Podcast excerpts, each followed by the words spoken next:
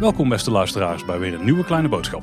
Ja, welkom bij de podcast over alles Efteling met Tim Hinsen en Paul Sprangers.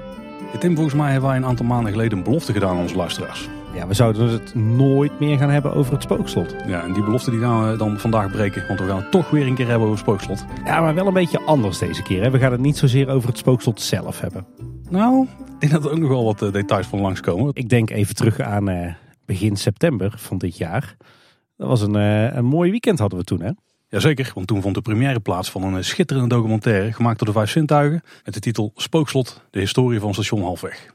Ja, dat was een, eh, en weer een echte klassieke De Vijf Zintuigen documentaire. Waar wij allebei ontzettend naar hadden uitgekeken. We hebben hem allebei destijds ook eh, gezien hè, in de Leeste in Waalwijk. Jij was op zaterdag 2 september bij de echte première. Eh, ik deed het zondag 3 september nog een keer dunnetjes over. Ja, en ik weet dat ik tijdens het kijken van die docu toch met, met kippenvel, met tranen in de ogen, met een glimlach van oor tot oor op de tribune heb gezeten. Destijds ook nog lekker nagepraat met de makers van de documentaire. En ik zat daarna toch nog met duizenden en vragen in mijn hoofd van... eh, ja, hoe zijn, zijn we eigenlijk tot dit eindresultaat gekomen? Of hoe zijn zij eigenlijk tot dit eindresultaat gekomen? Eh, en ja, toen ontstond toch ook wel weer een beetje het idee voor deze aflevering. Ja, want wij zijn er blijkbaar extreem goed in om eh, making-ofs van making-ofs te maken. Dat hebben we al wel eens vaker gedaan, ja. Ja, dus eh, dat gaan we eigenlijk vandaag gewoon weer doen. Want ja, ze zitten hier met z'n vier al zeer stil in de studio heel de tijd. Heel erg knappe heren trouwens. Want het, nou, een groot deel van de delegatie van het team van de Vijf Zintuigen zit hier vandaag. Ja, om te komen vertellen over eh, de weg die zij hebben afgelegd naar eh, hun fantastische documentaire over het spookslot. Heren, van harte welkom in de Kleine Boodschapstudio. Dankjewel. Dankjewel. Ja, vandaag zit aan tafel Marwin van der Hoeven, Sander Roeling, Melvin Blootshoofd en Carlo van Schijndel. De meeste zijn jullie denk ik wel bekend. Ze hebben allemaal al een opwachting gemaakt in Kleine Boodschap in een vorm. Maar misschien om eh, jullie stem ook te leren kennen, even kunnen jullie zelf even voorstellen. Dan beginnen we bij Marwin. Ja, mijn naam is Mark van der Hoeven. Ehm, ik eh, beheer zeg maar vijf zintuigen. ehm, samen met natuurlijk een aantal andere mensen. Jij bent de vijf zintuigen al, hè? nou, niet alleen, niet alleen.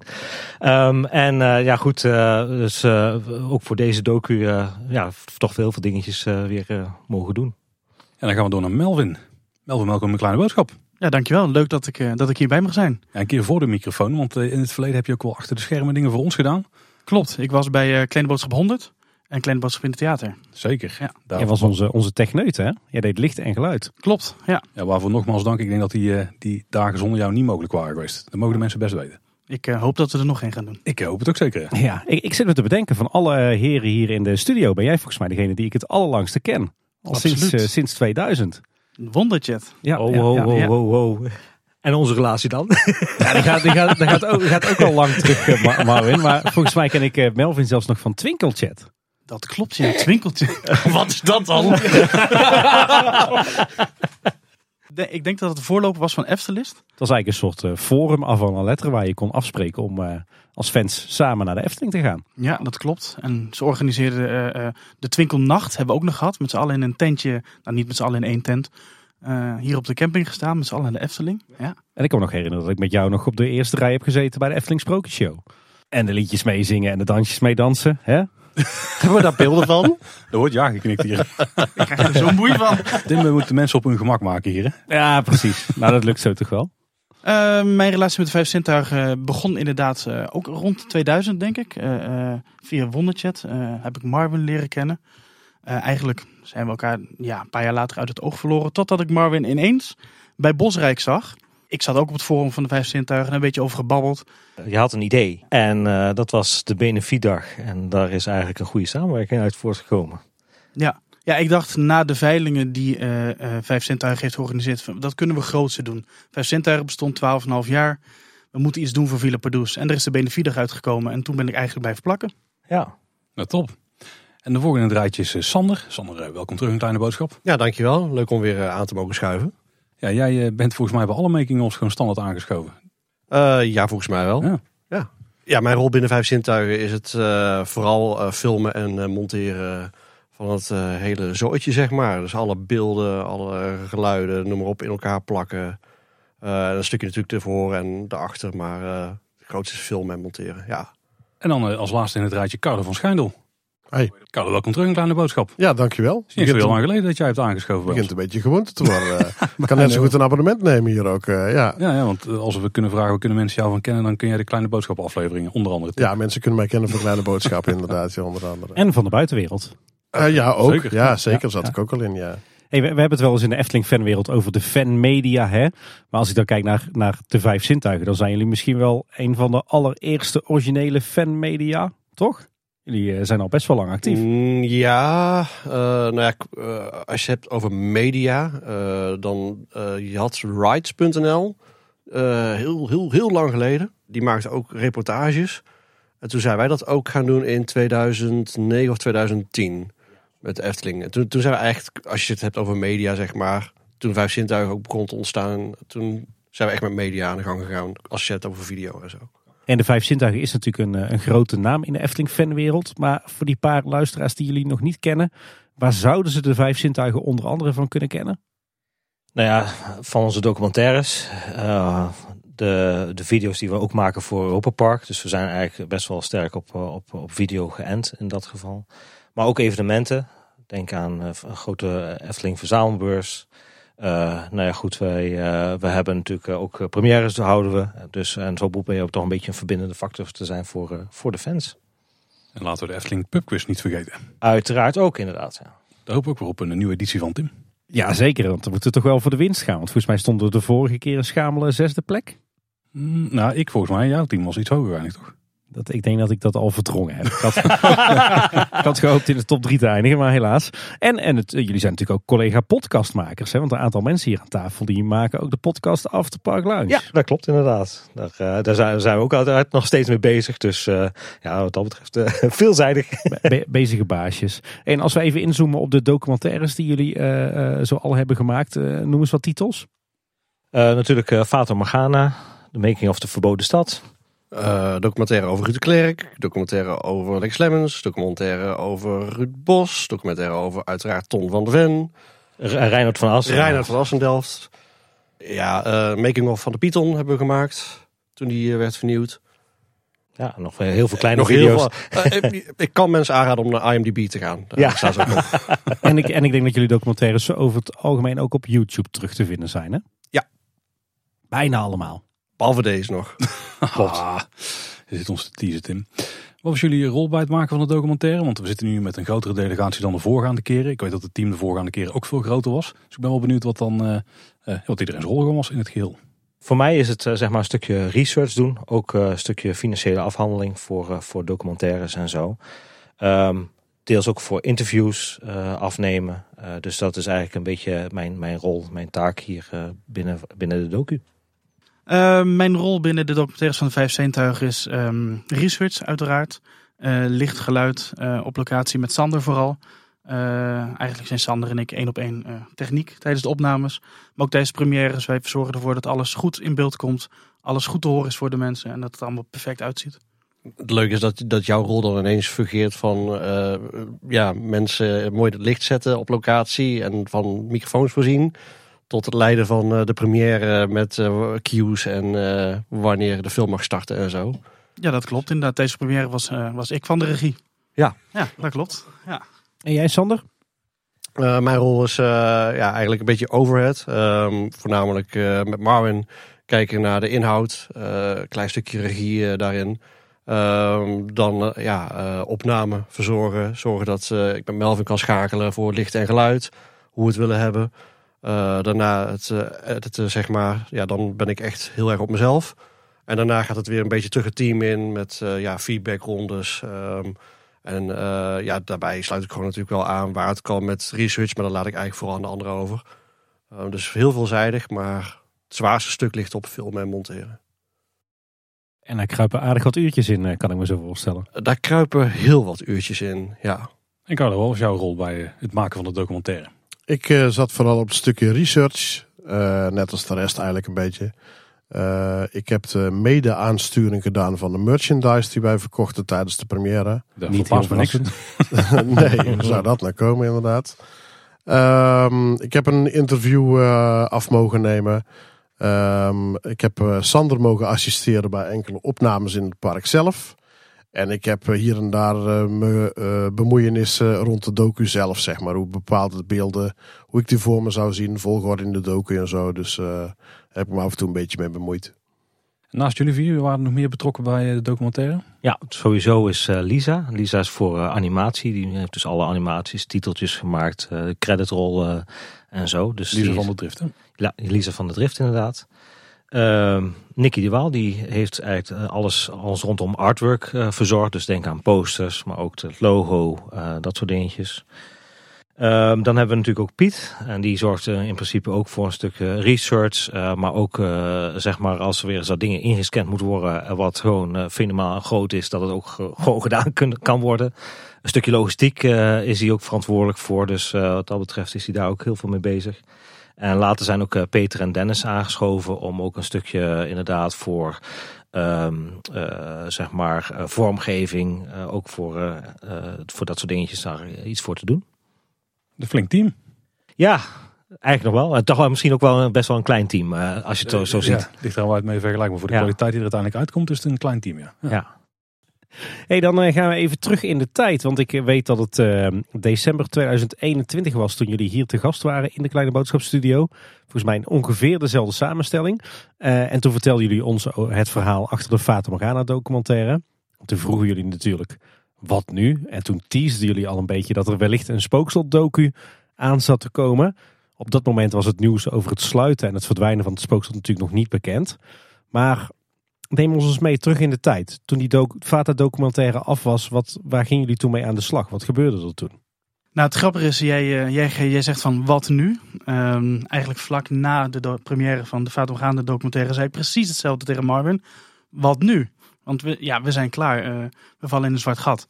Eh, Marvin die antwoordde erop, ja, ik ben eigenlijk wel bezig met, ehm, met research voor de docu van Jan Verhoeven. Maar we kunnen ook wel eens spookslot gaan doen. En toen zei ik, ja, dat ligt eigenlijk wel aan de lijn de verwachting dat we daar wat mee gaan doen. Eh, kort erop, en volgens mij is dat begin januari 2022 geweest.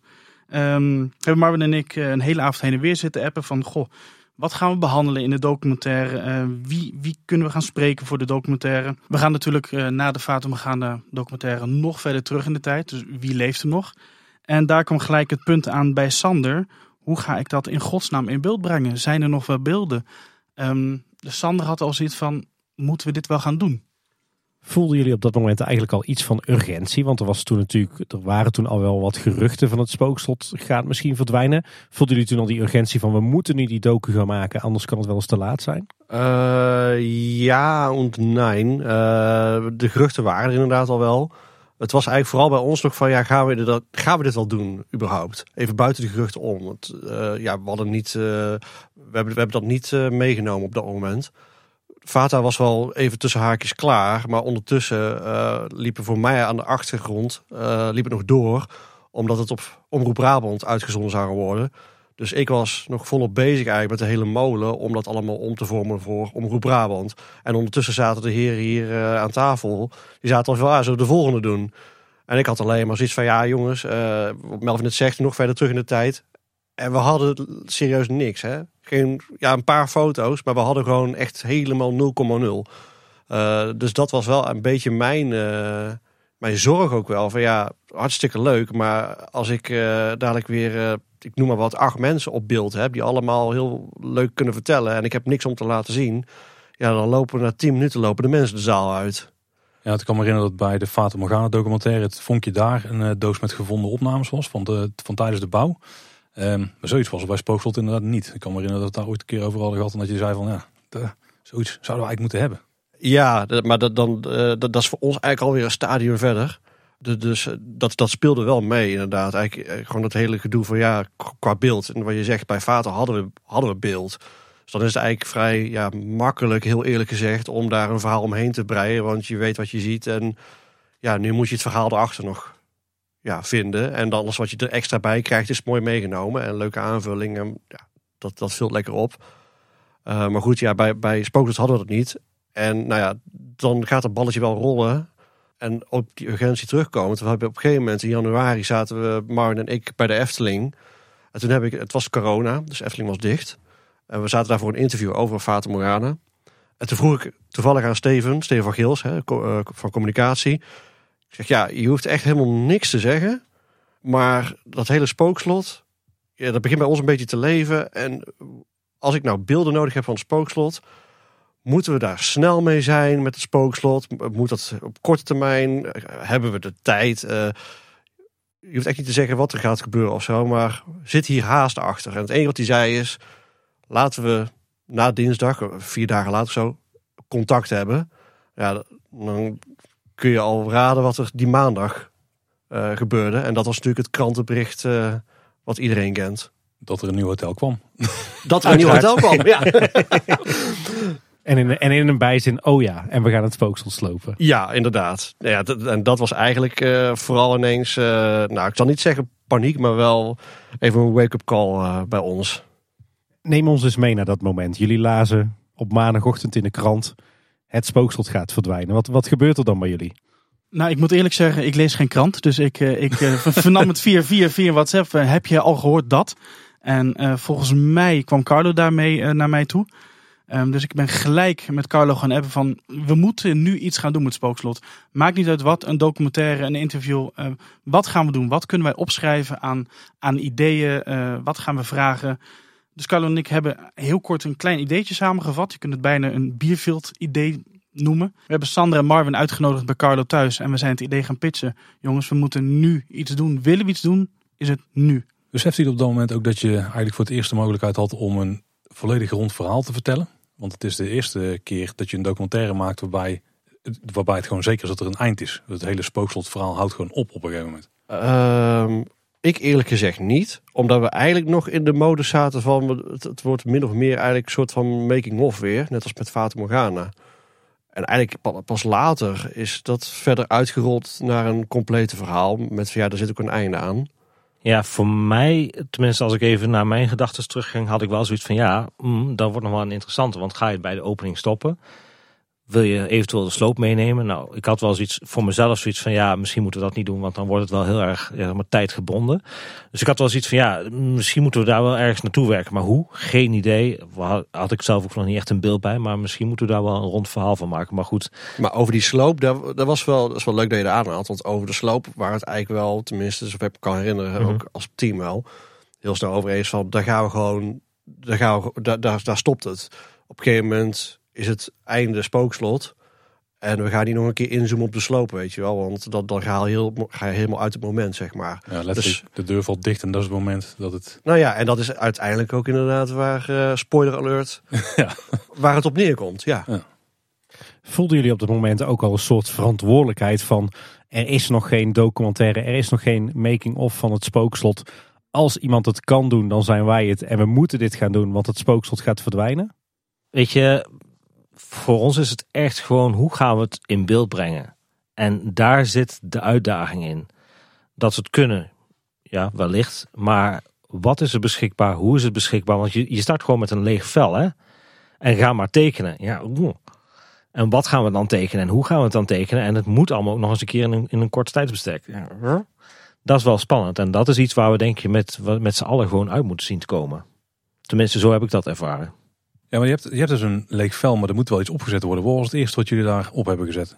Ja, het eerste wat we eigenlijk hebben gedaan is... ehm, kijk, ehm, zij hebben mij uiteindelijk ook overgehaald. Hè, en, het hele team van, oké, we gaan niet meer aan de slag. En oké, we weten, het gaat dicht. Dus we hebben een deadline. We moeten snel aan de slag. En dat betekent ook dat je... Ja, je moet het ook gaan voorleggen bij de Efteling. Dus dat is dan eigenlijk je nieuwe startpunt. Van oké, we gaan het doen. En nu? Want je wil ook wel ja, eh, een park meekrijgen. Je moet beelden gaan shooten in het spookslot. Eh, wellicht moeten we een beroep doen op eh, het archief van de Efteling. Dus ja, en dat heeft natuurlijk in het verleden is dat best wel ja, lastig geweest om bij het archief überhaupt dingen los te krijgen. En nu hadden we überhaupt niks. Dus ja, laten we eerst maar eens dat idee gaan pitchen bij de Efteling. En dat is eigenlijk het eerste wat we gedaan hebben. Maar en ik zijn echt, nou, ik denk anderhalve week na de aankondiging van de sluiting. eh, ik heb inderdaad met Steven contact gehad. En we, en we zaten al om de tafel van, dit gaan we doen. En nu? En toen hebben we eigenlijk ook weer de bal teruggelegd bij de Eftelingen van, ja, kunnen we dit gaan doen? Want voor hetzelfde geld, uh, had jij eigenlijk, uh, Marvin, uh, ja, willen ze zij wat gaan doen, zeg maar. Ja, precies. Ah, dus ja. om een beetje een tijdsbeeld te geven, 4 februari hebben Steven inderdaad zeg maar gecontact. Nou, vrij, daarna, vrij kort daarna zaten we ook al met Karin aan tafel, want die zou dat uiteindelijk dan gaan, gaan trekken. Uh, maar de Efteling zei wel van ja, wij gaan zelf even toch kijken of we misschien wat willen gaan doen. En wat we willen gaan doen, nou dat heeft even toch nog wel ruim een maand geduurd. En wij, wij, zitten natuurlijk ook van ja, weet je, voor ons hoeft het allemaal niet in elkaar in de weg te zitten. Maar ja, je moet wachten even op dat Efteling antwoord. Dat kwam gelukkig 12 april. Van jongens, jullie kunnen jullie gang gaan. Wij gaan wel wat dingetjes doen, maar jullie hebben een go van ons. En dat was wel echt wel toch best wel een gaaf momentje, vond ik.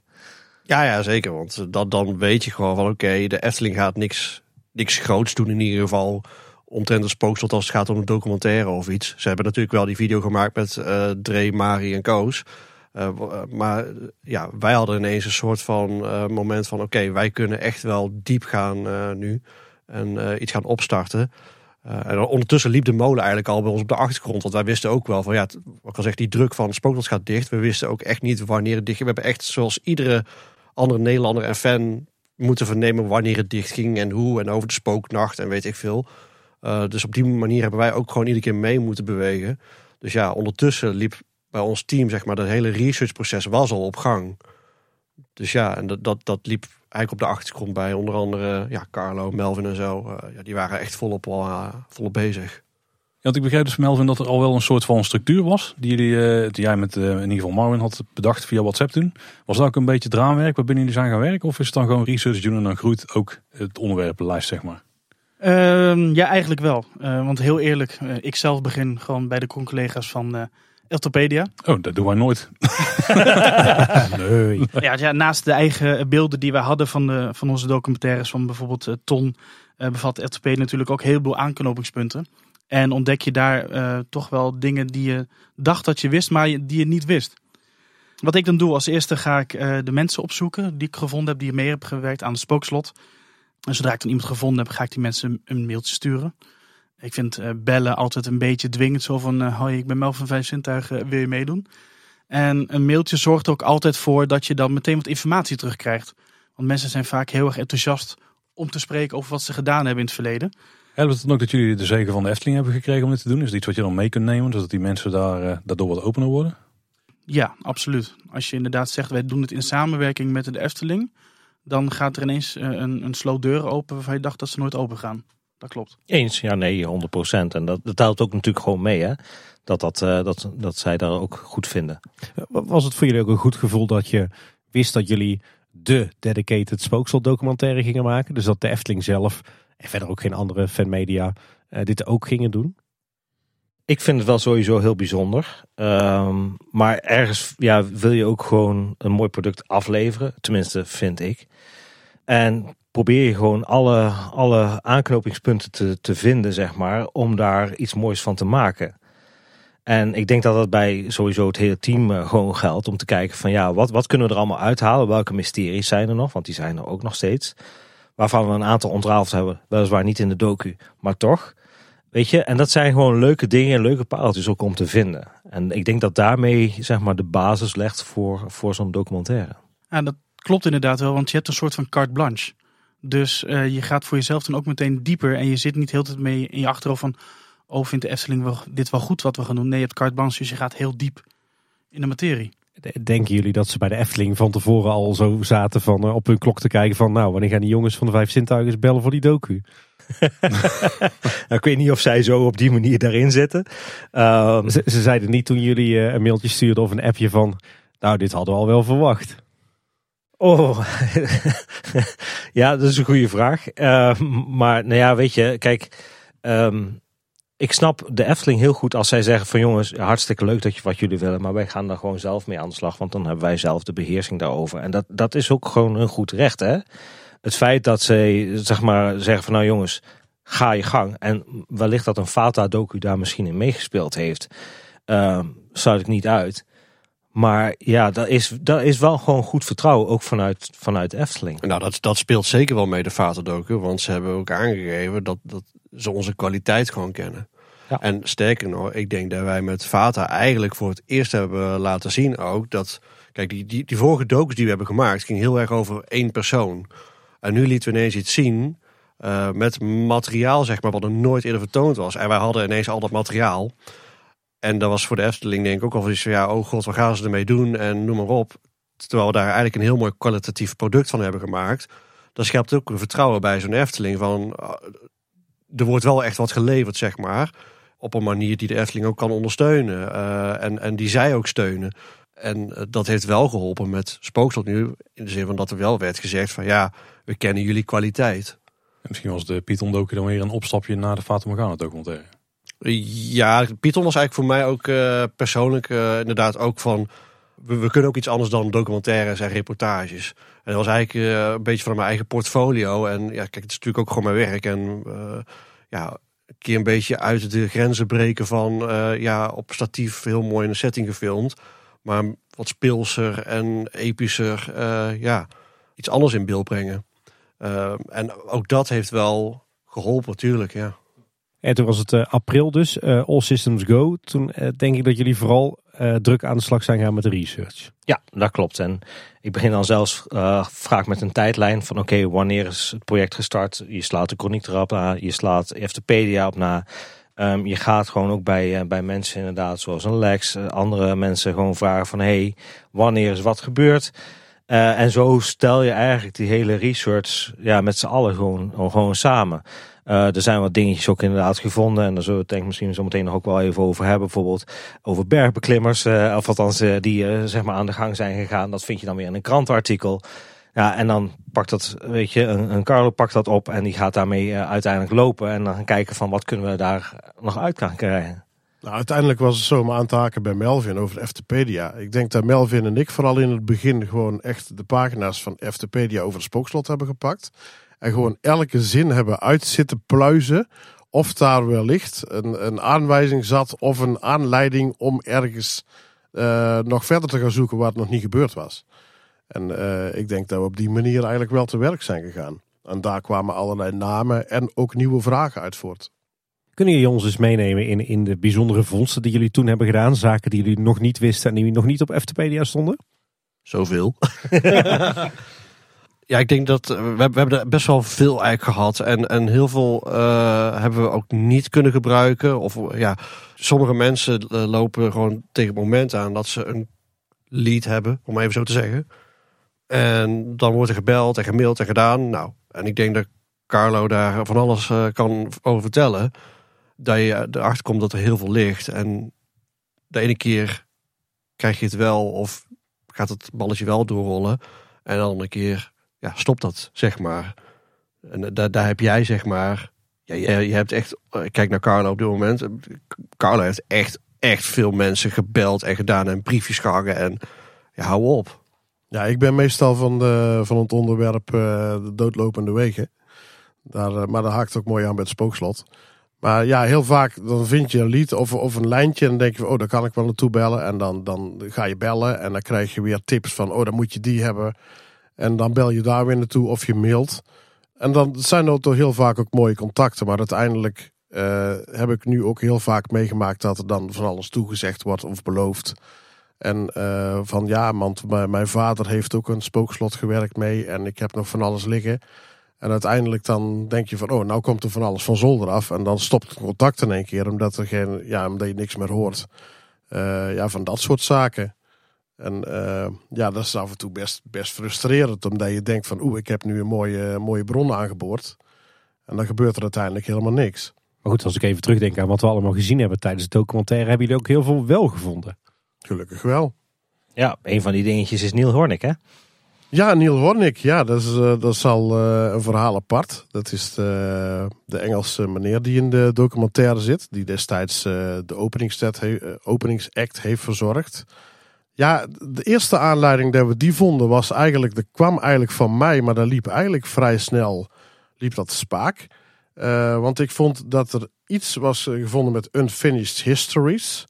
Ehm, die hadden weer... Ja, ik weet niet meer precies hoe dat zat. Die hadden Jij kunt er meer over vertellen. Maar... Nou, die Unfinished Histories is een soort van, ja, laten we zeggen, een vijf zintuigen, maar dan over ja, straattheater, zo moet je het zien. Dat wordt uh, beheerd door Susan Croft.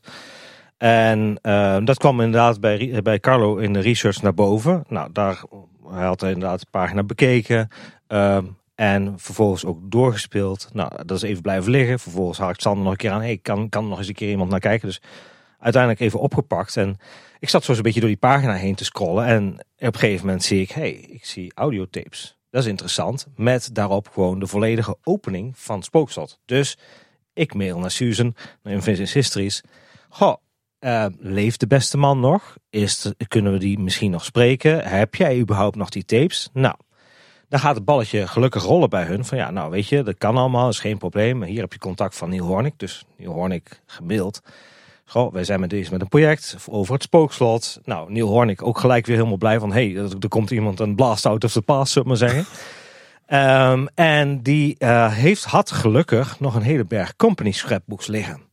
Want eh, Spookslot was een van zijn best gedocumenteerde ehm, het straattheater. Hij deed heel veel experimenteel eh, theater. Hij is daarvoor zelfs ook naar Nederland gekomen. Amsterdam, Tilburg heeft hij heel veel eh, dingetjes aan, gedaan. Ehm, en op een gegeven moment inderdaad is hij dus naar de Efteling gegaan. Heeft daar het een en ander gezien. Ehm, en heeft dus daarmee ook de eerste contacten gelegd. Nou, dus hij, hij stuurde een aantal van die, van die eh, foto's op van company scrapbooks en van materiaal waar wij nog helemaal niet het bestaan van weten. Jackpot. Ja, jackpot. Nou, dat, dat, dat kwam dus net wat later nog. Want we hadden op een gegeven moment van, nou, weet je, ehm, hij zei wel, je hebt wel één, één uitdaging. Want al mijn company scrapbooks, die gaan allemaal naar de British Library. Die, ik, we weten nog niet precies wanneer, maar het gaat, eh, gaat er naartoe. Dus we hadden zoiets van, oeh, dat eh, moeten we snel bij zijn. Laten we eens kijken of we daar dan direct kunnen gaan filmen. Dus we hebben nou, goed eh, alles uitgezocht. Maar het bleek wel heel erg duur te zijn om daar met eh, vier personen daar naartoe te gaan. Ja, het echt, was- echt last minute was dat. Echt, echt van, kunnen we volgende week gaan filmen? Want eh, Precies. En dan spreken we even in juni tijdsframe, zullen we maar zeggen. Ja. Dus nog een aantal maanden voor de sluiting van het spookslot. En, en daar is dan in Londen. En daar is inderdaad in Londen. Dus, nou, toen had ik wel zoiets van, nou, weet je wat, als, als dat dus niet gaat lukken met filmen. Neil, ik kom eraan. Ik plan twee dagen, eh, een zondag en een maandag.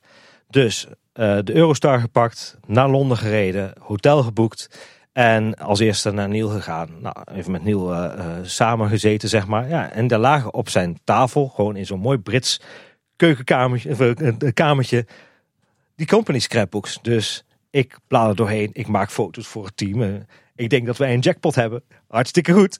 Vervolgens komt Neil binnen met zo'n mooi stoffig koffertje. Ik heb nog wat gevonden. Oké, eh, ik maak dat doosje open. Allemaal dia's. Dia's van zeg maar 1977, van zijn allereerste act. Nou, ik ook weer een team sturen van nou, we hebben dit. En het moet allemaal ingescand gaan worden.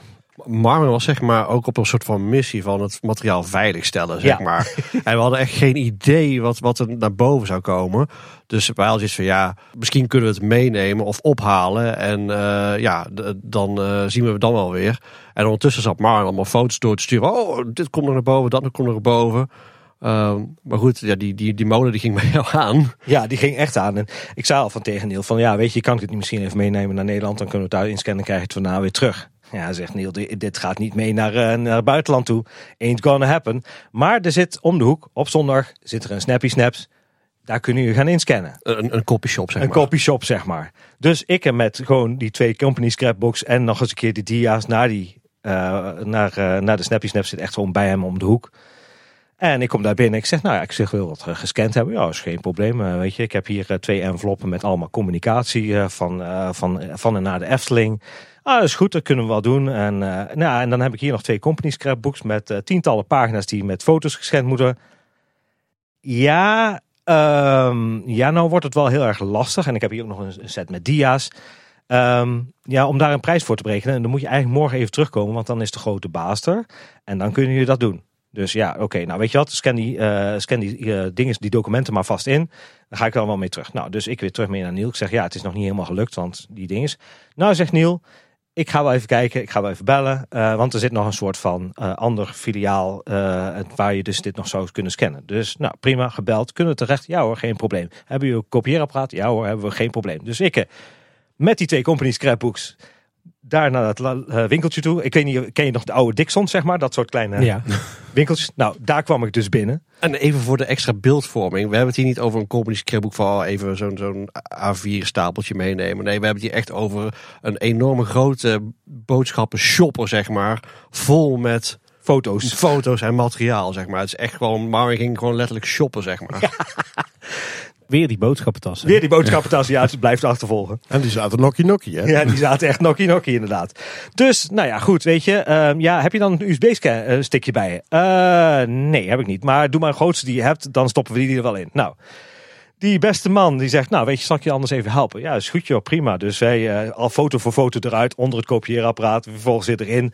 En op een gegeven moment komt de, de filiaalmanager komt er. En wat ben je aan allemaal aan het doen eh, naar die ene, eh, ene eh, zeg maar winkelbediende die me helpt?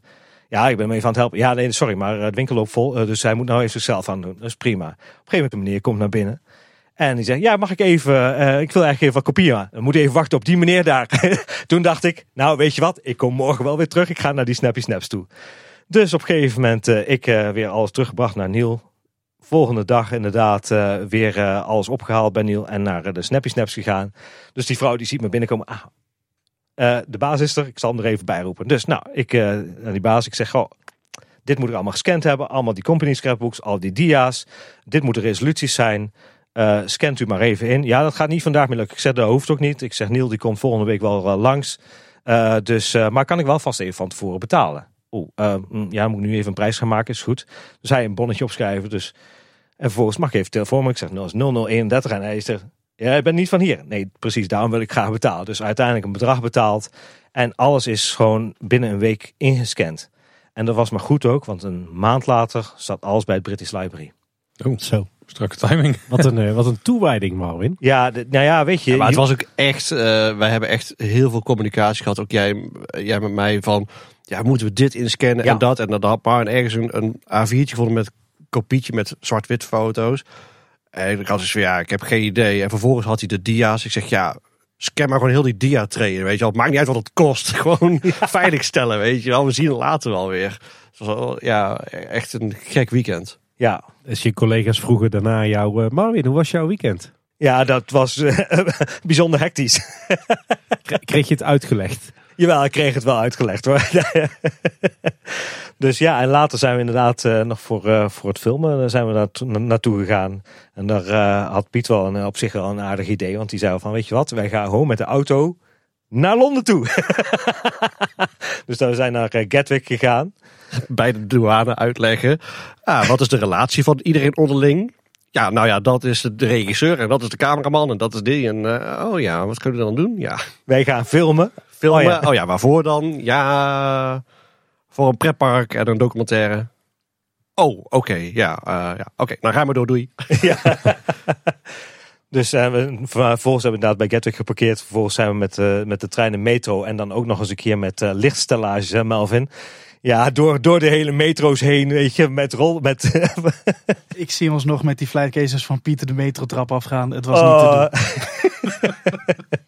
Dan moet je voorstellen dat je zo'n eh, zo'n eh, zo'n zo'n wagentje bij je hebt. En daar zitten dan alle statieven op met snelbinders vastgeplakt, zeg maar. En we hadden ook echt, want het, het was denk ik, nou, eh, oktober of zo. Ja, dus het werd ook alweer vroeg donker. We hadden een late reis, zeg maar. Dus we hadden ook echt zitten timer van... oh, ik, moet- ik moet nog shots van Londen hebben. Ja, maar ik zeg nee, ik moet wel kunnen laten zien dat we in Londen zijn, weet je wel. Als wij in een kamertje zitten, ja, dat had ook net zo goed hier in Kaatsheuvel kunnen zijn. Dus eh, ja, we hebben echt met alle spullen nog eerst beelden lopen maken, sjouwend door Londen over de, de brug bij eh, de Big Ben. En nou ja, echt, het was eh eh, ja, vijf zintuigen ontour, zeg maar. Het leven van een documentairemaker gaat niet over rozen. Nee, maar het was wel leuk. het was heel leuk. Dat was fantastisch. En het heeft een mooi verhaal opgeleverd. Het, het heeft denk ik eh, een van de leukste en bijzonderste verhalen opgeleverd, ja. En fantastische beelden inderdaad. Ja, absoluut. Maar daar komen we straks nog wel denk ik op. Ja. Maar een ander dingetje was inderdaad de Berk- en Bos-versie. De Berk en Bos versie. Ja, we kwamen er dus achter dat eh, misschien Ruud Bos eh, iets gedaan heeft met het spookslot. Ehm, en ook zijn vrouw, eh Marjan Berg. En toen ging het dus een beerput open van hoeveel verschillende hoofdshows zijn er geweest van het spookslot. En eigenlijk kon niemand ons daar antwoord op geven. En toen is Marvin aan de slag gegaan. Ja, het, het punt is, kijk, we hebben natuurlijk de Ruud Bos documentaire gemaakt. En ook daar heb je, doe je research voor. En ik zag al destijds al van, joh, ehm, er is gewoon door Ruud Bos een spookslotversie in de Buma Stemra uh, dingen gezet. Dus ik had dat destijds ook al gevraagd. Ruud die zei, ja, ik weet het niet. Er is toen op een gegeven moment ook een tape naar boven gekomen uh, vanuit Klassiek Frik. Dat was een soort van pilot ding vanuit AVO. Is nooit op tv geweest. Uh, waarin Ruud Bos ook gewoon aangeeft: ja, ik heb wat dingetjes voor het spookslot gedaan tegen Joost Prinsen. En, maar dat is allemaal niet heel erg interessant. Dus dat was er al twee gegevens. Nou, ik heb Ruud Bos daar nog eens een keer over aangesproken. Ja, dat weet ik allemaal niet. Dat is niet een dingetjes. Dus op een gegeven moment heb ik Lex gevraagd. Ik zeg, Lex, hoe zit dat nou? Nou, dus Lex in die agendas van hem zoeken. Ja hoor, deze datum, deze datum, daar is uh, Marjan Berg en Ruud Bos zijn daar langs geweest. Dus ik weer naar Ruud Bos. Ik zeg, goh, je hebt toch nog iets gedaan. Um, weet eventueel Marjan Berg daar iets van? Ja, en er was vroeger een stel, dus aan elkaar gegaan. Maar eh, Ruud die zei van ja hoor, we zijn nog steeds on speaking terms. Uh, ik zal wel even aangeven dat, uh, dat, je, dat je wil bellen. Nou, uiteindelijk heb ik contact gehad met Marjan Berg. En die zei al van ja, ja, het was allemaal niet zo bijzonder. En ja, volgens mij draait het allemaal nog steeds. Dat je denkt, nou, niet helemaal meer, maar dat maakt niet uit. En op een gegeven moment, uh, had, dus daar zat niet echt een heel erg, heel erg lied in. Maar op een gegeven moment was het zo van, ik zat dus naar al die verschillende versies van die shows te luisteren. En ik dacht op een gegeven moment, een van die versies die er op FTpedia staat, dat lijkt heel erg op een Villa Volta. Er zit, er zit gewoon een heel erg Ruud Bos handtekening in. Dus ik zeg tegen Ruud Bos, ik zeg, luister dit eens. Ik zeg, ik denk jouw handtekening te horen, klopt dat? Waarop ik een mailtje terugkrijg van Ruud Bos. Marvin, muziekwizard. Dat klopt, ik hoor ze mezelf zelfs zingen. en hij had, was het gewoon helemaal vergeten dat hij dat gedaan had. En later, vlak voor zijn overlijden, kwam hij nog terug van... hé hey, ja, ik weet nog wel iets met Joost Prins dat ik iets gedaan heb. Nou, toen heb ik dat hele verhaal ook uitgelegd van klassiek frik en hoe dat allemaal ding is. Dus het kwam op ergens bij hem wel weer terug. En dat is dan wel weer mooi dat je dat dan toch nog hebt kunnen bevestigen. Ja, dan om even een beeld te geven voor de luisteraars over de zang van Ruud Bos. Uh, er is kort een versie geweest waarop uh, andere zang te horen is geweest bij het stuk van de monniken.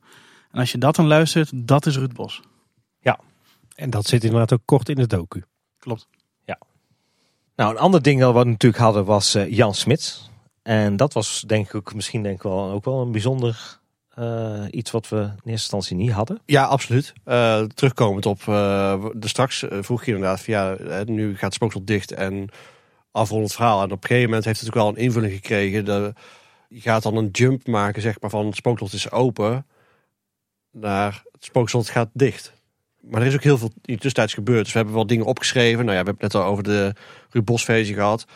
Uh, maar we hadden ook nog uh, scraps, zeg maar, van uh, de Trollenkoning met TNO. En daar stond in dat ze ook een proefversie zouden maken. voor eventueel Jungle Symfonie en zo. Eigenlijk nog voor Trollenkoning allemaal. En die, die proefversie, dat was of een project, ik weet niet meer zeker, voor het Sprookjesbos iets. Of de dirigent uit het spookslot.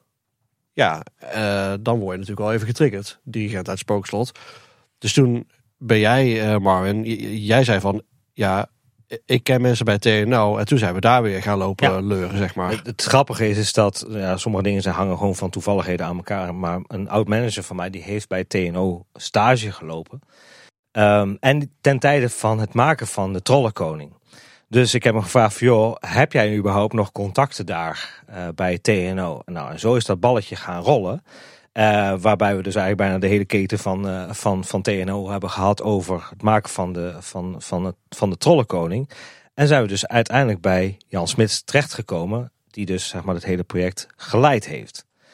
En dat is dan wel weer eigenlijk uh, heel grappig, want uh, wij zijn op een gegeven moment naar Hoek van Holland gegaan, in the middle of nowhere. We zaten nog net niet nog een keer op de boot naar Engeland. Ja, dat ja. we, we zagen hem letterlijk vertrekken. Want we hadden dus een afspraak met hem van, joh, weet je, kun je er wel eens wat meer over vertellen? Ja, is prima, kom maar naar dit adres. En dat was gewoon midden in de avond en het was, het was ergens, het was sowieso een, een, een loods waar hij bezig was met kasverlichting. Uh, ja, ja, ja, klopt. En, en hij had dat, dat dingetje ook meegenomen en zo aan, aan materiaal. En zodoende is dat eigenlijk dat balletje gaan rollen. Ja, en zo is eigenlijk dat hele dirigentverhaal eh, Ja. opnieuw eh, leven ingeblazen. Ja. En wat dan weer ook weer lachen is, weet je, want je hoort dan af en toe ook nog eens van dat soort sideprojecten, zeg maar, is dat hij ook heeft geholpen bij de pagoden. Want die had Klabijk in het begin heel veel storingen en eh, met, met olie. En zij hebben dan, dan als TNO weer speciale oliefilters weten te maken. Zodat dat gewoon pagode weer goed omhoog kon. Dus ja, die ging zeg maar volgens mij stuiterend of zo naar Ja. beneden. of heel schokkerig. Het heeft TNO heeft een, een of andere filter inderdaad Ingebouwd. ontwikkeld. Zodat die eh, zuigers en die olie, dat dat vloeiende ging. En dat die dus vloeiend naar beneden ging of zo, ja. ja. Oh, vet. Noemen ze dan mooie bijvangst, toch? ja Dat is een mooie bijvangst. Dat zijn mooie bijvangsten, ja. We hadden natuurlijk er straks al over dat we mensen gaan benaderen. We gaan vragen of mensen iets weten over het spookslot. Marvin kwam al van eh, dat hij bij Lex Lemmens is geweest om, om informatie te vragen. Eh, dus Lex kwam met, eh, met Leon Dubois. De, eh, ga daar eens naar zoeken. Dus eh, ik ging zoeken. Leon Dubois. Ik ken de beste man. Die kwam inderdaad uit bij, eh, bij Beeld en Geluid. Dat eh, hij bij de NOS heeft gezeten. Dus ik de NOS gebeld van... joh, kennen jullie Leon Dubois? Ehm, nee meneer, geen idee wie Leon Dubois is. Oké, dankjewel. ja. Ehm, dus later, ik zat op een gegeven moment een keer thuis. Ik was mijn LP-verzameling aan het doorspitten. En er kwam achterop een hoorspel-LP van Bastien Adriaan. De naam Leon Dubois tegen. En ik denk, hoorspelen, Leon Dubois? Ik ga zoeken op Leon Dubois, hoorspelen. En daaruit kwam ik dus eh, op de site van eh, de hoorspel... Ja, vereniging, club, wat is het? Ja, zoiets was het. eh, uit. En daar stond een hele waslijst wat Leon Dubois heeft gedaan in het verleden. Ik denk, ik ga die mensen gewoon eens contacten van... Goh, hebben jullie misschien een mailadres van Leon Dubois, een telefoonnummer? Ja, dat hebben we wel. Hier heb je een mailadres. We weten alleen nog niet of het werkt, want we hebben al vijf jaar geen contact meer met de beste man. Nou goed, ik een mailtje sturen van, goh, vijf zintuigen, spookseldocumentaire. kwam helemaal niks op terug. Ik denk, nou, ik doe dat nog eens. Helemaal niks op terug. En twee weken later, Marvin, Ja, ik denk, weet je, ik kom op diezelfde site uit. Ik doe ook gewoon eens een mailtje, gewoon omdat het kan. En vervolgens, kreeg ik ineens antwoord. Leon Dubois is er nog. Ehm, dus ik heb hem gebeld van, goh, spookslot. En we zijn naar hem toegegaan. Ja, en er kwamen geweldige verhalen uit die man. Ja, ik weet nog wel dat we daar in een achtertuintje gezeten hebben. Om... We, we, we hebben echt nou eh, tweeënhalf, drie uur ja, samen gezeten, zeg maar. eh, ja, niet alleen voor de Efteling, maar echt wat die man allemaal gedaan had. En, en qua opnames en technieken die hij had verzonnen. En ja, dat was echt wel heel bijzonder, ja. En misschien even kort voor mensen die dit docu niet hebben gezien. Wat was Leon's rol binnen het Spookselproject? Leon's rol was eh, eigenlijk eh, zat de Efteling met het probleem van eh, ja, hoe gaan we nou de audio doen, zeg maar, en muziek of invulling, zeg, eh, ja, dat, dat was het toen nog niet. En toen heeft Lex gebeld naar de NOS van ja, god, hoe doen jullie dat? Ken jullie? En, en die hebben toen bij de hoorspelafdeling en geluidsafdeling, daar zat Leon Dubois. En zo zijn Leon Dubois en de Efteling in contact gekomen. En Leon heeft eigenlijk alles qua geluid, zeg maar, toen voorzien.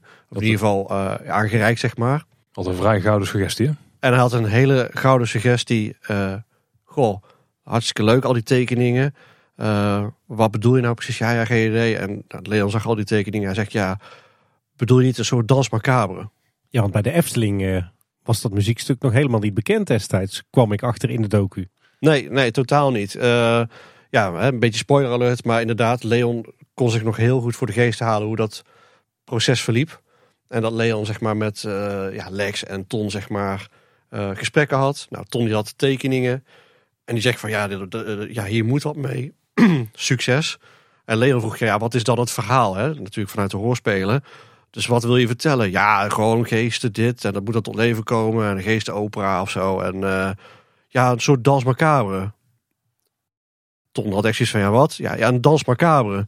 Eh, spoken die komen tot leven. eh eh, klokslag 12 uur, noem maar op. Eh, oh, oh ja, dat, dat lijkt me wel wat. Nou, en toen heeft Leon een versie meegenomen van Das Macabre. En toen was Ton gelijk om. En ja, dat is het verhaal, zeg maar. En daar hebben we dus het muziekstuk aan te danken. En nu ook de naam van de nieuwe attractie. Ja. Alles dankzij Leon Dubois. Nou ja, daarnaast hadden we natuurlijk Rick Beretti.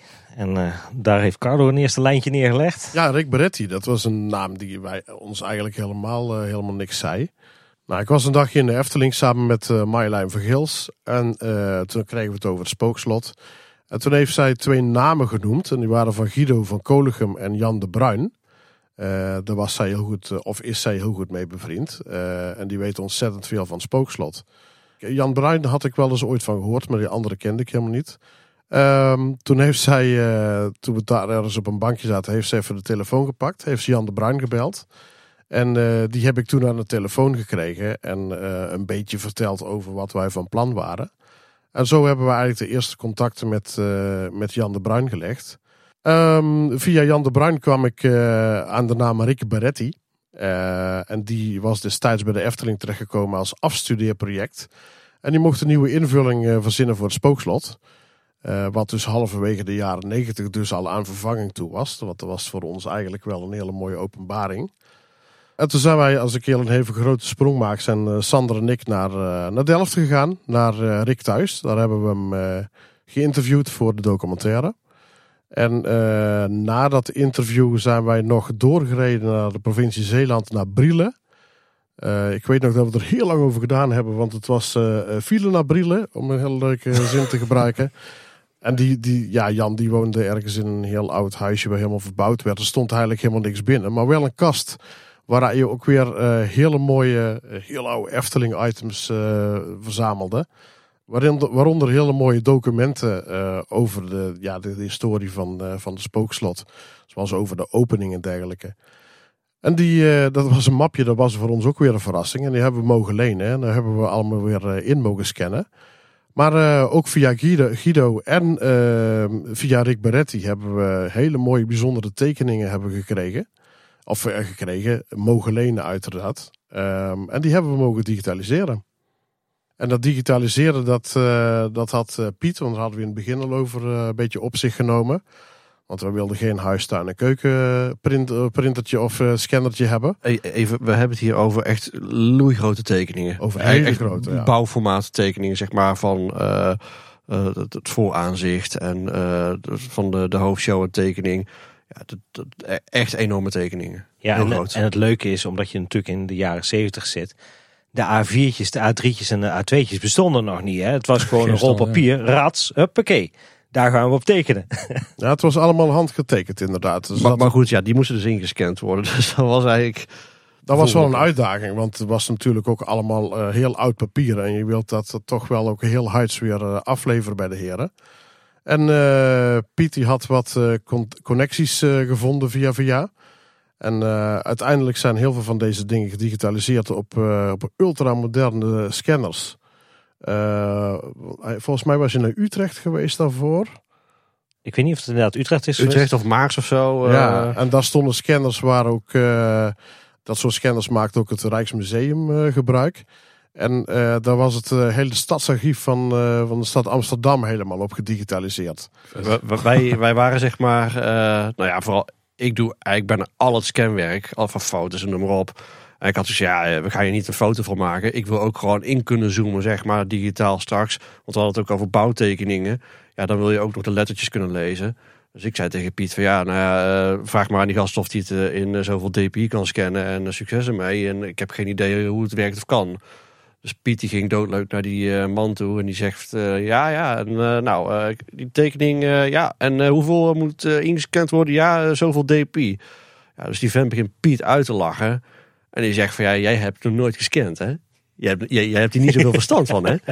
Dus Piet die zat echt van ja, waar heb je het nou weer over? Die zegt van ja, jij komt hier met een enorme tekening aan. Maar moet je even voorstellen dat we hebben, wij maken scanners voor gemeentes om dingen in te scannen. Bouwtekeningen, documenten. Als we dit soort tekeningen op een hele hoge resolutie, DPI, JPEG moeten gaan inscannen of wat dan ook.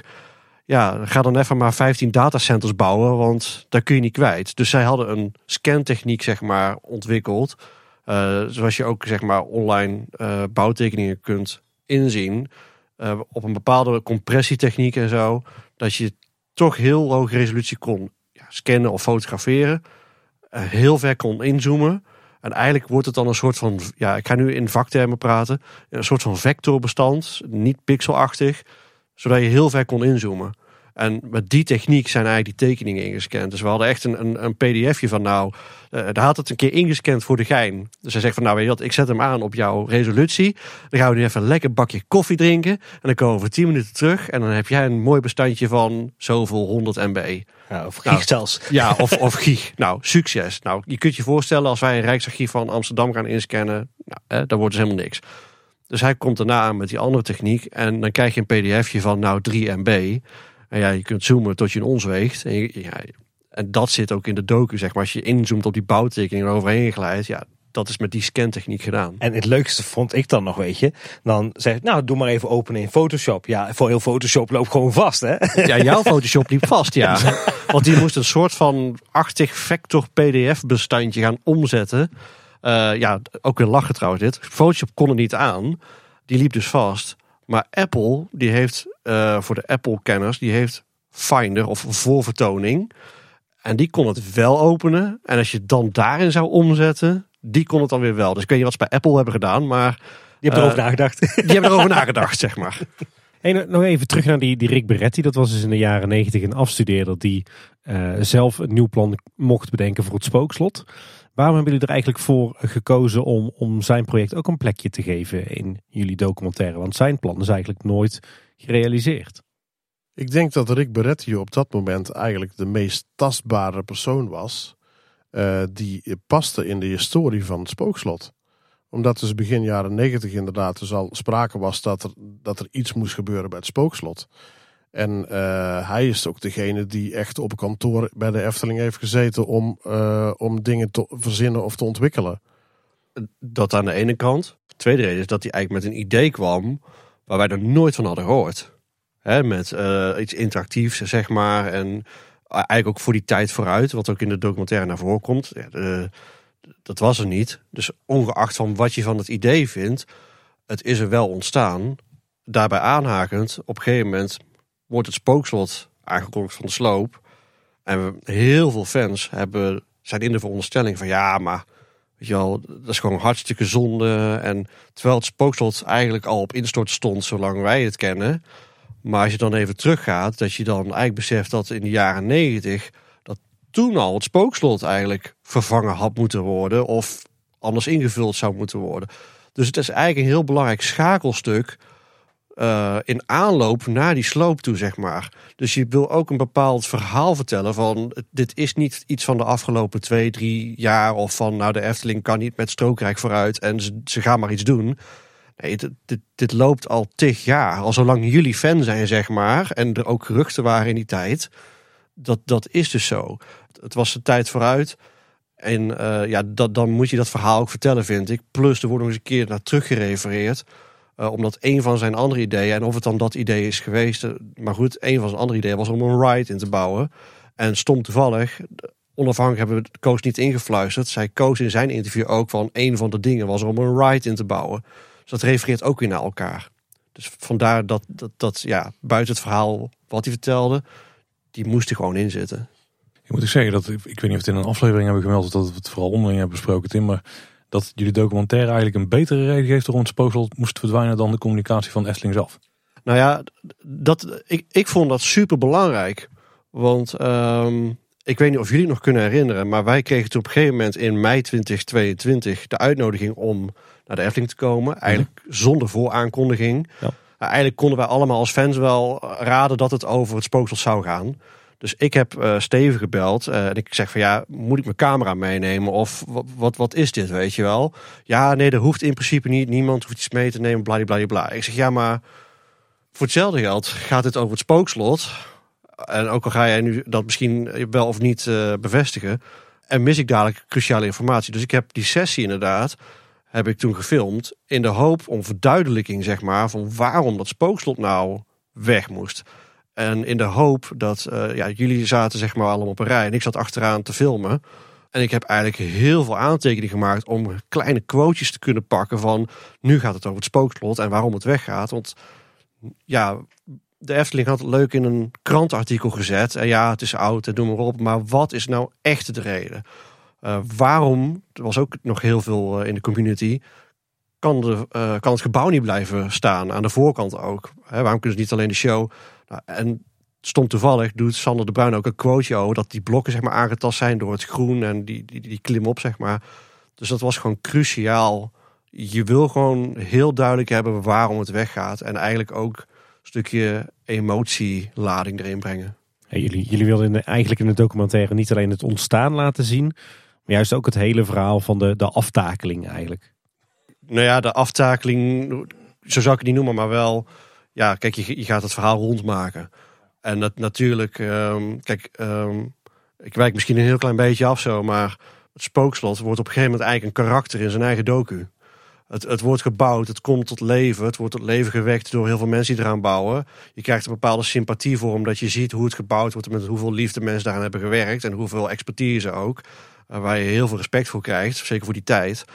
Ehm, en op een gegeven moment gaat het ook weer weg. Gaat het, ja, ik zou bijna heel cruciaal willen zeggen, gaat het gewoon dood.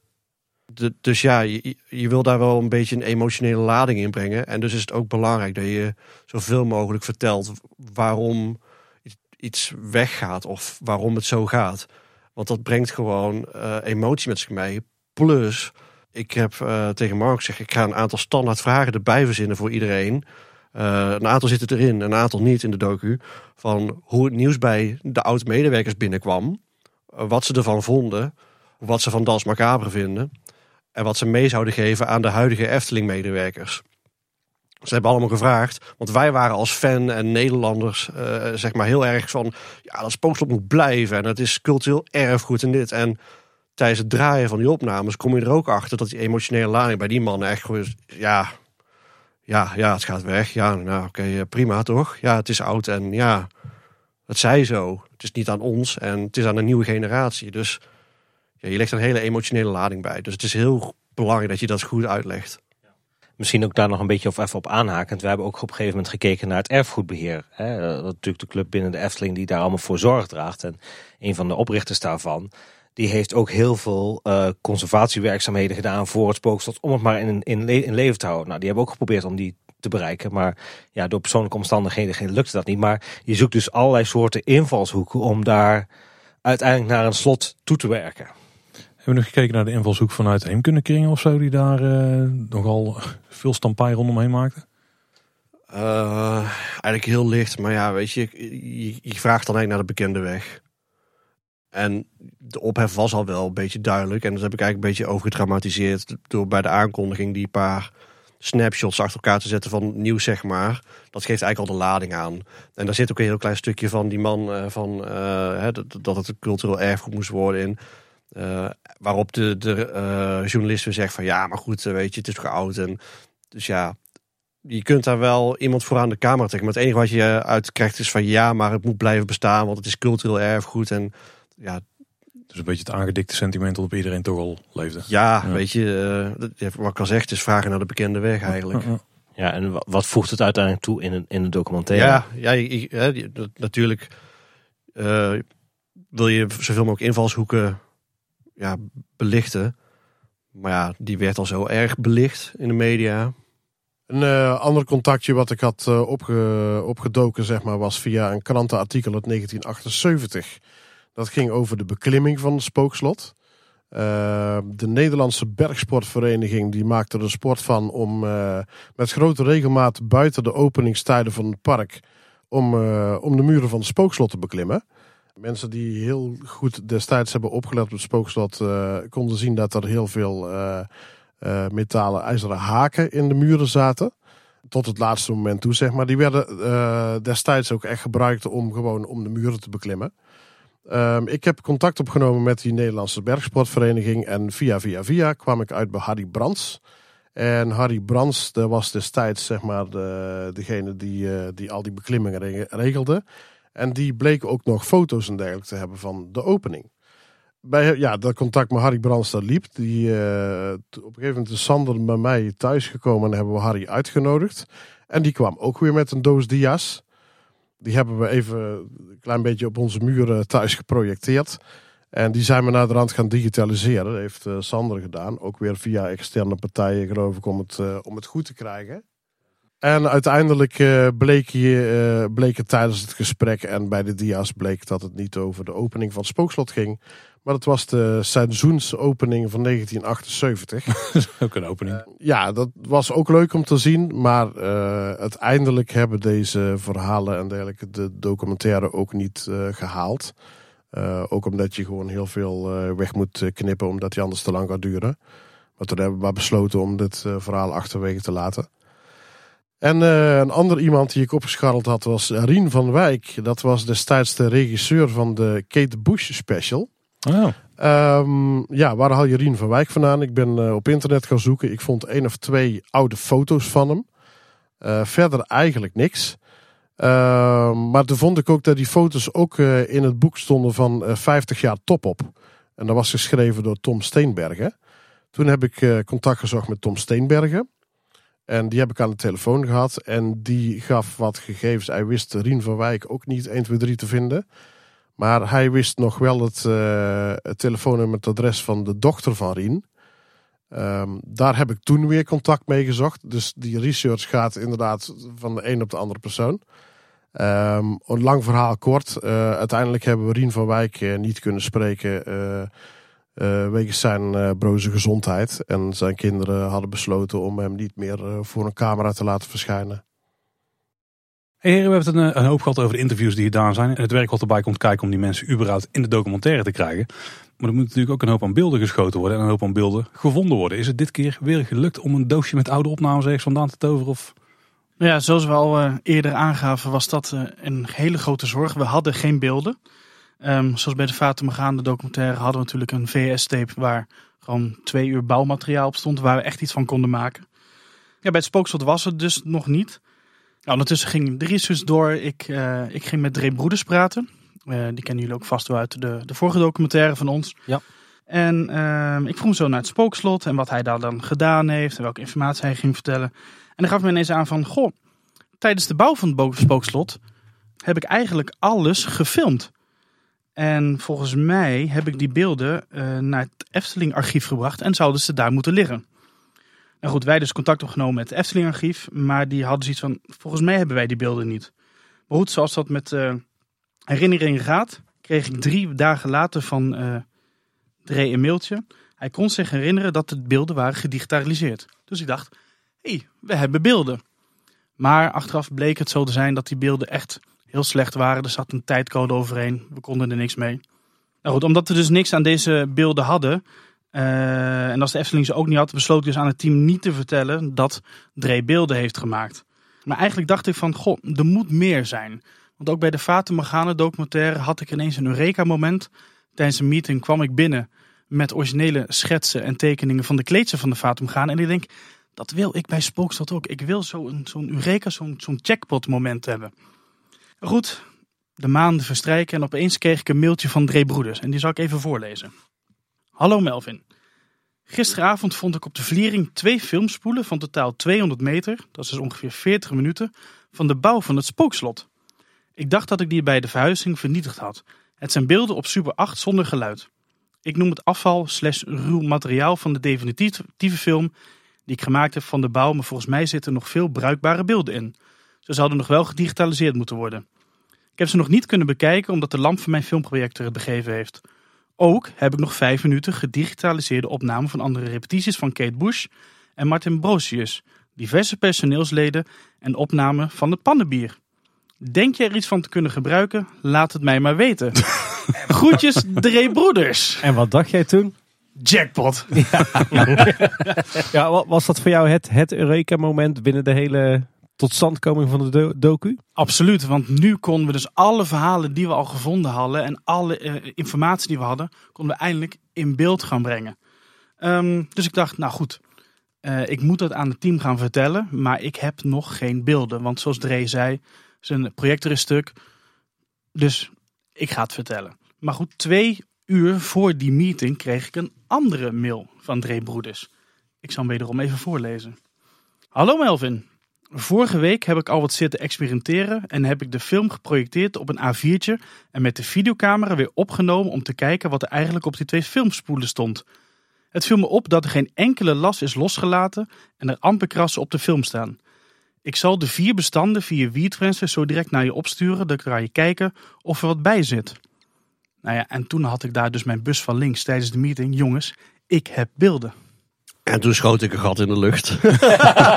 Het plafond is nog steeds niet hersteld. Nee, nee, nee. Ze moeten ook steeds komen eh, plakken en doen. eh, nee, maar inderdaad, dat, dat is. eh, ja, dat is eigenlijk niet te beschrijven. Dat, dan, dan weet je gewoon van yes, weet je. Nu kunnen we echt. eh, want ook qua foto's, ja, nou ja, Carlo zegt wel die man van de, en, of, de, de, de Klimbondsvereniging, nou, die had al dia's. En, maar nu had je gewoon echt beeld. En nou, Melvin liet het zien. En het was echt. we hadden al wat voorgesprekken gehad met mensen. En echt zo vet ook.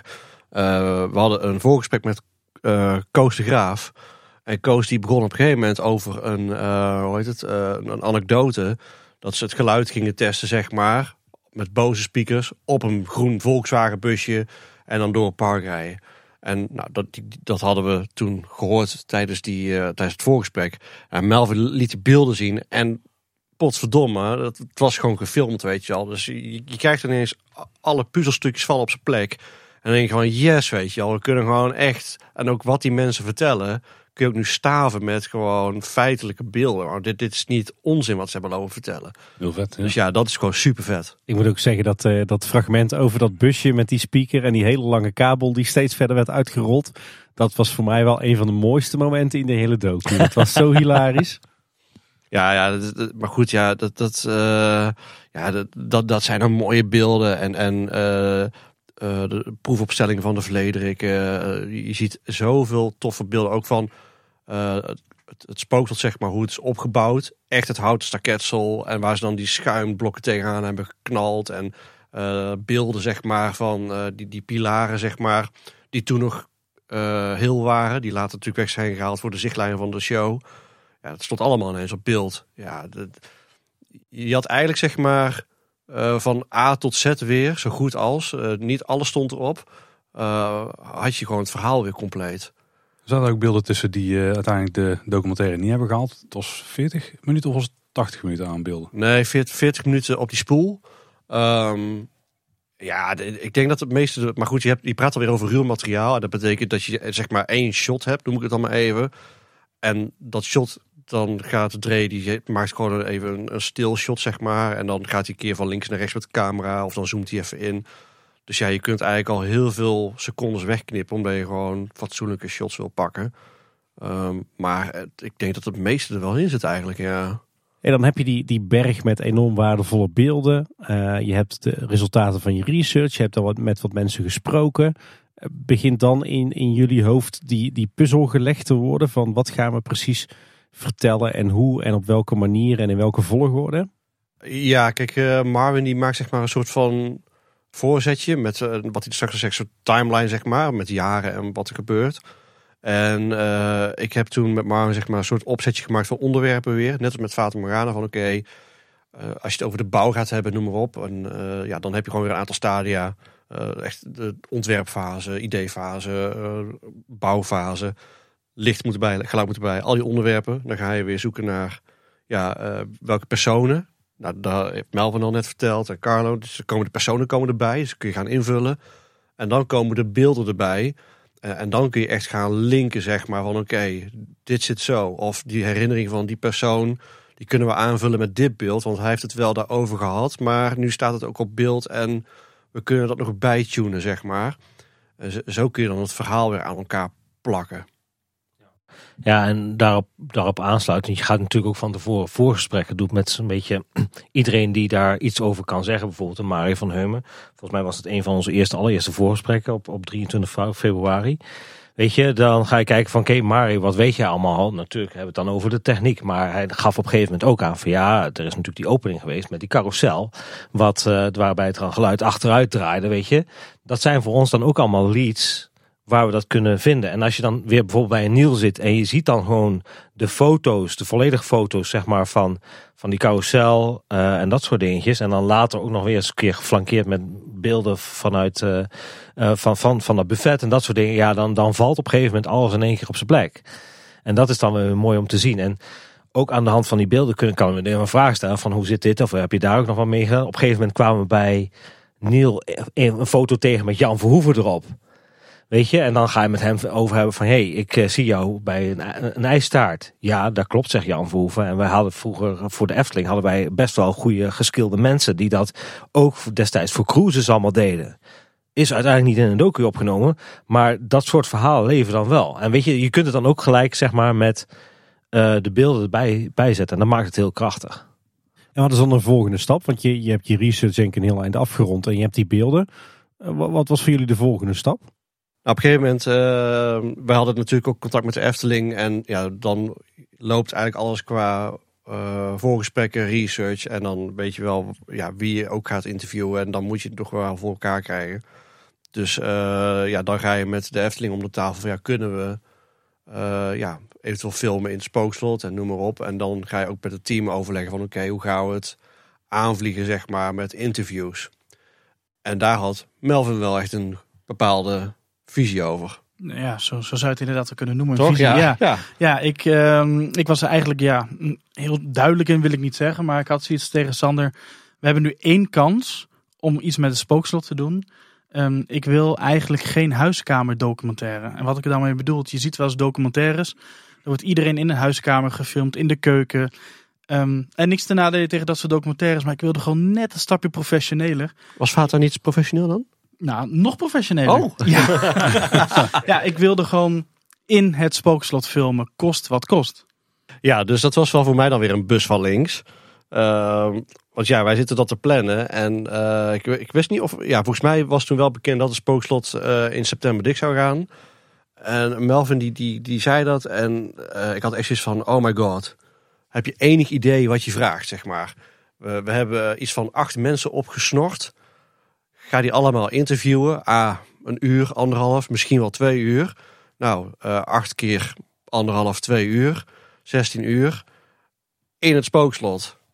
En we zitten al in, het was toen al juni, juli zeg maar. Uh, dus het spookslot is van ochtends vroeg tot 's avonds laat open. Dus ik moet bij de Efteling even gaan pitchen en vragen of wij maar liefst 16 uur in het spookslot op een bepaalde tijd mogen claimen. Dus ik heb toen een soort van draaiboek uh, gemaakt. Uh, met met uh, iets van, nou, ik, ik, dacht iets van zes of zeven opnamedagen. En ik denk van ja, weet je, ik kan hier wel over gaan lopen ja, zeuren en doen bij het team. Maar ik gooi het gewoon over de schutting. Nou, bij de Efteling viel ook even een bommetje, zeg maar, op kantoor Ravelijn. Dus Maureen en ik kregen echt gelijk, de, nou ik denk dezelfde dag nog van Karen Koppelmans een berichtje van... Ja, kunnen jullie vanavond anders even teamsen? Ja. En ja, toen hebben wij zeg maar dat draaiboek doorgenomen met van ja, we willen zoveel mensen interviewen. Eigenlijk liefst in het spookslot. Vanwege inderdaad wat Melvin zei en ook die sfeer en noem maar op. Dus ja, wat kunnen we doen? En toen is Karen eigenlijk met ons ja, enorm gaan schuiven. en toen kwam ook aan het licht zeg maar dat ja, dat spookslot... Ja, er liep van alles. Evenementen met medewerkers die rolleidingen achter de scherm kregen. Uh, zaken die ze zelf wilden doen. Nou, de hele ding is ingescand. Dus er kwam eigenlijk op neer van ja, eigenlijk zit het spookslot al ramvol. Ja, van ochtends vroeg tot, ja, tot s'nachts eigenlijk al. Maar goed, ze heeft toch uh, een aantal dagen weten te fixen. En buiten die interviews ja, heb je ook heel veel, ik noem het even b-roll nodig. Hè? Extra beelden. Je, je moet dingen achter de schermen filmen als het kan. Uh, ligt ook allemaal ineens bij de Efteling. Kan het wel? Mag het wel? Hoe gaan we dat doen? Uh, hoe fragiel is alles, zeg maar? Uh, weten we ook nog niet eens. Ja, en toen hebben we met Karen dat, dat helemaal doorgenomen. En zo is eigenlijk een soort van draaiboek ontstaan. En is Karen intern gaan ja, lobbyen, zeg maar, om zoveel mogelijk data voor ons vrij te krijgen. En op die manier krijg je ja, de opnamedata. En nou, dat was echt de laatste twee weken dat Spookslot open was. Oeh. Ja, en dan, dan, moet je ook nog eens een keer rekening mee houden. Kijk, weet je, dat is dan de Efteling kant. Maar je hebt ook nog acht mensen. Nog ja, een keer. Want, die die ook moeten kunnen. Ja, die moeten ook kunnen. Want het is vakantietijd. Dus ja, weet je, dan moet je dat ook allemaal gaan plannen. En dat moet dan ook nog eens een keer meegenomen worden. Ja, dus, dus wij kwamen ook weer met diezelfde bus van links. Van ja, jongens. Uh, uh, dus we hadden op een gegeven moment kreeg Karin, uh, die had data voor ons. Hebben we weer overlegd. Wij met het team ook overlegd. Want ik wilde Melvin daar natuurlijk bij voor licht en geluid. Uh, natuurlijk voor de interviews. Uh, ik uh, voor natuurlijk het filmen en zo. en Piet of iemand anders erbij als extra handje om te helpen. en eigenlijk om foto's te maken, want ik wil eigenlijk ook dingen documenteren. We kregen van Karin, nou, ik denk vier data voor heet het, de interviews. Eh, en we hebben, godzijdank, hebben we gebruik mogen maken van de technische ruimte. Omdat we daar uiteindelijk drie interviews hebben opgenomen. En dat is dus geweest terwijl het spookslot open was. Want we hadden de tijd anders niet om het op andere momenten te doen. En dat waren de interviews met volgens mij Koos de Graaf, Dre Broeders en... Leon Dubois. Ah ja. En Leon Dubois is eigenlijk gewoon puur uit noodzaak. Omdat we de tijd niet hadden om op een andere locatie te shooten. Ja. Dus eh, ja, tijdens die interviews zie je al die lampjes bliepen en doen. En als je goed luistert, zeg maar, als je straks gereleased wordt of wanneer dan ook, eh, dan hoor je ook allemaal en dingetjes. Omdat de show gewoon echt draait. Het is gewoon echt daadwerkelijk eh, de, de real deal, zeg maar. Dus, eh, en dat is wat Marwan zegt. Ja, je moet dan ook nog die mensen bereid zien. Nou, Mari had zijn vakantie verzet of afgebroken. Ja, je, je, je moet wel, want je hebt gewoon vier data en that's it. De, de, laatste opnamedag was met Lex en dat was echt de dag voor de sluiting. S ochtends vroeg om half zes. Ja, want Ja. wa- wa- wat waren de tijdstippen waarop jullie gebruik mochten maken van het spookslot? Nou, wij moesten heel stipt om tien uur eruit zijn. Uit de, uit de voorkant, zou ik maar zeggen. Eh daar kregen we echt geen ruimte in. Eh, ja, goed, dat, dat is de policy van de Efteling. Dus ja, toen zijn we terug gaan rekenen, zeg maar. eh, van nou, voor die in persoon hebben we zoveel tijd nodig, zoveel tijd. We hebben dan ongeveer een uur max opbouwtijd nodig. Eh, nou, dan moeten we nog aankomen. We moeten nog, eh, ik noem maar even, aanmelden. Dus al die momenten ga je terugrekenen. Dan is van ja, dan moeten we om zeven uur moeten we in, in het spookslot staan. Dus we moeten om half zeven aangemeld zijn. Dus ja, reken maar uit. Dus we hebben iedere keer rond half zeven of zo... hebben wij eh, ja, aan de poorten gestaan. En om zeven uur waren we in het spookslot aan het opbouwen en doen. En letterlijk om half tien, kwart voor tien heel gauw afbouwen. En eh, niemand zag dat wij aan het filmen waren. Je hebt het nu over de ochtenden ook, hè? Ja. Ja, dus dat, dat zijn de ochtenden. Het was, was vroeg. De, de, de meest vroege ochtend was eh, eh, met, met Lex, maar daar kom ik zo nog op, want dat was ook de meest lange dag. Maar inderdaad, ja, we hebben ook nog een keer gehad. Ja, ik al zei, je moet ook b-roll schieten. Dus ik had ook dat, dat ik shots wilde hebben van het spookslot van buiten en s'avonds en noem maar op. Dus ik had ook nog een dag ingepland om dat soort shots te draaien op een bepaald moment. En toen kregen we ineens van Karin heel snel van... Jullie moeten morgenavond komen shooten. En de reden daarvan was, we hadden namelijk het allereerste eh, interview gedaan met Ja. Mari van Heumen. Dus wij gingen 's ochtends met Mari in het spookslot in, deden ons dingetje, komen naar buiten en we zien op al die bomen stippen staan. Wat gebeurt hier? Ja, en toen is Karin inderdaad intern gaan lobbyen van... Hey, wat is de bedoeling? En nou, echt eh, twee dagen later... Ja, jullie moeten morgenavond... Want het kan zijn dat eind van de week dat het dan weg is. Dus laten we morgenavond shooten. Dus ik heb Carlo inderdaad gevraagd eh, van... Kun jij mij helpen? Want ik heb iemand nodig om materiaal eh, mee te kunnen slepen. Want ik moet binnen no time... Moet ik eh, dat gaan regelen. Dus ik heb vrij geregeld op mijn werk. Ik heb spullen gehaald. eh, ik Ja. heb spullen extra gehuurd voor de goede shots, zeg maar. Eh, dus ik heb overdag het spookslot helemaal eh, van buiten dan zeg maar vastgelegd met details, eh bij die shots, alles wat erin zit, voor, achter, eh, heksenpad. En daarna nog een keer, s'avonds toen donker was, nog een keer. En dat was ook wel weer leuk. We hadden één shot, zeg maar. Die had een van ons voorgesteld. Ik weet niet meer of het Carlo of Melvin of wie dan ook was. Volgens mij jij. Dat, dat, dat, dat die deuren dicht gaan, zeg maar. Wat, ja, spoiler alert, wat dus het einde is van het spookslot. Dat hebben we dus op die avond gedraaid. Hoe heet? Ehm, dat was om kwart over tien s'avonds, want het park was eh, natuurlijk laat open. Dus we hebben tot kwart over tien gewacht. En we moesten al die medewerker een beetje charteren van... hey, kun je alsjeblieft even meehelpen en iets langer blijven en eh, noem maar op. En eh, nou ja, dus wij hebben binnen echt nou, een kwartier gewacht achter de voordeuren van het spookslot. Nou, wij deden op een gegeven moment die deuren open en er stond, en nou, ik denk, niet overdreven, maar ik denk wel iets van twintig fans en, en gasten van de Efteling nog allemaal foto's te maken van het spookslot. En ja, wat ik zoiets, ja, wat, wat is hier aan de hand, weet je wel. Maar die waren gewoon echt allemaal nog foto's aan het maken en doen. En wij moesten dat, dat shot draaien. Dus hebben iedereen weggedirigeerd of een beetje naar achter. En eh, nou, Karin is aan de achterkant van het spookslot gaan staan, zodat zo min mogelijk mensen door die gang zouden lopen, die galerij. En nou, Carlo en die medewerker, die hebben dus eh, geholpen om die deuren dicht te doen, terwijl ik achteruit loop. Dus je moet je voorstellen dat ik achteruit loop en dan cue van ja, deuren dicht en eh, noem maar op. En dat is eigenlijk achter mij staan gewoon iets van twintig fans of zo. Of mensen staan gewoon foto's te maken, weet je, dat je bezig bent. Eh, dus dat heb je helemaal niet door. Eh, ja, jij hebt toen die deur een paar keer eh, Ja, dat vond ik een mooi moment. Want het was natuurlijk de laatste week van het spookslot. En dat was voor mij al een soort afscheidsmomentje dat ik die een van die grote zware deuren dicht mocht doen. En nog vijf keer ook. Dus dat was wel heel leuk om te doen, ja. Ja, Maar, ik denk dat het best wel ook bijzonder was in die week. Hè? Want eh, het, het voelt nu alweer heel lang geleden. Maar dat is natuurlijk een enorme ophef of gekte, of hoe je het ook wil noemen, rond de sluiting van het spookslot. En zeker die, die laatste paar dagen dat het slot nog open was. Ja, dat waren voor heel veel mensen ook, ook emotionele dagen. Maar jullie waren op dat moment echt volle bak aan het filmen daar. Ja, we waren echt, echt zwaar eh, aan, het, aan het aftikken. Wij konden gewoon niks missen. Ik heb echt eh, een, een lijst meegenomen met Carlo. eh, van, ik moet dit geshoot hebben. Want eh, ja, anders moet ik morgen terugkomen of zo. En, en dat, dat kan eigenlijk niet, want ik kan zelf niet, noem maar op. En het was maar goed ook dat we dat gedaan hebben. Want ja, ik kreeg de volgende ochtend eh, heel vroeg ineens een extra appje. En toen waren de helft van de bomen waren al gesnoeid.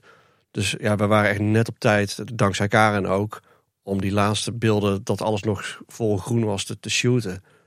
Dus ja, je, je bent gewoon echt eigenlijk alleen maar productie aan het draaien. Hoe, was dat om in die laatste week, eh, die laatste gekke week, eh, daar zo actief te zijn, daar te werken, daar te filmen? Ik denk voor ons allemaal wel bijzonder. Eh, als ik zo even rondkijk, het, het is, ja, het, is dubbel. Want je weet, je weet dat het weggaat. En ik denk dat wij, we hebben dus de, de dag voor de sluiting geshoot. We hebben die vrijdag voor de sluiting geshoot. En we hebben de week daarvoor op die zaterdag en vrijdag geshoot. Dat waren onze opnamedata even uit mijn hoofd. Dus wij hebben die laatste twee weekenden echt heel, eh, heel hard moeten knokken, zeg maar, om alles er goed op te krijgen. En we konden geen enkel interview eh, ja, kapot maken, laat ik het zo zeggen. Ehm, en eh, dus, dus je bent eigenlijk heel erg druk met je hoofd bezig met aftikken, wat ik net zeg. Zo, zo erg eigenlijk dat we hadden zo'n tijdsnood, omdat wij om tien uur eruit moesten zijn, dat ik met Marn heb overlegd van, hé, hey, we hebben zoveel vragen en we hebben zoveel tijd. Ehm, ja, laten we eerst de meest cruciale vragen stellen. Dan op de tijd kijken hoe ver zitten we. En dan gaan we de rest aftikken. Dus we hebben niet eens chronologisch de vragen opgenomen. Maar echt van oké, dit is het meest belangrijke. Dan dat belangrijkste, dan dat belangrijkste. Continu naar elkaar kijken. Wat is de tijd? Ja, en dan is het van oké, we hebben nog een eh, kwartier of een half uur. Oké, dan gaan we die en die, die vragen nog erbij stellen. En als we dan nog extra tijd over hadden, konden we nog even overleggen. En dat was het. Ja, en dat merk je ook bijvoorbeeld bij Lex. Hè? Want op zich was het idee ook om, om Lex wederom, net zoals bij Fata, gewoon wel weer de tussenstukjes te laten doen. En maar dan is het ook zeg maar dat je twee weken voor die tijd nog met Lex zit. Van nou, dit zijn de vragen. Dit is hoe ik er graag dat je erop geantwoord moet worden. Zeg maar, dit zijn eh, de dingen. En hou het ook gewoon kort en voor zichzelf. Dus Lex is daar ook gewoon, die is op een gegeven moment nog naar Vlissingen gegaan. En heeft hij daar nog even vakantie gevierd. Maar tussentijds zei ja Marvin, ik ben toch nog even bezig om alle herinneringen erop te halen. En dat zo goed mo- en zo kort mogelijk te, te doen. Want je had maar anderhalf uur. Nou, en Lex, Ja. die kan pra- praten. Dat weten jullie. Die, die redt het meestal niet in anderhalf uur. Nee. Precies. Nee, nee, nee, nee. Ja, plus eh, wa- wat we eigenlijk nog vergeten is dat, dat voor het- voordat we gingen filmen, hebben Melvin en ik nog eh één of twee dagen of zo. We, we hebben nog een paar keer door het spookslot gelopen en gescout zeg maar naar locaties. Dus wij zijn eigenlijk niet eens naar het spookslot gegaan om afscheid te nemen of eh, hoe emotioneel, maar gewoon van waar gaan we filmen? Welke hoeken kunnen we pakken? Hoe doen we het qua licht? Eh, heel erg met Melvin overlegd, oké, als ik hier de camera neerzet, hoe kunnen we dan daar een lamp neerzetten? Waar zit hier in vredesnaam de aansluitingen? Oeh, ja. Weet je wel, eh, we staan hier in de gang. Zit hier stopcontacten? Ja, ik zie ze niet. Ik zie ze niet. Oké, waar is dan de deur? Ja, daar is een deur. Ja, oké, we weten niet waar die uitkomt. Hoop je daar dan stopcontact. Dus dan ga je weer overleggen naar Karin. Van, hey, weet iemand van technische dienst waar een stopcontact zit? Ja, weten we niet. Oké, dan hebben we een haspel nodig. Ja, hoe lang moet die haspel zijn? Ja, weet ik veel, 50 meter. Ja, dan doen we wel twee keer 50 meter. Want weet jij veel, voor het moeten we vanuit de kelder gaan haspelen. En ja, Ja, en toen kwamen we erachter, eigenlijk had het spookslot geen stopcontacten in de wachterij en de hoofdshow. En nee. Dus we hebben eigenlijk vrijwel alles op accu moeten gaan doen. Dat is ook weer zo'n moment. Eh, en nu, nu moeten we accu's gaan regelen. Waar halen we die ineens vandaan? Dus dat was wel, Ja, ja, was wel zo- gewoon spannend. En om antwoord te geven op jouw vraag van hoe hebben we die week beleefd. We hadden gewoon geen tijd voor emotie. nee. Pas toen het spookslot dicht was en wij klaar waren met draaien, beseften wij met z'n allen van, het is er niet meer. Eigenlijk, eh, maar goed, daar komen we zo, nog, zo meteen nog op. Er, zijn wel momenten dat we zelf ook wel een beetje afscheid hebben kunnen nemen van het spookslot, zeg maar. Maar eh, ja, dat komt straks wel. Maar eh, we, hadden het gewoon niet. Het was echt alleen maar nadenken en draaien. En voor mij ook vooral, zeg maar, tussendoor van... wat ik heb gedaan is na de opnames iedere keer het materiaal meteen ingeladen. Eh, en ook meteen teruggespot, zeg maar, zoals dat heet. En gemarkeerd van, oké, hier gaat het daarover, daar gaat het daarover, daar gaat het daarover, daar gaat het daarover. Daar zit die en die, die vraag. En dan kan ik ook weer nadenken van, heb ik iets gemist wat een ander op moet vangen? Want de volgende dag komen er weer drie mensen. Dus als ik hier iets heb gemist bij Mari, dan moet ik gauw eh, met Marn overleggen van, kunnen we even bij die of die of bij Dre of wat dan ook weer een vraag erin verwerken? Want ik, we hebben dat stukje niet. Of dat stukje is eigenlijk, nu ik het terugkijk, niet zo heel erg uitgebreid. Dus ja, en dan, dan ben je alweer op de volgende dag, zeg maar. Ja, en dat was eh, die zaterdag de tweede dag. En dat was dat we 's ochtends vroeg de eerste hadden. En toen hebben we echt drie interviews gehad eh, in de technische ruimte. Dus wij gingen 's ochtends om, ik denk half zeven naar binnen. En we waren om eh, vier, vijf uur gingen wij naar buiten pas. En we hebben echt alleen maar in het spookslot gezeten. We zijn één keer even tussendoor naar het personeelsrestaurant geweest om wat te, te eten. En voor de rest hebben we alleen maar in de kelder van spookslot gezeten de hele dag. Ja, dat is bizar. Respect, respect. Overigens nog wel een leuke anekdote. Want wij waren op een gegeven moment met, eh, natuurlijk met Lex zouden gaan filmen. En dan hadden we ook bij Karen aangegeven van... joh, weet je, we willen graag dan die deuren op de achtergrond hebben. En Karen was op een gegeven moment... Ja, daar zit nog wel een prullenbak, hè? Want de- de- als je die twee deuren hebt, daar zit daar een prullenbak. Ja, die gaan we wel weghalen. En volgende dag, prullenbak weg, hè? Ja, ja nou, toen wij aan het opbouwen waren, Ja. speciaal met gekomen een boormachine noem maar op, om die, om die prullenbak weg te halen. Want dat was eh, dus op de zaterdag, voor het spookslot dichtging. En die hadden ze gewoon weer teruggehangen hè, daarna. dus hadden ze, ja, je van, oh ja, die, die is al weg, die is al eh, klaar voor de sloop. Nee, die hebben ze gewoon weer teruggehangen. Maar ja, de, en, eh, ja, we hebben gewoon heel veel tijd gespendeerd aan, aan die interviews goed, goed hebben. En die eh, vrijdag hebben we Lex opgenomen voor de sluiting van het spookslot. S ochtends vroeg, om half zes moesten we er zijn. Want er zou nog een of andere speciale delegatie iets komen doen en noem maar op. En we hadden die opname gepland, maar dat moest er tussendoor. Dus wij moesten ineens, het interview met Lex stond om half zeven gepland en om zeven uur Lex arriveren. En opeens was het van ja, maar wij moeten om negen uur moeten wij het spookslot uit zijn. Ja. Eh, Dat was- Ja, Dat was wel grappig, want ik belde op een gegeven moment Lex. Ik zeg Lex, ik zeg, het wordt even eerder. Ja, zegt Lex, dat is mijn schuld. Oh, wat heb je dan gedaan? Ja, ik heb, eh, ik heb even naar, eh, ben een fonds heb ik gemaild, want wij wilden eigenlijk ook wel graag een afscheid doen. Dus dat klopt, dus wij moeten eerder. Maar ja, ik ben niet zo'n ochtendmens, dus, eh, maar ja, ik zet me er wel doorheen. is goed, Lex. Als we nog even stilstaan bij die, die interviews. Hè? Wie hebben jullie uiteindelijk allemaal geïnterviewd voor de docu? Eh, ik zal eens even opnoemen eh, wie dat zijn. Dat, eh, als eerste hebben we geïnterviewd Mari van Heumen. Nou, die was vooral voor de techniek, zeg maar, bewegingstechniek. Eh Dre Broeders, met name licht en geluid, zeg maar. En eigenlijk vooral geluid, als ik het goed zeg. Jan Verhoeven, de architect uiteraard. Koos de Graaf, ook techniek, dat was toen stagiair. Leon Dubois, waar we het al eerder over hebben gehad, over het geluid en de muziek. Lex Lemmers uiteraard, ook voor de techniek. We hebben daarnaast Neil Hornick opgenomen in Londen voor de opening. We hebben daarna, na het spookslot dicht is gegaan, hebben we nog extra opnames gehad in het museum. Dat was met Kees Bouwers en Frans Dame. En Kees was verantwoordelijk voor het metselwerk. Frans Dame voor interieur met alle schuimblokken en decor. Eh, daarna hebben we Jan Smits opgenomen over de dirigent. En als laatste hebben we Rick Beretti opgenomen over zijn afstudeerproject. We hebben 13 nieuwe interviews opgenomen. En als je het nog wil weten, in totaal is het ook 13 uur aan ruw materiaal. Zo.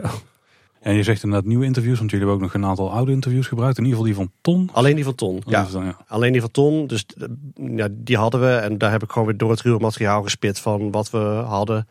En weer wat markeringen gezet van hier gaat het over het spookslot. Eh, er zaten in zijn eigen docu al wel dingen over het spookslot. Ik weet niet wat er wel of niet van over is gebleven toen. Maar ik heb het gewoon opnieuw bekeken en gemonteerd. Maar we hebben daar buiten dus 13 nieuwe interviews gedraaid. En dat is dus 13 uur aan nieuw materiaal. Ja. Die, die interviews met, of die interviewfragmenten met Tom van der Ven, die waren toch ook wel apart hoor. Want ik zat in de zaal naar de docu te kijken en het voelde net alsof dat die nog leefde. Ja, maar dat is ook te danken aan gelukkig de kwaliteit waarin we het hebben opgenomen. Ook toen al wel goed eigenlijk. Met, eh, met Jeroen Kroon en met ehm, ach, eh, Martijn Snoer. Martijn Snoer inderdaad. Eh, dus ja, weet je, we hadden toen al dat we kwa- kwaliteit wilden leveren. En dat zie je gewoon nu terug. Dat als je terugkijkt op groot beeld. Dat, ja, en, en dat is gewoon belangrijk dat je die kwaliteit waarborgt. En eigenlijk dat je elke docu weer iets verbetert. En dat, dat zie je denk ik ook wel terug als je echt gaat kijken naar alle docu's. Iedere keer is het wel iets beter en beter en beter. En bij de Vater ging het weer iets verder met al die huiskamer-interviews. Dat ik zeg van ja, we hadden het eerste interview met Kees Kikstra opgenomen. Toen heb ik zelf nog eh, lampen gehaald en gehuurd. En dat ik zeg, dacht van ja, die ga ik niet meer doen, weet je. Dus ik heb Melvin toen gevraagd van kun je mij alsjeblieft helpen om te gaan belichten. En nou, Vater is geweest en dan ga je weer kijken van oké, wat kunnen we nu weer beter doen? Nou, Melvin zegt al, ik wil geen huiskamer-interviews. Dan zei ik van ja, maar als we in het spookslot gaan shooten, dan wil ik wel een bepaald sfeertje neerzetten. Dus laten we eens kijken hoe we het ook qua belichting weer een nieuw niveau kunnen geven. En ook weer qua geluid. Ja, eh, dat we de microfoons bijvoorbeeld weg kunnen werken, dat je ze niet ziet. Ehm, en eh, bij het spookslot hebben we toen uh, Melvin en ik erover gehad van, goh, eh, dit zijn hoeken. En nou, ik heb wel iets in mijn hoofd. Eh, een bepaalde belichtingstechniek. Ehm, kijk er eens een keer naar. En eh, dan zou ik nog liefst een soort van accentkleur op de achtergrond willen. Niet overdreven, gewoon heel licht. Maar dat, dat spookslot groen of blauw. Of even kijken wat past. Ehm, dus uiteindelijk heb ik de reversed key light techniek toegepast met Melvin. Ehm, en dat betekent eigenlijk, als je zeg maar een persoon hebt en je zou die moeten belichten, dan kun je twee lampen van voorzetten, eentje links en eentje rechts. En je kan een lamp van achter doen, dat zijn ja, schouders een beetje belicht worden. En dan kun je zeggen van oké, die twee voorste lampen die op de persoon staan, de ene zet ik wat feller dan de ander. En dan creëer je een soort van schaduw op de andere kant van het gezicht. En als je dat doet zeg maar aan de kant waar de camera staat, dan wordt de kant van de camera zeg maar wordt het meest belicht. En de kant het verste weg van de camera wordt er wat donkerder. En reverse is zeg maar andersom. Dus dat je vanaf achter meer belicht. En dat de voorkant wat donkerder wordt.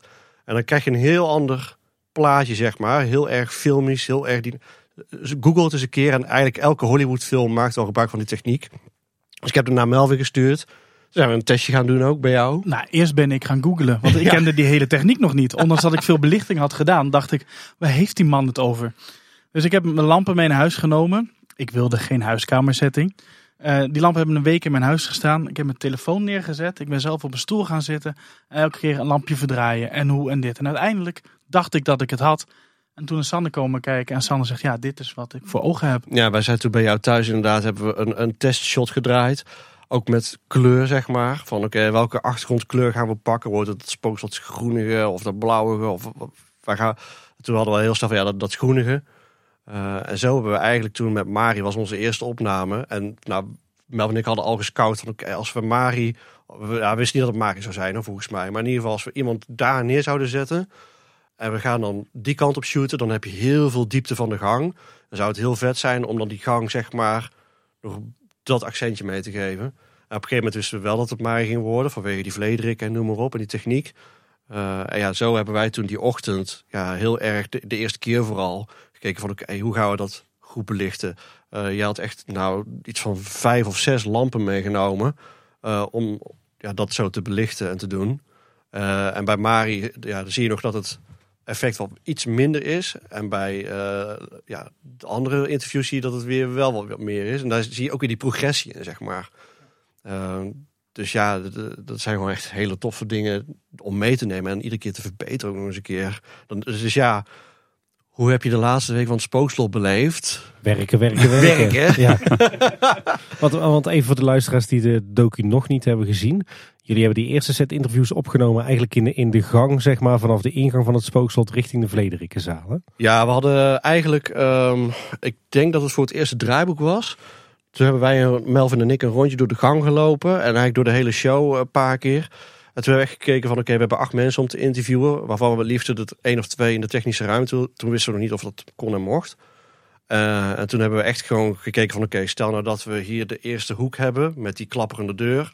Oké, dan kunnen we hier een stoel neerzetten, daar de camera. Dan hebben we hier shot 1. Oké, ping, shot 1. Zelfs een foto gemaakt ter referentie. Daarna loop je de gang door en dan heb je die nis met die schedels. Oké, die kunnen we vanaf de kant, vanaf de jammerende man shooten. En we kunnen vanaf de gang pakken met eh, de Vlederikken. Het shot van Jan Verhoeven, zeg maar.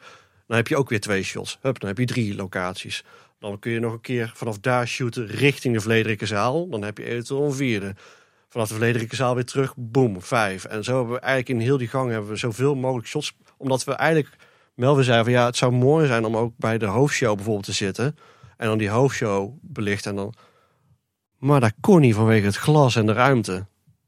Dus die, die locatie viel eigenlijk al meteen weg. Ja, ik heb nog nooit zoveel op een foto gestaan in het Nee. En hoe deed het met de, de beelden van het spookslot zelf? Want jullie hebben dus ook eh, beelden gemaakt van onder andere de Vlederiken, maar dan boven het doek, zeg maar, boven het plafond. Ja. En ook van eh, het deurtje wat daar dan zit, wat levensgevaarlijk is als je daar doorheen zou stappen. Ja. Maar hoe, hoe zijn hoe dat soort eh, shots tot stand gekomen? We hadden dus dat, in dat draaiboek had ik een dag opgenomen, of eigenlijk een ochtend ook, om alleen maar shots van het spookslot te draaien. Alleen maar. En dat betekende eigenlijk in de ochtend alles achter de schermen.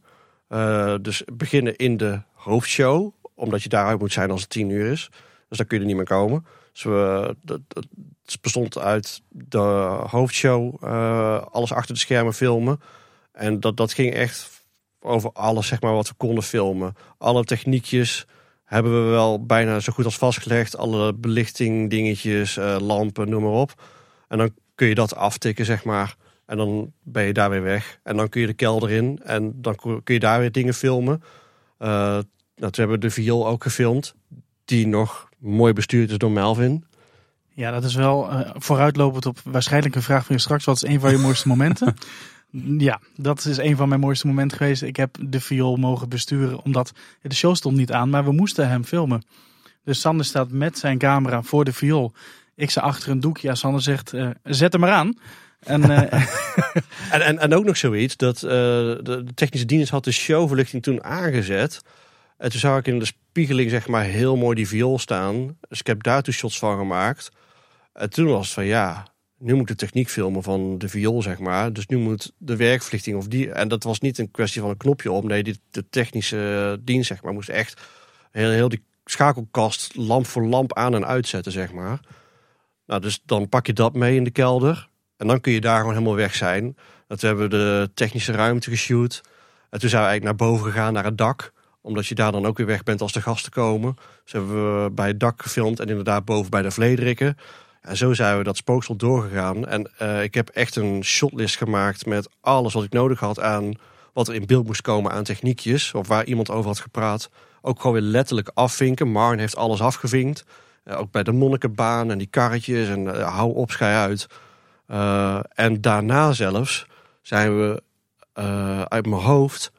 Eh, en toen ging het park open. Toen hebben we dus negen keer de hoofdshow gefilmd.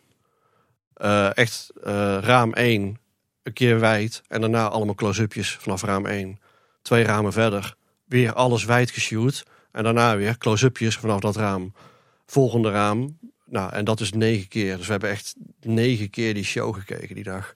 Ja, en daar hebben we ook dan nog gewoon elke keer die ruimte van vrijgehouden. Want je hebt natuurlijk je, Ja. je hebt ook gewoon met bezoekers te maken. Ja, dat wil je niet allemaal in je spiegeling hebben. Dus eh, we hebben één dag, en dat was die zaterdag, is dat geweest, voordat Spooksel dichtging.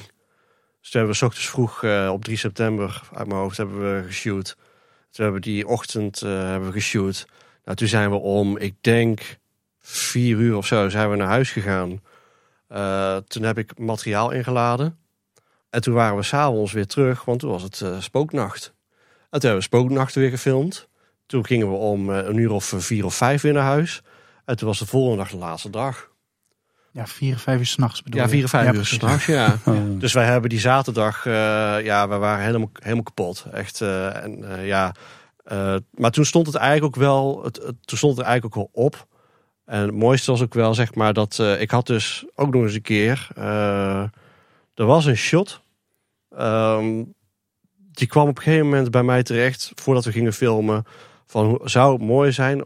Carlo en Melvin kwamen daarmee. Ik denk dat Melvin en ik daar een overleg eigenlijk uitkwamen. Eh, wij hadden eigenlijk een, een eindshot bedacht. In het begin van de documentaire ga je de, eh, het spookslot in. En dan moet je aan het einde van de documentaire moet je spookslot uit. Maar wij hadden bedacht om, eh, om een shot te creëren, gewoon een één take zeg maar, vanaf de hoofdshow. Terug uit de gang door en zo naar buiten toe. En ja, dat zagen wij heel erg voor ons als einde van de documentaire. Ja, en ik dacht nog, nou, dat, dat, dat moeten we gewoon met een drone doen. Ik heb geen idee hoe we dat dan verder moeten doen. Eh, achteruitlopen is geen optie. Dus ja, ik drop dat bij Sander van, joh, heb jij een drone? Ik zeg, ja, die heb ik wel. Maar ik zeg, waar je wil, dat kan helemaal niet. Want eh, ja, je, je vraagt aan mij... eh, nou ja, ook omdat ze zeiden van ja, en dan, dan de spookslot uit en dan naar boven en dan wegtrekken. En dan dat je dan spookslot zo ziet. Ik zeg, ja, ik zeg, dan moet je dus één shot maken met een drone. Achteruit, achteruit vliegen en dan naar boven in een plek met heel veel bomen. En ik zeg, ja, dat gaat hem niet worden, jongens. Maar goed, we hadden dus die, die ochtend op zaterdag eh, voor de sluiting. En ik had dus een eh, extra cameraatje meegenomen eh, op een stabilisator. En ehm, ik dacht van, weet je wat, ik ga gewoon een shot draaien en ik zie wel waar het schip eindigt. En op een gegeven moment wist ik de timing van als de hoofdshow aangaat, dan gaat ook de voorshow lopen. Dus ik wist op een gegeven moment de timing dat de voorshow twee keer draait met die vlederikken. Dus ik heb toen een shot vooruit gelopen met alles erop en eraan. En dat is eigenlijk het, het moment dat eh, in het begin van de documentaire, dat we er- erin gaan, dat is het shot vooruit. En dan loop ik ook vooruit en dan gaan die vlederikken gaan af en dan loop ik vooruit. En daarna dacht ik, ik wacht bij de deur en ik loop hem nog een keer achteruit. En dat heb ik toen gedaan. En nou, dus achteruit gelopen. Ik wist de timing van de vlederikken. Dus omhoog gedraaid met de camera, de vlederikken geshoot. En toen verder uit achteruit de gang door, helemaal doorgelopen. En eh, nou, daarna die, dat shot met die deuren van eh, Carlo, zeg maar. Die deuren die dichtgaan. Nou, ik ben naar huis gegaan die middag. De heren wisten nog van niks. En eh, ik had dat, dat materiaal ingeladen. Diezelfde middag nog muziek eronder gezet. De eerste soundscaping eronder gezet. De deuren erachter geknald. Ja, en toen voelde ik hem al meteen. En ik, had een, een exportje gemaakt diezelfde middag. En ik, het enige wat ik zei in de groep is van... Just going to drop this here. Met dan een playbutton. Nou, en zij spelen hem af. En eh, ja, dat is het einde van de spookslot. En hij is zo eh, altijd geweest. Hij was gewoon die middag stond hij. Ik weet nog dat ik hem eerst, eh, allereerst bij jou thuis heb gezien. Ja, dat was later inderdaad. Ja, jij hebt, jij hebt me echt voor de televisie gezet. Jij bleef aan tafel zitten achter mij. Dus ik zat voor die grote tv van hem. Eh, alle lampen deed hij uit. Ehm, en toen mocht ik dat shot gaan kijken. Nou, dat, dat hakte behoorlijk in. En toen, toen was ik heel stil. En toen vroegen ze, en Carlo? Ik zeg, eh, nu even niet. die hakte er echt, dat weet ik nog wel, die hakte er behoorlijk in. Want ook die laatste zinnen van de, van de gedicht waarin spookslot te horen was... en alles van de verhalen en alles eronder... Ja, dat, dat, dat was voor, voor, voor mij ook het ultieme einde van. eh, en hij, hij had het gewoon gemaakt. En voor diegenen die denken van, oh, dat is, dat is terug uitgemonteerd. Nee, dat is, dat is echt terug Ja. uitgefilmd. Want anders klopt die show van de Vlederiken niet. Het is ja. echt een one, one shot, een one, one taker. Ja, Geen enkele keer gestruikeld over je eigen voeten. nee, godzijdank niet. Nee, ik liep achter hem met mijn handen wijd, zo van dat Sander voor kan lopen. Van ja, Marvin ook inderdaad erbij. loop Ja. maar, we zien wel. Het is wel grappig, want een van de dingen is, is dat je, je, je bent daar natuurlijk met een team. En Sander die maakt dat shot, zeg maar. En dan kom je op een gegeven moment bij die deur uit. Bij de voordeur. ja. bij de voordeur. En weet je, dat team dat, dat schuift zich helemaal in elkaar. Weet je, om Sander zoveel mogelijk ruimte te geven. Dat gaat nog net niet, stapelt nog net niet boven op elkaar. Ja, ik, ik loop achteruit en eh, ik wist dat ze daar zouden staan. Eh, en ik, ik, ik kom zeg maar bij die, die, die klapperende deur en ik kijk zo naar achter, zeg maar, terwijl ik dat shot draai. En ik, kijk zo naar hun. En eh, nou, ik loop naar achter en naar achter. En ik, ik wilde eigenlijk tot aan de deur lopen, want ik hoopte eigenlijk, eh, dat is helaas niet gelukt, misschien later nog, ja, ik weet niet, maar goed. Ik hoopte eigenlijk dat de shots van de sluitende deur en dat shot aan elkaar zou kunnen plakken, dat echt één shot zou worden. Ehm, maar goed, dat is niet gelukt vanwege alle perspectieven verschillen, noem maar op. Maar, dus ik wil zo ver mogelijk naar de deur lopen. Maar daar stond dus de hele crew en Karen Koppelmans. En die zijn uiteindelijk echt zo opzij gaan schuiven. Echt zo, zo plat mogelijk tegen de muur aan. En dan, dan, dan, dan, stop ik en dan... Ik heb het shot nog wel erg en dan draai ik de camera en dan zie je iedereen echt zo staan. Dat ding maar ja, het was wel heel, het was wel heel tof. Het, het- ja, wat, wat ik zeg, het, het, het, het was gewoon eh, ook weer iets wat op zijn plek viel op die middag. De muziek klopte. Eh, het enige wat we hebben gedaan is de timing ietsje aangepast van, de, van het verhaal. Dat er iets meer ruimte tussen komt. Eh, en zo is die gebleven. En het leuke is, is ehm, ik had voor mezelf nog wel een leuk ideetje van nou, ik heb binaural audio koptelefoon. Hè? Dus dat betekent dus als je een koptelefoon opzet, dat je dus gewoon de ruimtes hoort. En ik ben toen samen met Sander zeg maar achteruit gaan lopen om dus daarmee ook de audio te pakken zeg maar. We hebben het uiteindelijk niet gebruikt. Of nog niet gebruikt. Ik weet niet of we het ooit gaan doen. Maar we hebben dus ook gewoon dat stukje audio. En daar hoor je dus ook inderdaad de stemmen allemaal verveden en dat soort dingetjes. En dat was, dat was wel ja, heel bijzonder moet ik zeggen. Hoe, hoe voelt het voor jullie om zoveel tijd eh, in het spooksel te besteden en dan met name om achter de schermen te mogen komen? Want jullie hebben eigenlijk alles gezien in het spooksel achter de schermen, toch? Ja, we hebben alles gezien. De, elk deurtje is open gegaan. Ja, dat, dat, dat is gewoon bijzonder. Zelfs achter de prullenbakken gekeken. Ja, zelfs achter de prullenbakken gekeken. We hebben, nee, maar echt serieus. We hebben echt ook Eh, maar dat was ook gewoon uit enthousiasme van de mensen die er waren en de technische dienst. En ja, dat, dat de, de kasten open werden getrokken waar nog oude persglaslampen in lagen en noem maar op. En eh, dat je ook verhalen hoort van de medewerkers die er werken met vol passie eh, en, en ons daarin begeleiden, zeg maar. Nou, maar ook de technische ruimte, daar wij daar staan. En dan eh, dat Dre, zeg maar, na dat interview. eh, oh ja, die kastje, klik kastje open terwijl gewoon de show draait. Oh, dit weet je wel. En ja, dat, dat is gewoon heel, heel bijzonder om mee te maken. Dus aan de ene kant gewoon heel tof. Maar ja, eh, jij zei het volgens mij heel mooi van ja, dit is gewoon dadelijk weg. Ja, dat heb ik inderdaad altijd gezegd. Het is Ja. gewoon weg. En ik denk ehm, dat door het maken van deze documentaire mijn liefde voor het spookslot echt gegroeid is. Voordat we dit gingen maken dacht ik, ja, het is het spookslot. Het is mooi, mooie muziek. Maar hierdoor, ook wat, wat, wat Paul zegt, alles hebben kunnen zien en zoveel tijd aan besteden aan één zo'n project. Ja, dat heeft de liefde wel, wel aangewakkerd, ja. Uiteindelijk heeft achter het scherm heeft ook nog ergens een sleuteltje gehangen. Want eh, Piet, eh, zijn schoonfamilie, die heeft voor de Efteling gewerkt. Waaronder dus Frans Dame. En weet je, sommige mensen die hebben zoiets van... Ja, weet je, ik hoef allemaal niet op, op camera. Het hoeft allemaal voor mij niet. En op een gegeven moment was Sander aan het filmen bij de gehangenen, zeg maar. En boven in het gedeelte, zeg maar, om dat stuk techniek te, te, te filmen. En nou goed, Piet erbij. En ik, ik, ik sta daar met Karen en ik op een gegeven moment, ik kijk naar links en ik zie regelwerk, gewoon dat houten latwerk daar. En ik zie daar gewoon met pen opgeschreven, F dame. Ik zeg, Piet, kom eens even kijken. Ik zeg, maak hier eens een foto van. Komma 78. Ja. En zij maakt een foto en laat het dus aan Frans zien. En die, barst uit in verhaal. Hij zegt, dat willen we hebben. Als je dat kunt doen, dan kun je mooi voor, voor op de camera. En zo, en zo is Frans Dame ook weer er later pas bijgekomen, inderdaad. Om te vertellen over het hele piepschuim en noem maar op. Ja. Want die had is, ja, dat hoeft allemaal niet en eh, noem maar op. En dat geldt ook met Kees Bouwers. Die, die wilde eigenlijk ook niet. Dat, ja, die doet nooit interviews. En ja, Frans die heeft Kees weer aangestoken van ja, hey, ik heb altijd wat voor jou gedaan. Nu ga jij maar een keer wat voor mij doen. Ik ga voor de camera, dus jij gaat ook maar voor de camera. Dus toen hebben die twee heren hebben ook ineens toegezegd. En daarom zijn die ook in het museum opgenomen, omdat het later is gebeurd. Maar dat is inderdaad naar aanleiding van die foto van gewoon een handtekening van hem, dat nog steeds achter schermen hing op dat houtwerk. Wat toen hij het spookslot heeft gebouwd. En dan heb je op een gegeven moment heb je de, de, de registratie van die interviews. Je hebt eh, al die beelden van de bouw die je van Dre Broeders hebt gekregen. Je hebt nog allerlei andere beelden en interviews geschoten in, in de loop der tijd. Heb je dan alle puzzelstukjes al te pakken voor je docu?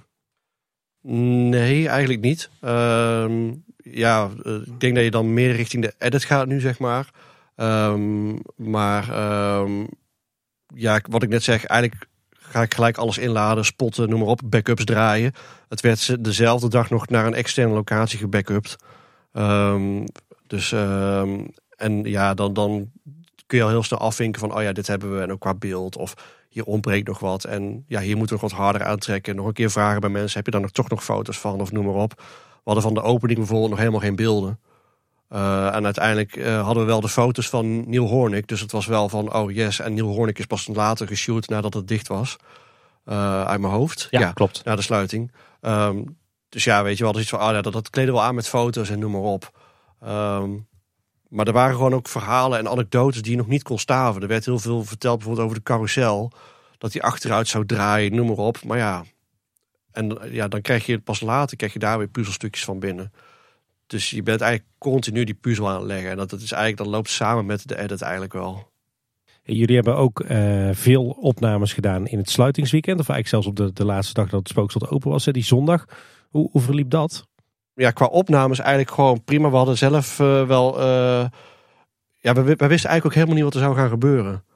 Echt, wat ik al zei, we wisten evenveel als alle andere bezoekers en fans eh, over of de medewerkers en waar zouden gaan staan en noem maar op. We wisten wel dat wij absoluut niet bij de laatste show mochten zijn, wat we wel jammer vonden. Maar goed, we, we snappen het ook wel hoor. Maar goed, dat was wel toch al mooi geweest. Maar in ieder geval, dat, dat wisten we dat dat in ieder geval niet kon. En wat ik zelf wel graag wilde hebben, zijn heel veel quotejes van de mensen die er waren. Van, oké, je bent hier voor de laatste keer, wat doet het met je? Of ja, gewoon ook weer die emotionele lading opzoeken, zeg maar. En dat was ook omdat ik nog aan het stoeien was van hoe ga ik de spookslot afsluiten. Qua montage en docu. En een van de ideeën die ik toen in mijn hoofd had, was dat ik misschien de laatste herinneringen van alle geïnterviewden zou gaan afwisselen met de laatste openingsdag van het spookslot. En dat daarna de deuren dicht zouden gaan en dat dat het einde zou zijn, zeg maar. Dus dat de laatste openingsdag ook echt het einde was. Uh, en dus, dus dan zeg maar iedere keer cross gaan van interview naar laatste dag, coaches daar en dan weer naar een geïnterviewde. Uh, dus vandaar dat ik daar heel veel interviews van wilde hebben. Dus ik had met Melvin al afgesproken van, goh, jij moet voor de spooknacht en voor de laatste avond moeten we mensen ja, met microfoon kunnen bereiken. Dus ja, Melvin had een, uh, ik zeg het goed, een boom zeg Een maar. boom inderdaad, ja. Boom met een microfoon, dus hè, aan een soort van lange statief en daar de microfoon aan geregeld. En wij zijn gewoon op een gegeven moment, om weet ik veel hoe laat, om acht uur of zo, zijn wij spullen gaan halen. En toen zijn we gaan draaien. En hebben we gewoon eigenlijk de hele avond meebeleefd, zoals iedereen die heeft beleefd. En tussendoor zijn we van hot naar her gelopen om quotejes te vangen van mensen. Van oké, en nu weet je wel, die laatste show. Dus ja, we hebben gewoon eigenlijk die avond gewoon meegedraaid zoals de rest. Tussen alle hysterie. Ja, tussen alle hysterie letterlijk. En ook letterlijk tussen uh, alle hysterie doorgedrongen en gedaan. En uh, want ja, misschien herinner ik wel. Ik, volgens mij hebben ze toen het achterste en het voorste gedeelte afgesloten. Dat je niet heen en weer kon lopen. Nou, wij mochten wel heen en weer lopen, zeg maar. En een aantal mensen van de pers en noem maar op. En wij mochten ook, zeg maar, uh, bij die zwarte loper staan. En dat de foto werd gemaakt van al die medewerkers. En toen zijn wij als een speer naar achter gelopen. Toen hebben wij echt tussen de mensenmassa gedrongen om bij de uitgang te staan. Maar ja, ik had geen idee wat er zou gaan gebeuren. Dus ik ben maar gewoon daar pam in het midden gaan staan. Bij die, uh, uh, ja, hoe hoe noemde het? Die, die helling zeg maar. Hè, met die bocht voor de uitgang. En, en ik stond gewoon naast de persfotograaf van de Efteling. Want Chris van der Zanden heeft natuurlijk ook heel veel foto's gemaakt. Maar die was ergens anders foto's aan het draaien. Maar ik dacht, oké, okay, als hier de persfotograaf van Efteling staat, dan ga ik ernaast staan en dan kan het bijna niet misgaan. Maar die wist eigenlijk ook niet zoveel wat er ging gebeuren. En ook dat die confetti kanonnen afgingen. We, we, we, zagen wel dat er wat dingen voorbereid werden. We hadden echt totaal geen idee. Dus ja, we zijn gewoon maar uh, ja, go with the flow gegaan. Als razende reporters uh, ja. over het Witte Walvisplein. Ja, dat wilde ik zeggen. Een grappige anekdote is ook, ik, op een gegeven moment was ik bij dat punt Sander kwijt. Want ik denk, waar is die man met zijn camera? Dus ik heb gewoon die microfoon de lucht in gehouden en op record gedrukt. En ik zie wel wat er gebeurt. En gelukkig hebben we dat later ja. kunnen combineren qua opnames. Ja, en uh, ja, ik was de enige die echt een dikke felle lamp op mijn camera had. Dus je zag me wel lopen. Maar ja, weet je, op die manier konden we ons denk ik ook wel makkelijker door de menigte heen drammen. Weet je, mensen gingen toch wel op een of andere manier een stukje automatisch opzij. Maar het was, het was hectisch. Ja, en jullie hebben deze twee lelijke tronies nog uh, op beeld uh, weten uh, vast te leggen. Ja, ongelooflijk hè, dat het ja. de edit heeft gehaald. Dieptepunt ja. van de docu. Klinkt allemaal wel herkenbaar hoor, want ik weet dat wij met eenzelfde soort gevoel met de kleine boodschapmicrofoon en de opnametas op het, uh, het Witte Walvisplein stonden ja, bij, rond de sluiting. Bij heel veel eventjes heb je een vrij strakke planning, maar hier was het uh, zo laat is het en kijk maar. Ja, inderdaad. We doen wel iets. Ja, wij wisten evenveel als jullie. Bij die uitgang hebben we volgens mij een kwartier staan wachten. Dat we dachten, van, Ja. gaat er iets gebeuren? Of we wisten, Ja, want die medewerkers zaten allemaal natuurlijk naar die hoofdshow te kijken. En wij stonden inderdaad als, als een, een hoopje ja, fanmedia en, en gewone media op elkaar te douwen en te drammen. Ja. En uh, nou ja, ik was blij dat ik inderdaad als eerste ertussen had gedrongen. En dat ik mooi vooraan stond om die shots te draaien als die persfotograaf. En ik heb echt werkelijk waar geen idee. Voor, nou, Melvin die stond volgens mij geplet tussen andere mensen. En het was, het was gekkenhuis. Ja. Het was wel weer typisch zo'n avond dat zeg maar steeds rustiger werd. En dat er echt zo aan het eind van de avond, volgens mij was het al twee uur na de sluiting van het spookslot, dat we daar nog stonden. Ja. Weggebo weggebonjourd werden, Ja. zeg maar. Ja. Hebben jullie eigenlijk zelf nog wel echt goed afscheid kunnen nemen van het spookslot? Ja, eigenlijk wel meerdere momenten. Dat is misschien heel gek. Ehm een van de eerste momenten waar ik echt wel serieus afscheid heb genomen, ehm, is was wel op een van de, ja, de vroegste ochtenden waar wij eh, naar, eh, naar het spookslot moesten. Dat was wel grappig. Eh, ik was wat verlaat vanwege natuurlijk dat eh, in een hotel geboekt zat bij, eh, in Waalwijk. Want ik moet anders vanuit Nijmegen elke keer op en neer komen. Dus dat was niet zo heel praktisch. En nou, dus ik kijk even op mijn, op mijn, op mijn telefoon. Oh, het ziet eruit dat Sander en Melvin en, en zo al richting het spookslot zijn. Want ik ben wat verlaat. Dus ach, weet je wat? Ik loop alvast richting het spookslot. Nou, op een gegeven moment krijg ik een telefoontje van Sander.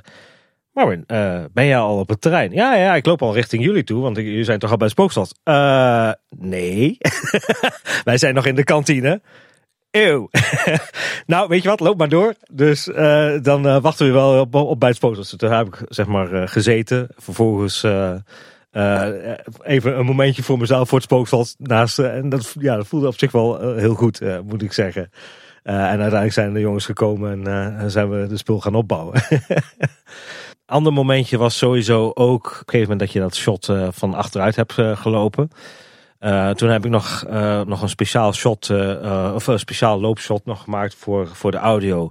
Toen zij zijn naar de hoofdshow gegaan en daarna hebben we echt ook met z'n vieren nog gewoon afscheid kunnen nemen. En dan hebben we nog een keer de show bekeken.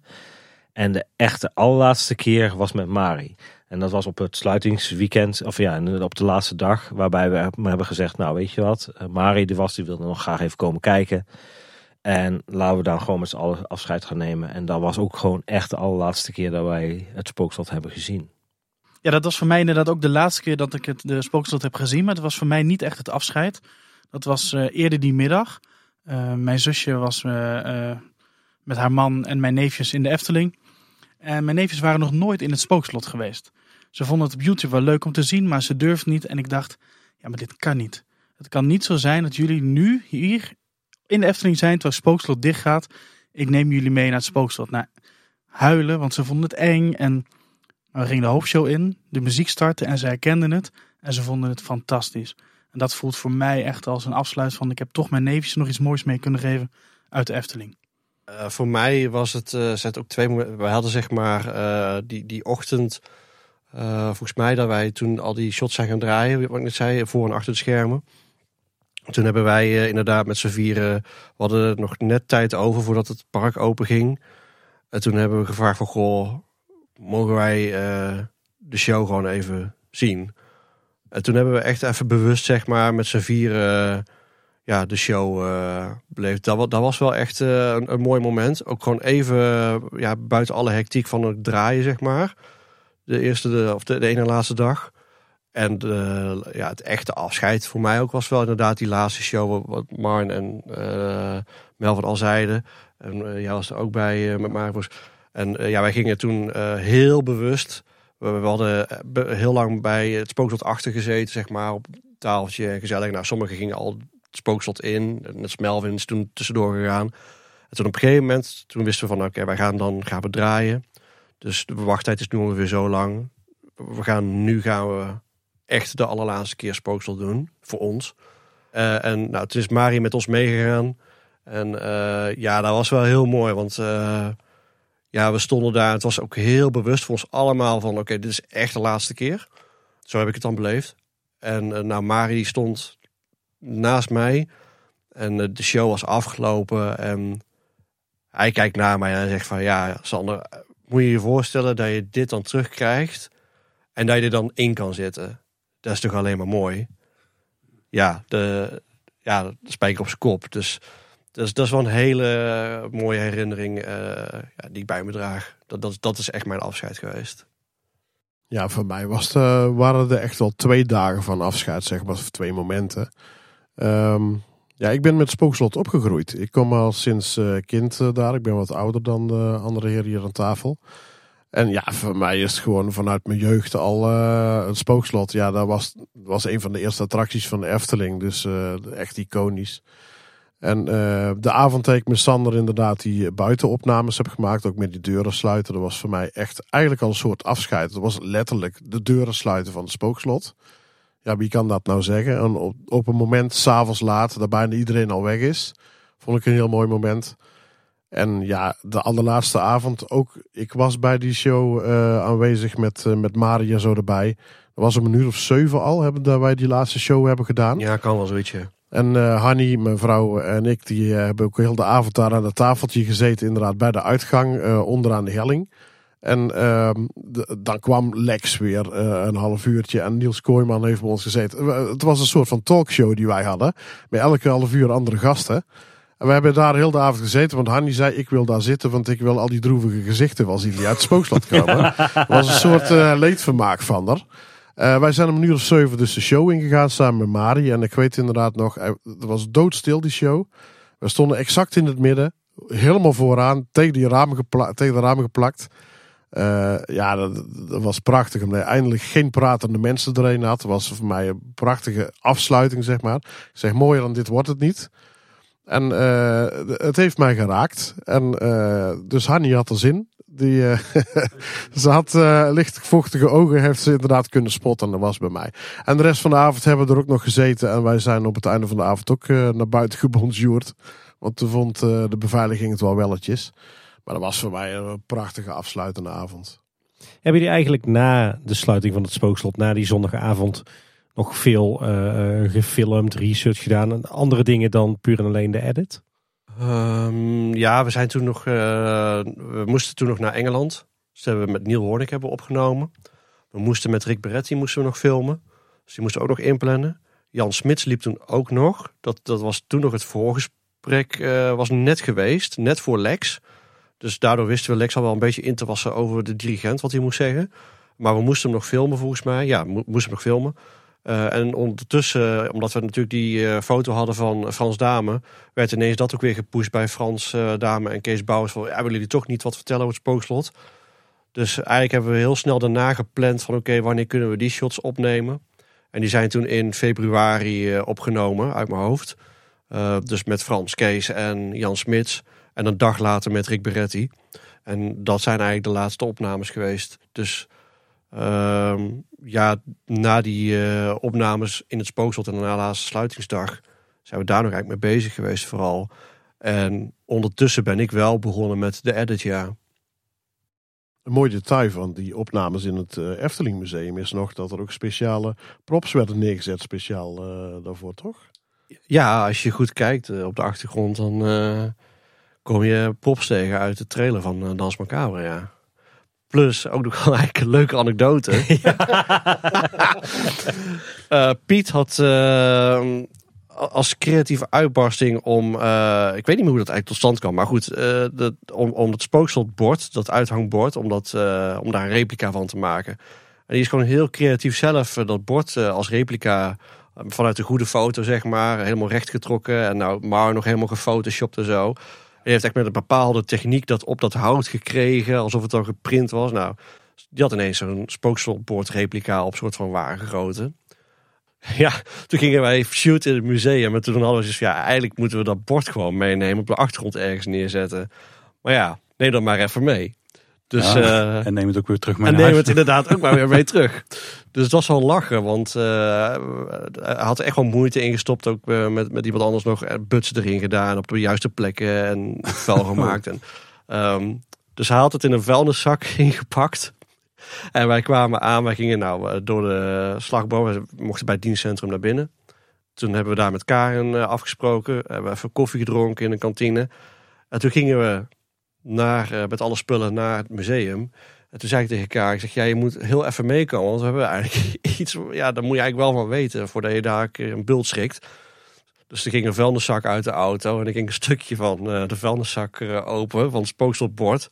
Ja, toen hebben we echt als een deuk, ja, we echt in de deuk gelegen op het parkeerterrein bij het dienstcentrum. Van ja, jongens komen met een of ander spookslotbord binnen, zeg maar.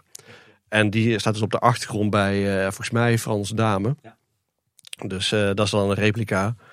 En inderdaad, ja, we moesten ook zorgen dat hij weer mee terugkwam. Maar ja, daar moesten we wel op een gegeven moment Karin even laten zien van... eh, we nemen dit even mee, zeg maar. Dat je weet van, dit is... eh, we hebben nog getwijfeld of we hem zouden omwisselen in het museum. Maar we konden er niet bij. Nou, het ding is bijna niet van echte Hij is bijna niet van echt te onderscheiden. Het, het zit een licht kleurverschilletje in, maar we hebben ook echt goed moeten ja, photoshoppen om alles weer aan elkaar netjes te krijgen en zo.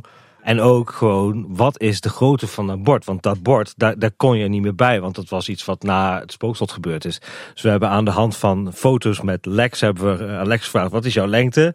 Kunnen we daar aan de hand, aan de hand van afschatten hoe groot dat bord is?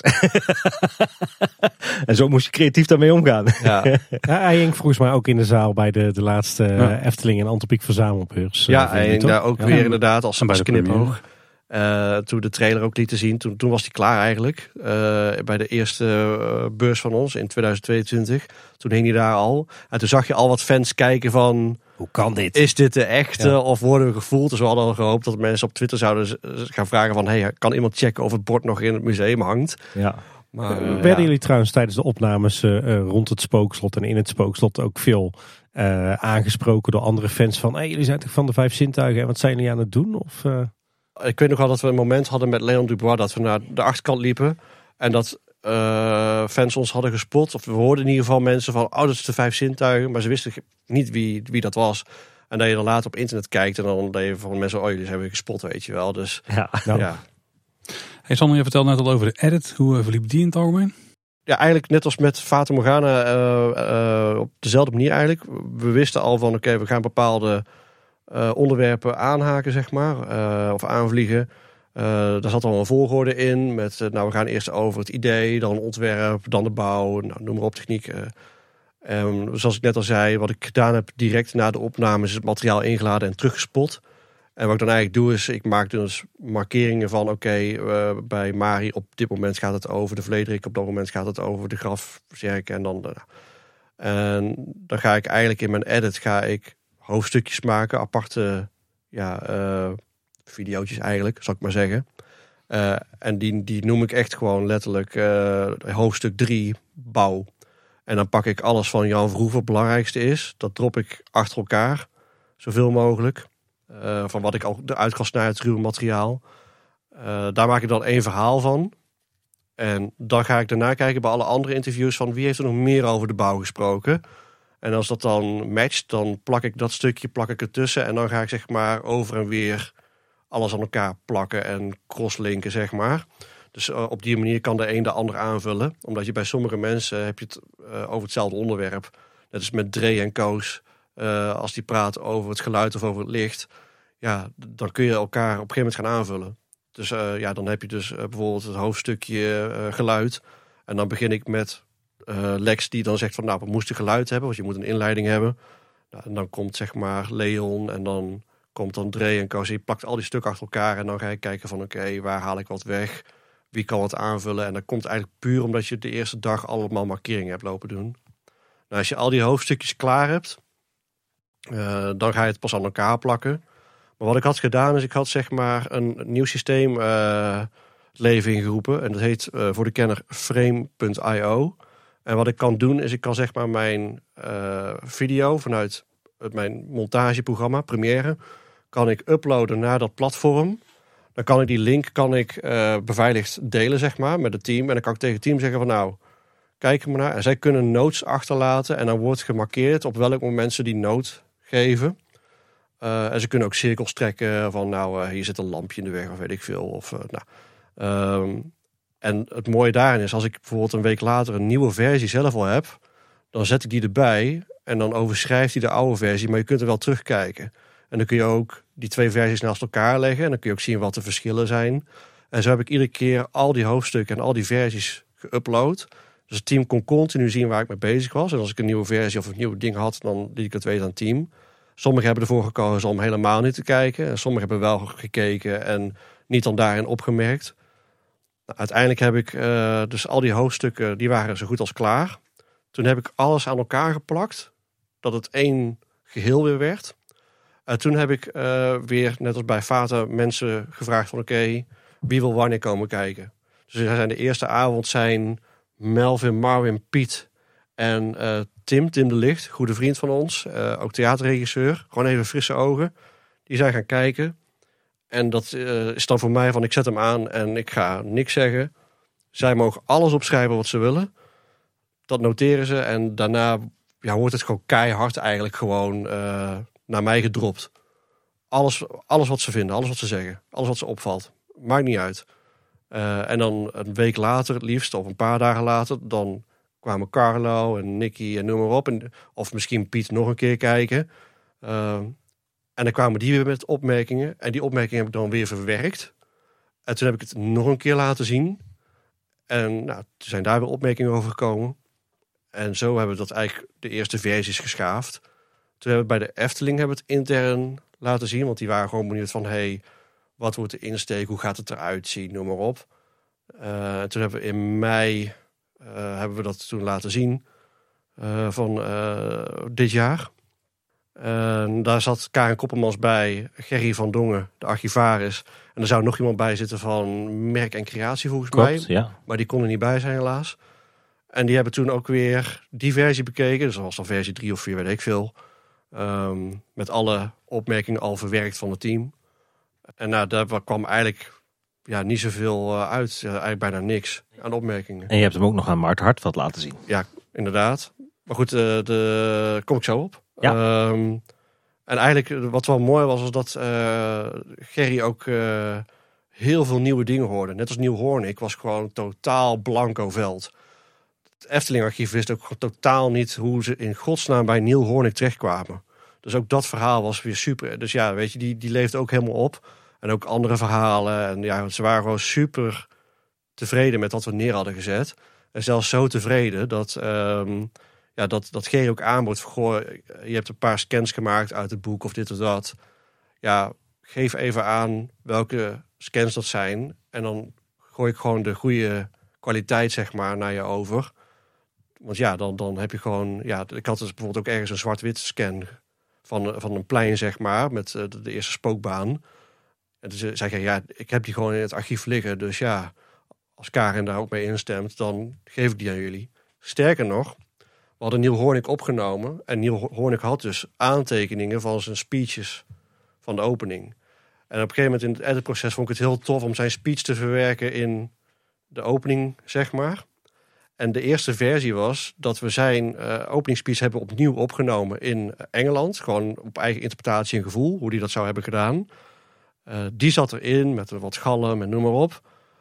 En eh Gerry zei: Ik heb die opnames van de echte opening. En als Karen het goed vindt, dan wil ik die eh, wel eh, over de schutting gooien. En ook een aantal eh, opnames van de opening zelf, de audio-opnames en zo. Dat je gewoon de real deal hebt. En zo heeft Gerry ja, ons weer geholpen. Dus wat je nu ook weer hoort bij die beelden zijn gewoon de echte opnames van de echte openingsspeech. En dat waren dus eerst eigenlijk heropnames. Maar goed, en zo ga je iedere keer, ja, reviseer je de edit. En het was wel bizar hoe dat met elkaar overeenkwam. Als je kijkt, hè, Ja. wat, wat, wat Neil inderdaad in 2022 opnam. In de cadans dat hij dat deed. En dat was exact matchend. timing was bijna exact. Ik hoefde bijna niks te. Ik hoefde alleen maar de audiofile bijna te vervangen. En qua timing was het bijna hetzelfde. Het was wel heel tof. En inderdaad, ik heb hem ook. eh, maar dat was één ding. Eh, ik heb het einde toen op een gegeven moment. eh, en het einde bedoel ik dan. Waarop ze terugreflecteren naar hun mooiste herinnering. En dan dat shot achteruit lopend. Heb ik toen op een gegeven moment. We zaten bij Maarten Hartveld. Ik dacht van, nou, ik dop hem gewoon even. Even kijken wat hij ervan vindt. En die zei van, ja. Er is één ding, eh, als ik dat zou mogen zeggen, waar je zou kunnen veranderen. Of misschien even naar moet kijken. Die mensen vertellen vol passie over hun laatste ding. En je hebt er hele zware eh mineurmuziek onder zitten, zeg maar. Ja, misschien moet je dat omgooien naar iets anders. Dus ik heb daar inderdaad een ander muziekje onder gedropt. En eigenlijk ook beter. Het, het werkt beter. Er zit ook een beter contrast tussen dat moment en dan dat Lex daar staat. En dan bij dat raam de laatste shots. En dan, tja, weet je, dan boom, dan, dan knal je hem erin, zeg maar. En dan gaat hij echt eh, dieper. Sowieso zit er wel wat, wat leuke wisselingen in emoties tegen het einde. Want als ik het me nog goed herinner, het is voor mij ook een aantal maanden geleden dat ik de docu heb gezien, is Lex die schiet echt vol. Eh, je ziet denk ik bij Mari en bij Koos ook al een beetje dat ze wat wegslikken.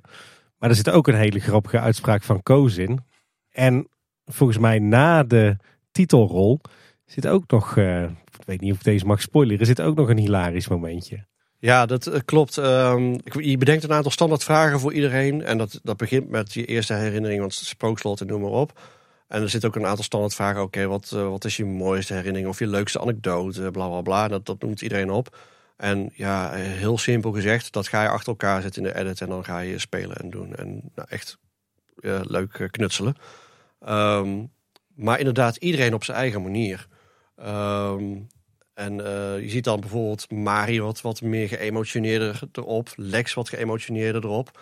Ehm, terwijl Koos, er was ook wel een beetje emotie. Maar op een gegeven moment, en dat is van later... Hij dacht dat de camera uit was. We waren klaar met shooten. En hij zit zo op die stoel en hij zegt zo... eh, Mooi hè, dat werkt allemaal en dit en dat. En dat, dat, was zo'n grappig moment. Maar aan de ene kant ook emotioneel. Want op dat moment zie je hem naar die kast kijken. Die draait. Die show draait. Dus ja, zoals ik al zeg, het spookslot was op een gegeven moment voor mij dan een levend ding in heel de film. En je ziet hem kijken en je ziet gewoon eigenlijk in zijn ogen hoe, trots hij is. En dat is een heel mooi moment. Maar heel grappig, omdat gewoon Costa heel erg luchtig over doet, omdat hij geen idee heeft dat hij gefilmd wordt. Dus je schiet dat gewoon als een, als een grapje erin naar de crew. Maar ja, het werkt wel. Het is wel heel tof dat hij eh, uiteindelijk de edit gehaald heeft. Ja. Ja. en wat we gedaan hebben is, we hebben dus iedereen ook bij de ramen geshoot. En dat hebben we twee keer gedaan, in de meeste gevallen. Eh, bij sommige mensen hebben we het één keer geshoot met alle spookslotsverlichting van de hoofdshow gewoon continu aan. Dus dat alles wel draait. Maar alle verlichting staat continu aan gedurende de hele show. En één keer dat gewoon echt de show normaal draait. Eh, en dat kon alleen als er geen gasten waren. Eh, en bij andere opnames kon het niet. Maar we hebben wel gezegd tegen alle mensen van... Reageer maar. Als je wil reageren op iets, zeg maar... Of iets wil zeggen, of iets wil doen... Doe je ding. En de een, uh, Mari had bijvoorbeeld, die, die, ging wat vertellen van... Oh, we hebben goed samengewerkt en dit en dat. En je ziet dat Jan Verhoeven dan op een gegeven moment... Die heeft die... die hoe heet dat? Die, kantelend hek. De kantelend hek, zeg maar, heeft hij geprogrammeerd. En dan gaat dat ding gaan draaien. En dan zien wij zo, ja, ja, zie je, dat, heb ik, dat zit er ook in. En uh, ja, de een ging klappen achteraf. En bij Lex, uh, die, die, die ging inderdaad, die stond zo naar die viool te kijken. En uh, ik wist natuurlijk dat hij dat gezegd had, want we hebben dat daarna geshoot, dat, dat, dat, dat shot na zijn interview. Dus ik ging er wat achteruit staan en dan zie je hem inderdaad die laatste toon zo toenk, toenk, precies zoals hij in zijn interview zei. Dus ik heb hem toen van achter gefilmd en iedereen was stil. En dat is gewoon de reactie van Lex zoals die reageerde inderdaad. Best wel ja, geëmotioneerd. Zoals we Lex kennen. Zoals we Lex kennen, ja, die kan het wel mooi spelen. Hè? En, en, en kan je ook weggeven wat het verhaal is achter het allerlaatste shot met uh, Frans en Kees? Ja, dat is een, een geintje eigenlijk uit het team uh, ontstaan. Ja, dat is van, uh, van Piet hè? Ja, van, van, van Piet. We, we, hadden er nog één, maar die gaan we niet weggeven. Uh, dat is toch niet gebruikt. Maar uh, in ieder geval deze, die kwam vanuit het team bij een vergadering. Echt, we waren gewoon allemaal op een leuke lollige bui.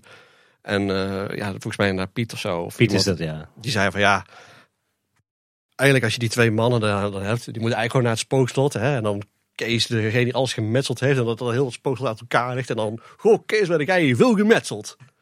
Ja, en dat vonden wij ook zo grappig. En we hadden dus ja, ja, de, dat kan misschien niet. En we hebben het toch gewoon opgenomen en erin gezet. Ja. En het was ook gewoon de perfecte dag daarvoor. Ja, perfecte dag. En uh, ja, het zit erin. Eigenlijk zat dat, dat shot eigenlijk halverwege, in eerste instantie, ja. halverwege de aftiteling.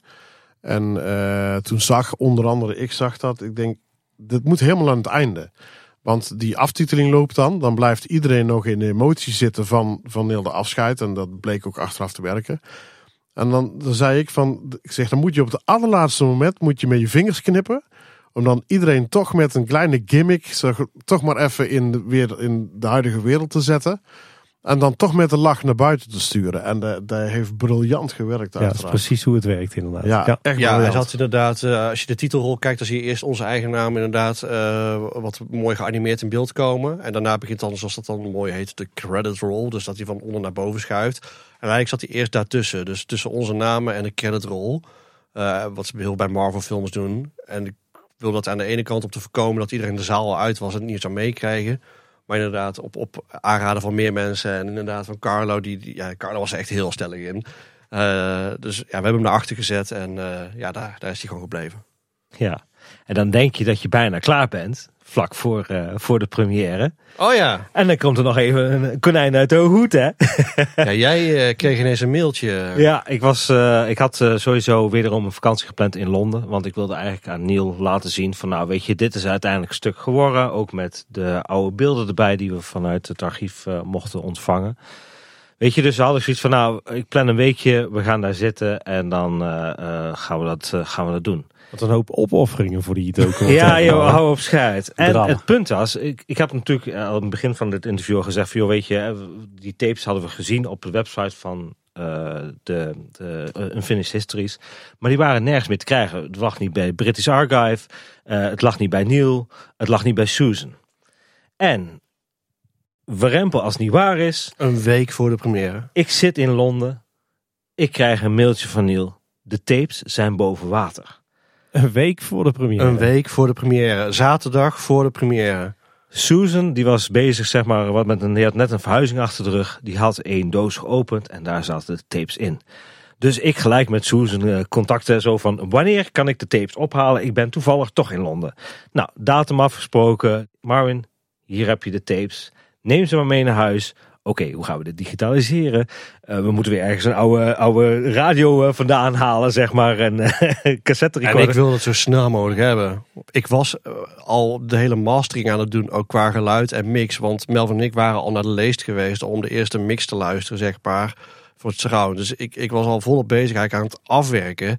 En hij komt ineens met van ja, er komt nog wat, wat bij. Ja, oké. en nu? Ja.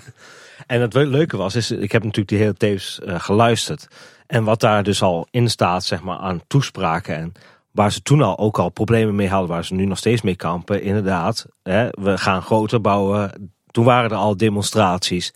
Eh, daar werd ook al door de Efteling op geacteerd, zeg maar. En dat waren dus voornamelijk al die speeches. En dat het allemaal, weet je, in goed overleg ging en dat soort dingetjes. Eh, de hele processie staat erop, tot aan, zeg maar, het spookslot. En de alle, alle, alle, alle, allereerste dans macabre zoals die voor de mensen is uitgevoerd. En dat was nog niet, nog steeds niet de eerste die bij Eftepedia op de, op de, op de site staat. Eh, en dat is nou bijzonder. En dan vervolgens hebben we inderdaad uiteindelijk de muziek van het achteruitspelende carousel. Ja, nog nooit gehoord. Maar inderdaad, gewoon super vet. Dat, dat de hele ceremonie staat erop. Dus kijk, eh, Gerry was al zo gul om een paar fragmenten te sturen. En eh, ja, wij wisten al bijna zeker dat Gerry ook deze tapes niet had, zeg maar. Met, want, want deze tape was opgenomen in opdracht van de Phantom Captain, zeg maar. Ja. Ehm, dus eh, die, die, die was waarschijnlijk niet in het archief. Dus ik heb het nog vergeleken met de audio van Gerry. En inderdaad, het is net, net anders qua geluid. Dus andere, en op de foto's van de opening staan ook twee mensen met microfoons. Zowel Dre Broeders als iemand anders. Ah. Dus, eh, maar goed, ehm, ja, eh, dus ook die audio erbij geplakt. Nog meer soundscaping onder de opening geplakt, zeg maar. En het was wel grappig, want eh, uiteindelijk hebben die tapes natuurlijk opgehaald. En Neil die had ook gewoon zo'n cassette recorder, dus die hebben we daarin gestopt. En Neil heeft het ook allemaal teruggeluisterd. En toen kwam bij hem ook wel de herinnering terug van ja, Joel, zijn partner in de Phantom Captains, die wilde eigenlijk van elk eh, straattheater wilde die gewoon opnames hebben. En al helemaal bij het spookslot. En dat is de reden waarom dus die tapes bestaan. Dat was ook een, een conflicterend dingetje. De, de ehm, anekdotes waren dat de carousel achteruit draaide. Maar wat blijkt nou? Ik kreeg op een gegeven moment de 8 mm beelden en daar draaide de carousel vooruit. Dus ik had gezegd, ja, wacht even, dat, klopt niet. Dus ik heb toen quotes eruit gehaald dat de carousel achteruit draaide. In ieder geval bij Niel. En toen kwam die tape ineens boven water en daarop hoorde je de audio van alleen de audio dan van de carousel die achteruit draaide. Dus hadden letterlijk inderdaad de, band, of hoe je dat ook noemt. Hè. Ja, dat boek hadden ze op een of andere manier andersom gedraaid. Dus dat geluid zit nou ook in de docu. En ik heb dus dat weer terug erin moeten zetten van Neil. Maar dan wel dat dan de audio achterstevoren liep. Of niet, dat het aangepast was. Dus ja, zo hebben we dat nog aan kunnen passen. Ja, jij eh, was helemaal perplex erover. Ja, ik kende dat verhaal al meer dan 30 jaar. Dat, het- dat die carousel, of dat in ieder geval dat geluid achteruit draaide. Maar ja, ik heb dat natuurlijk nooit gehoord. Ik was daar niet bij. En toen kwamen die tapes en dat is geluid van die dag. Ja, de, ik, hij, hij stuurde een fragmentje door via, via WhatsApp en alles. Ik heb er al 30 keer zitten kijken op dat moment. ik, ik vond het fantastisch en nog steeds. Want het is dus in, niet achteruit ingemonteerd door ons. Het is gewoon echt het geluid van die dag. En foto's en alles, ja, dat kennen we allemaal wel. Die halen we, maar haal maar eens geluiden terug van 40, 50 jaar geleden. En dat, dat was mooi gelukt. En dat was voor mij echt wel een kippenvel moment. Over eh, muziek en geluid en soundscape gesproken. Wat, wat was daar jouw filosofie achter, eh, Sander? Eh, nou, ik vond het wel grappig dat eh Erwin Taas die viel het wel mooi op. En ik weet niet meer hoe hij het zei. Maar die zei van, eh, ja, jij, jij bent zo'n editor die zeg maar bijna continu geluid of iets eronder wil plakken. Eh, en dat komt aan de ene kant omdat ik eerst een hoofdstukjes monteer en daarna alles aan elkaar plak. Maar ik, ik word heel snel vermoeid als ik eh, alleen maar naar pratende mensen luister. Welkom bij Kleine Boodschap. Ja, nou welkom bij Kleine Boodschap, hè? Nee, maar op, op een of andere manier, zeg maar, het, voor mijn gevoel werkt dat niet zo ook niet als je met de, de beelden... Ik, ik, ik wil het liefst de emotie versterken door ja, of muziek of geluid of ja... Dus ja, ik ben wel iemand die heel snel neigt naar het makkelijke van... Als, ja, dat, dat kost aan de ene kant heel veel tijd, maar... eh, wat ik heel veel doe, of heb gedaan eigenlijk, is heel veel avonden gewoon continu muziek luisteren, muziek luisteren. En iedere keer als ik dacht van dit zou wel eens kunnen passen in de docu, gedownload. Dus ik heb echt een enorme waslijst aan muziek, zeg maar. Eh, ik, ik zou niet weten hoeveel nummers. En iedere keer als ik ging editen, ging kijken van oké, welk gevoel kijk ik bij dit verhaal? Wat past daar aan muziek bij. En dat heb ik dan ondergelegd en zo ook een beetje in cadans gebracht. En ja, eh, ook weer achteraf alweer wat weg moeten knippen. Bij de opening heb ik dat heel bewust op een gegeven moment gedaan. Heb ik echt een heel stuk leeg gelaten. En eh, daar voel je ook bijvoorbeeld heel andere muziek. Dat uh, ja, Neil die vertelt over zeg maar de uitdaging en, en wat het project voor hun was. Dus ik wilde daar een soort andere toon in hebben qua muziek. Dus dat is een heel erg, ja, ik zou niet zeggen specieachtig, maar ehm, ja, gewoon, gewoon een, een, hele lage toon qua muziek ook. Ja, een beetje spannend maken en uh, nieuwsgierigheid wekken. Uh, terwijl het andere wat meer op de emotie zit of heel erg uh, uplifting, zeg maar. En dan maak, maak je dan gebruik van stokmuziek? Ja, ja, eigenlijk uh, nou ja, niet, niet stokmuziek. Het verschil tussen stok en rechtenvrij is dat stokmuziek is eigenlijk een hele grote database. En dat is van heel veel labels, uh, zeg maar. Die douwen daar hun muziek in. En die kun je dan downloaden en gebruiken. Maar op het moment dat je het dan gebruikt, moet je het aangeven bij Buma Stemmer of wat dan ook. En dan draag je daar rechten over af. En rechtenvrije muziek is dat je of per nummer of op uh, abonnementsbasis, zeg maar uh, gewoon nummers kunt downloaden. Dan moet je nog wel een soort van licentie eraan hangen van ik heb hem voor dit project gedownload. En dan kun je dat rechtenvrij gebruiken onder bepaalde voorwaarden. Dus dan mag je het uh, voor YouTube mag je het zo gebruiken. En uh, nou, bij YouTube word je dan heel snel geflagd van hey, dit is een nummer van dat. En omdat je dan een licentie hebt, kun je dat eraf halen en kun je bijvoorbeeld YouTube inkomsten genereren. En krijg je gewoon geen gezeur met, met rechten. Dus ik gebruik heel veel rechtenvrije muziek. Om gewoon dat allemaal af te dekken. En dat brengt ook wel uitdagingen met zich mee, omdat het spookslot en brainbox en noem maar op, dat is allemaal met muziekrechten. Dus ja, dat, dat is wel een uitdaging. Ook dat je niet uh, ja, van YouTube gelijk geblokkeerd wordt en noem maar op. Dus ik heb wel heel erg moeten stoeien van oké, hoe lang kan ik iets gebruiken? Of wat mag ik gebruiken? Of waar moet ik wel toestemming voor vragen? Wanneer niet? Wat is van de Efteling? Wat is niet van de Efteling? Um, dus ja, meeste gebruik je rechtenvrij uh, waar het kan. Ja, want, want of spelen er nog rechte kwesties rond deze token? Nou, niet zoveel eigenlijk, omdat je daar al rekening mee hebt gehouden. En als het op YouTube komt en er zou een rechte kwestie zijn, ja, dat betekent dat de inkomsten gewoon naar of Universal gaan of wie dan ook wie erachter zit. Tenzij je misschien op licentiebasis daar wat kunt afnemen. Bij Carnaval Festival hebben we bijvoorbeeld uh, eerst toestemming moeten vragen en op licentiebasis uh, moeten fixen dat wij ook de muziek mochten gebruiken van Rubos. Uh, omdat de erven van Toon Hermans daar weer aan zitten gekoppeld. Dus je moet dan officieel toestemming vragen aan de erven van Toon Hermans. Dat is op voorhand gebeurd. Dat is bij deze docu niet. Maar dat is ook de reden dat bijvoorbeeld bij Kay Bush... Uh, Carlo zei dat bijvoorbeeld ook. Uh, van ja, de echte muziek van Kay Bush zit er niet in. Ik zeg ja, maar als ik die ga gebruiken... dan word ik gewoon nou nog net niet van YouTube afgedonderd, zeg maar. Ja, ja. Dus ja, dat, dan, dan zit je daar weer mee. Dus ja, dan moet je maar een, een instrumenta instrumentale mock-up gaan gebruiken. Ja, dat is dan misschien een beetje cheesy... Maar ja, aan de andere kant kan ik er wel zorgen dat iedereen het op, op YouTube kan zien, zeg maar. Want ja, voor tv wordt dat gewoon allemaal afgekocht. Maar voor YouTube niet. Dan kijken we maar alleen naar Kate. Dat is ook niet vervelend. ja, wat vervelend. Ja, joh. Uh, plus, uh, ik moet er ook bij zeggen, dat is dan qua muziek. Maar we hadden ook nog een stukje wat we ja, qua soundscaping hadden van het spookslot zelf. En dat hebben we met dank aan Leon en ja, jou, Melvin, zeg maar, te danken. En uh, ja, klopt. Uh, ik heb van uh, Dre een kopie gehad van een, uh, een van de eerste shows van, van het Spookslot. En van Leon hebben wij een, een originele montagetape gehad. Van hoe Leon destijds het Spookslot in elkaar heeft gezet. Dus ook dat wordt gebruikt in de documentaire. En dat is, ja, dat is ook weer uniek. Ja, op een gegeven moment vertelt Leon bijvoorbeeld over het, het dichtslaan van de deur, zeg maar. En noem maar op. En dan hoor je op de achtergrond hoor je die, die, die deur. Ja, dat, dat komt uit die tape. Want ja, dat, dat is het enige moment dat hij los op die tape staat. En die, ja, dat kun je niet uit de hoofd, hoofdshow pakken. En aan de andere kant heeft de Efteling weer ons geholpen met de hoge kwaliteitsbestanden van uh, de geluiden en de hoofdshow. Heeft Koos nog wel ingesproken of zo? Jammerende man of... Uh, nou, niet, niet opnieuw voor ons, maar uh, ja, hij heeft wel uh, de jammerende man in het spookslot ingesproken.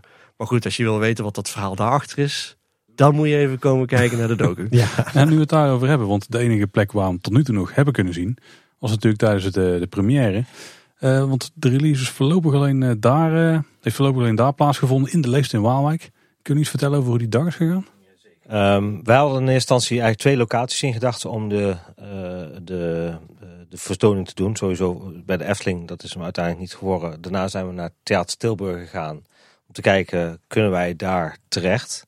En Melvin Sander die zijn naar de leest gegaan om te kijken van, hey, is daar misschien een optie? Nou, na heel veel wikken en wegen eh, hebben we uiteindelijk voor de leest gekozen. ook mede ook vanwege techniek. Goede prijszetting is ook gewoon heel belangrijk. Let, blijf wel op de kleintjes letten in dat geval. Ehm, en we hadden in eerste instantie in gedachten om in mei dat te releasen met 45 jaar bestaan. 45 jaar opening van, van Spookslot, 45 jaar geleden. Maar dan hadden we zoiets van, ja, gaan we dat redden uh, en moeten we dat willen? En uiteindelijk is daar niet voor gekozen. Want ja, weet je, uh, dan moet je Sander ook weer onder tijdsdruk gaan zetten. En dat heeft niet zoveel zin. Dat doen jullie anders nooit. nee, precies. Dus uiteindelijk hadden we gezegd, nou weet je wat, laten we dan uh, zeg maar een, een, jaar na het sluitingsweekend gaan zitten. En dat is uiteindelijk de, de, de première geworden. Ja, ook vanwege de beschikbaarheid van de theaters. Net na de theaterstop. Uh, en de lees toen inderdaad met onder andere de datum ja, dat het dan achteraf heel toevallig een jaar na het sluiten is geweest. Dat is, dat is dan mooi meegenomen. Maar inderdaad, uh, Marvin en Piet zijn naar Theater Stilburg gegaan. Die hadden ook hele mooie prijzen meegedacht met ons. En wat wel niet mogelijk was. Alleen, ja, techniek-wise uh, ja, waren daar nog wat, wat dingen. En bij de leest hadden ze echt een, een bioscoopproject te staan, een opstelling. En wat voor mij heel belangrijk was, ik had heel veel donkere beelden. Um, en dat had ik toen ook gemerkt bij Vata met de voorste vennen. Ja, als je dan op een gegeven moment met een, ja, klinkt heel disrespectvol, maar met een, een, soort van beamer, ook al is hij zo volume, ja, dat valt gewoon uit elkaar, dat beeld. En terwijl als je met een bioscoopprojector gaat werken, ja, dan ga je echt een next level. En ja, wij gingen toen uh, voorschouwen in de leest. En de technicus daar, die had gewoon even onze trailer gedownload en omgezet. nog voordat wij zelf überhaupt ingeprikt hadden. En uh, ja, wij, wij keken het daar op het grote scherm. En ik zei eigenlijk, ja, hier moet het. Alles hoe ik het heb gecolor grade en gemasterd. Zo komt het bijna één op één over hier. Ik zie alle details nog in de schaduw. Ik zie alles nog. Er wordt niks kapot ge, ja, crushed, zeg maar, aan contrast of zo. Ja, dit, dit is gewoon het plaatje zoals je het wil hebben. En ook qua geluid was het gewoon super goed. Dus Melvin en ik uh, hebben dat weer teruggekomen naar het team. Toen hebben we daar nog overleg over gehad. En toen werd het de leest. Toen hebben Melvin en ik nog een keer een avond in de leest de mix uh, nog een keer doorgenomen. Toen heb ik nog wat dingen aangepast aan de geluidsmix.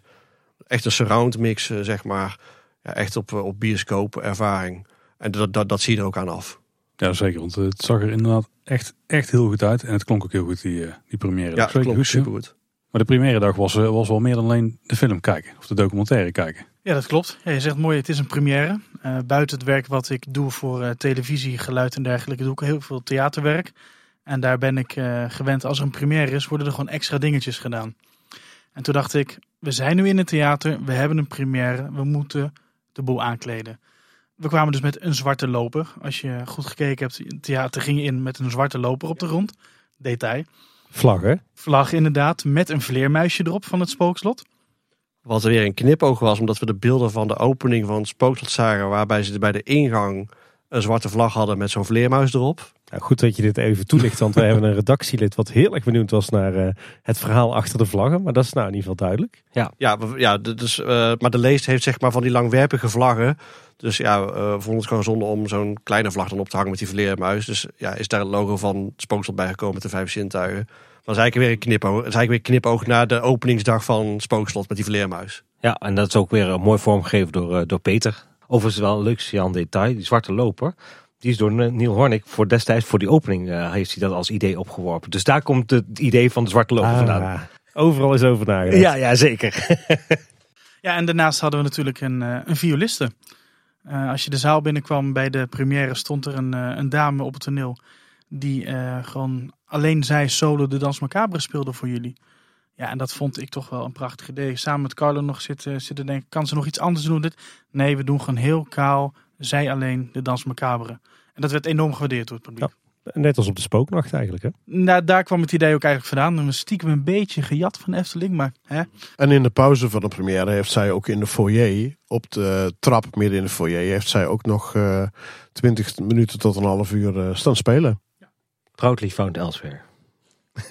Dat is mooi, misschien moet je hem zo instellen. ja. en ook veel bekende gezichten bij de première, hè? Ja, dat sowieso. Hè. Ik bedoel, kijk, eh, als je dan weer een première gaat houden. ehm natuurlijk, de, de, mensen die eraan mee hebben gewerkt, die hebben hem al nog niet gezien. Dus die zijn gewoon razend benieuwd eh, hoe die is. En als je dan ook zeg maar die reacties hoort in de zaal achter. Oh ja, maar heb je dat nog gezien? Dan weet je, er komen nog veel meer herinneringen op. Ja, dat, dat is gewoon, dat is gewoon een ding. En voor hun, weet je, zij grijpt dit ook weer aan om weer elkaar even te komen zien en, en dat soort dingen. Daarom zit er ook weer een borrel bij. En dat zijn ja, dingen die toch gewoon ook heel belangrijk zijn voor, voor hun. En ook voor de fans, hè, want die gaan dan natuurlijk ook allemaal op de foto en Ja. handtekeningen vragen. Ja, ja, sterker nog zelfs mensen zoals een Kees Bouwers en een Frans Dame die dan tot die tijd nog niet echt bekend waren. Die, ja, die kregen zelfs eh, handtekeningen verzoeken. Die eh, wisten niet waar ze het moeten zoeken. zoeken. Ik, ik hoorde zelfs vandaag nog dat eh, een, een, een meisje of een dame, misschien luistert ze wel, eh, schijnbaar aan Koos heeft gevraagd om handtekeningen. Dat Koos gewoon in tranen uitschoot. Ja, mooi. Eh, tijdens de première die dag was ik, eh, of heel dat weekend eigenlijk, eh, mocht ik eh, zaalwacht spelen. Dat was ook heerlijk om te doen. Dus ik eh, had mooi van die kleine zaklampjes eh, aangeschaft. Eh, ook Marvin had er eentje. Zodat we iedereen mooi de, de plaatsen konden wijzen. Was dat inclusief de gebruikelijke Carlo woordgrapjes? Nee, daar had ik geen tijd voor op dat moment. Gewoon iedereen eh, op de plaats wijzen. En, eh, want iedereen kwam tegelijk binnen, dus er moest vlug vlug. Maar na, het, eh, na de aanvang zeg maar, bleef ik in de foyer staan om eventueel laatkomers op te vangen. En die hadden we eigenlijk bij elke voorstelling wel. Eh, maar bij de première ook. Circa een half uur later dan dat de aanvang eigenlijk al was, de première al was begonnen. Eh, toen kwamen er nog twee mensen binnen. En die hadden een zwarte envelop vast. Even een verhaaltje. Wij hadden de genodigden allemaal uiteraard een uitnodiging gestuurd. Die zaten in eh, zwarte enveloppen. Die uitnodigingen hadden we ook eh, speciaal laten drukken. Eh, er zaten zelfs postzegels op met daarop het logo van de documentaire, zeg maar. Dus, eh, dus we hadden echt uitgepakt. Dus ik herkende die zwarte envelop. En ik zei, ja, ze waren een half uur te laat. Ik zeg, ja, de- de- van wie komen jullie of wie zijn jullie dan? Want ik ken al die mensen natuurlijk niet. Dat waren dus de zoon en de dochter van Leon Dubois. En die zeiden, wij komen namens onze vader, want die is een paar weken geleden overleden. En daar stond ik in de foyer. De première was net begonnen. Eh, ik stond daar alleen met die twee mensen, die dus de zaal nog in moesten. En dan krijg je dus dat bericht. En dan, ja, dan, dan schrik je enorm. Op dat moment kon ik gelukkig hun het goede nieuws vertellen dat hun vader in de docu nog niet eh, aan de beurt was geweest. Dus ik heb ze via de zijkant zeg maar op een plaats gezet waarbij je dan de minste mensen zou storen. Eh, alleen ik was wel de kop ingeslagen. Dus op een gegeven moment toen het pauze was, toen heb ik volgens mij eerst tegen Marvin. Nou, op een gegeven moment was het zo dat, eh, goed, die mensen die worden binnengeleid. En ja, weet je, wij zitten met z'n allen of voor een groot deel in, in de zaal.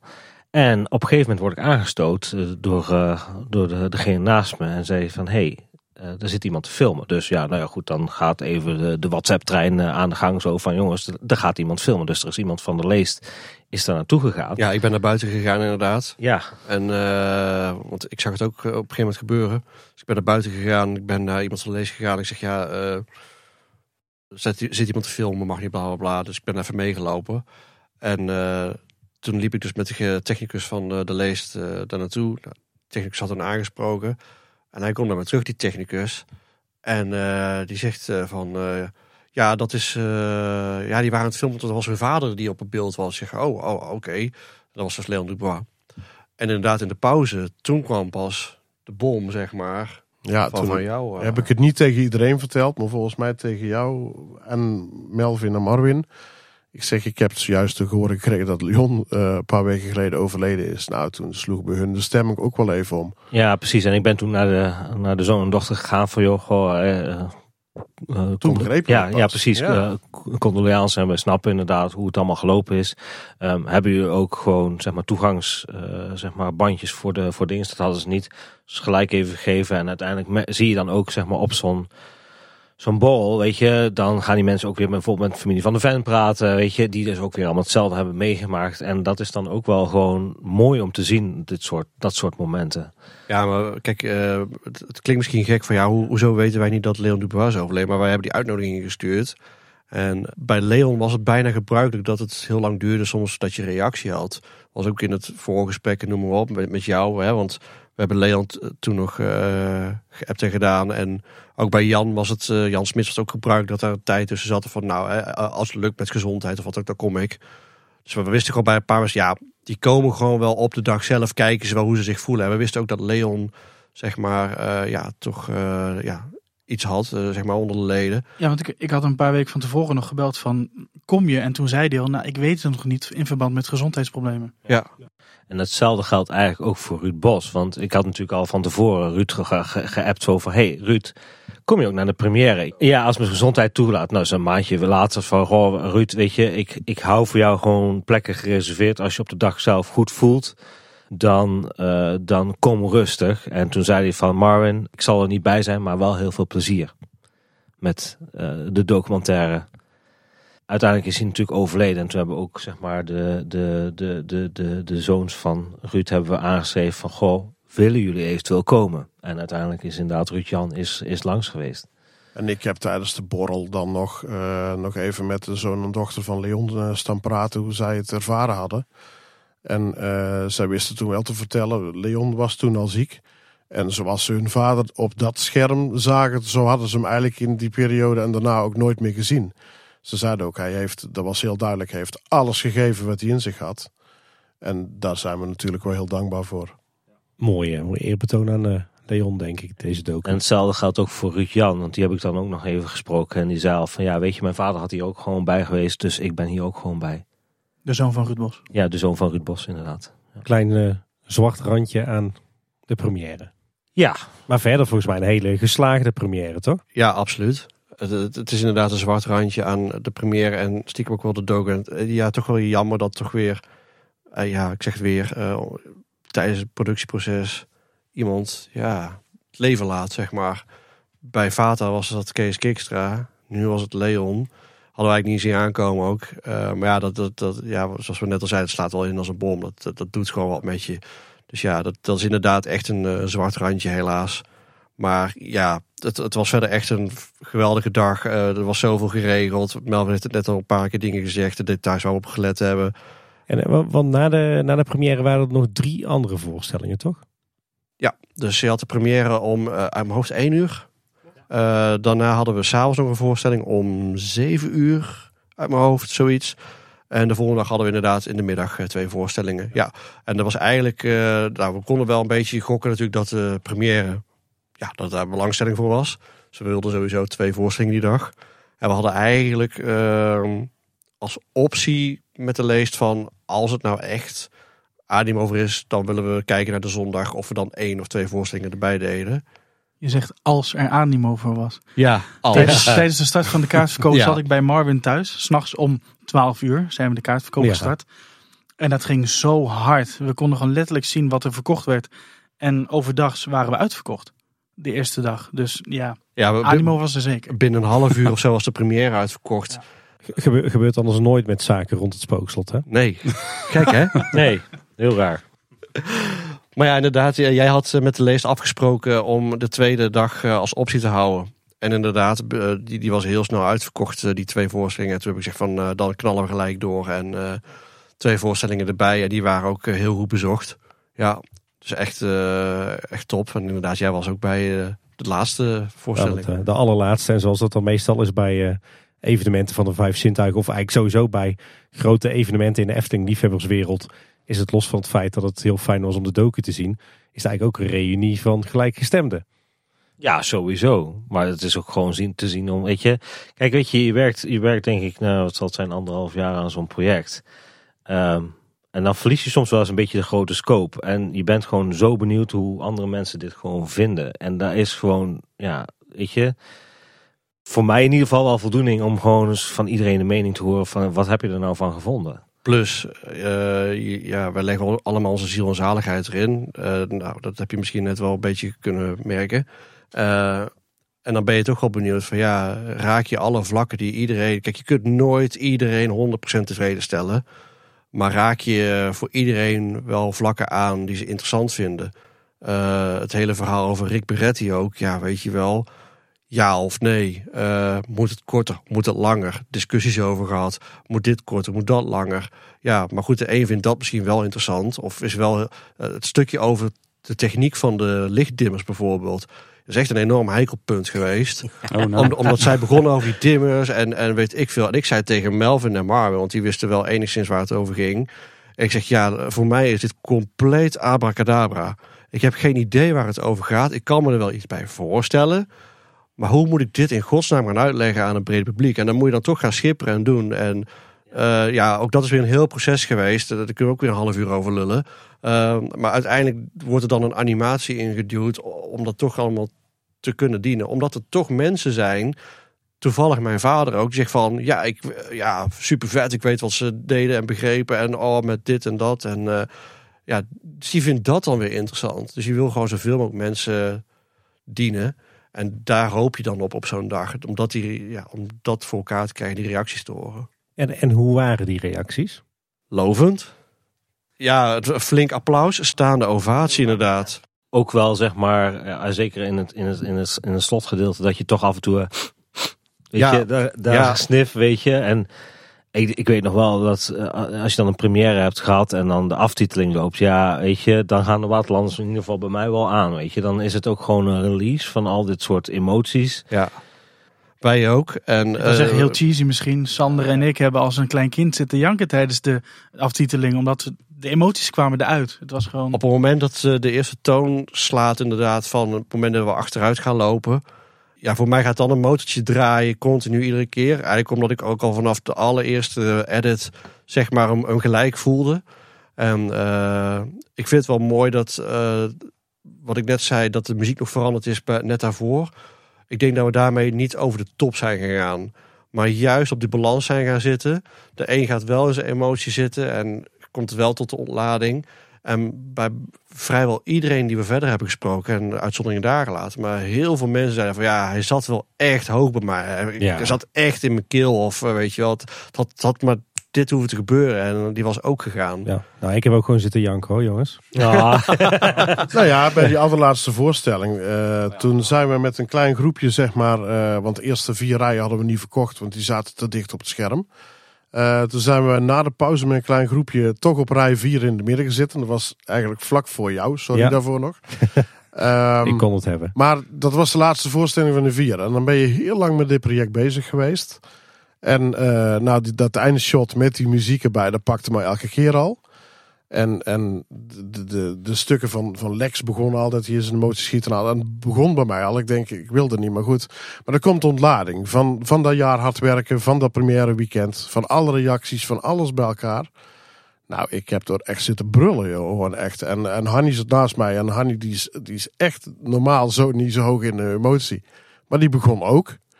En ja, met z'n allen eigenlijk. En ja, dat, dat was echt zo'n stuk ontlading was. Ik schaam me er ook niet voor dat ik het vertel. Maar het was gewoon...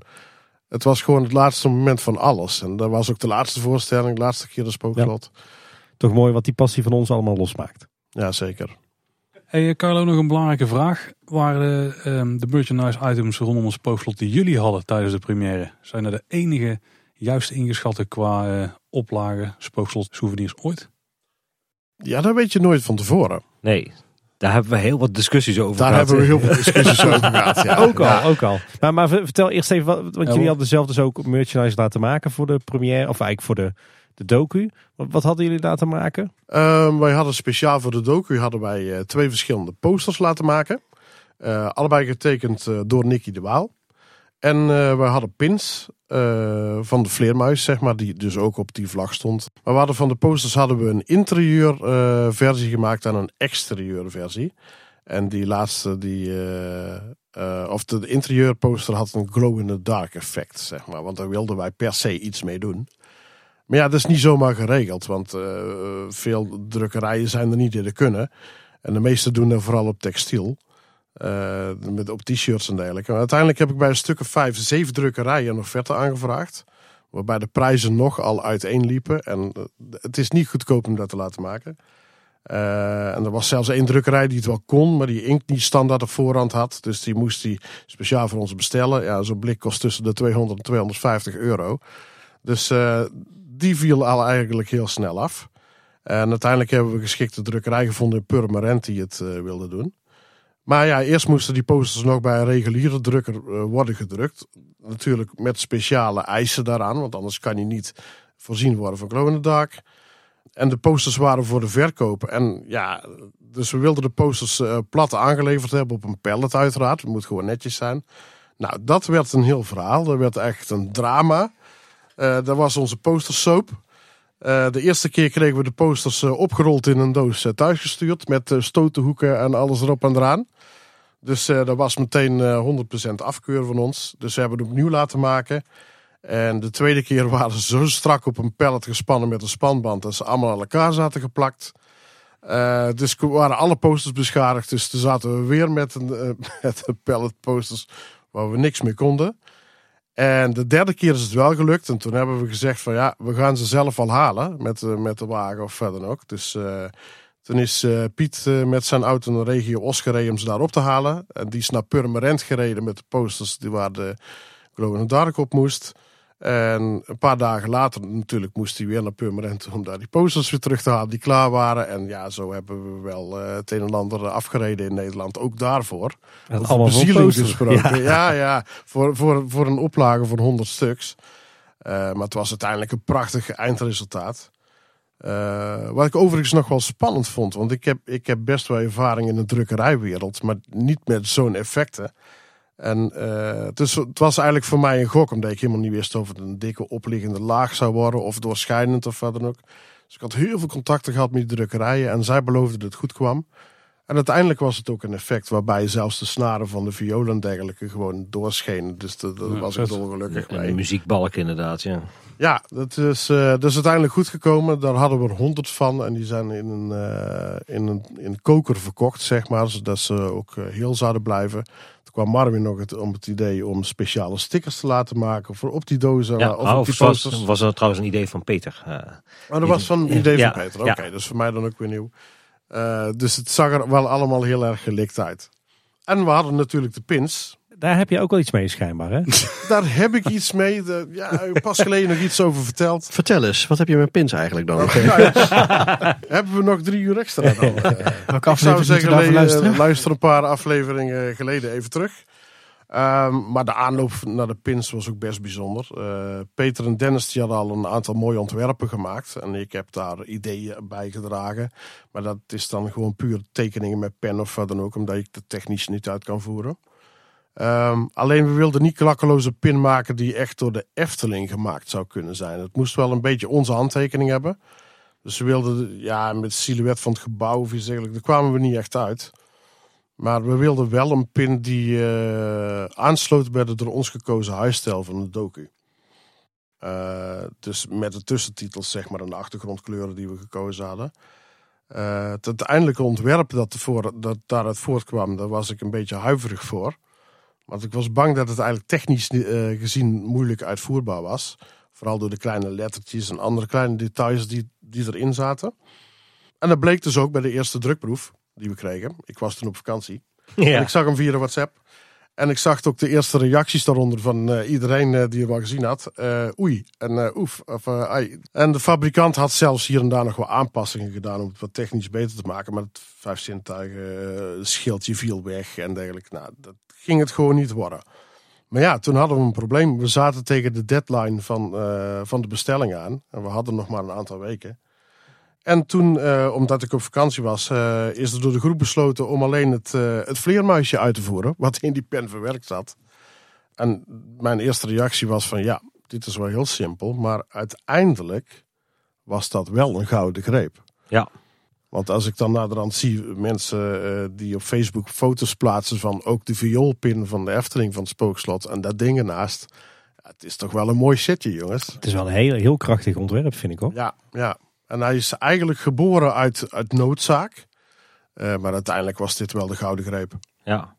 Ja, en voor ons is het denk ik ook wel, weet je, het is spannend. Kijk, normaal brengen we altijd pins in series van 350 uit, weet je. Maar ja, wat gaat het hier met de spookslot doen?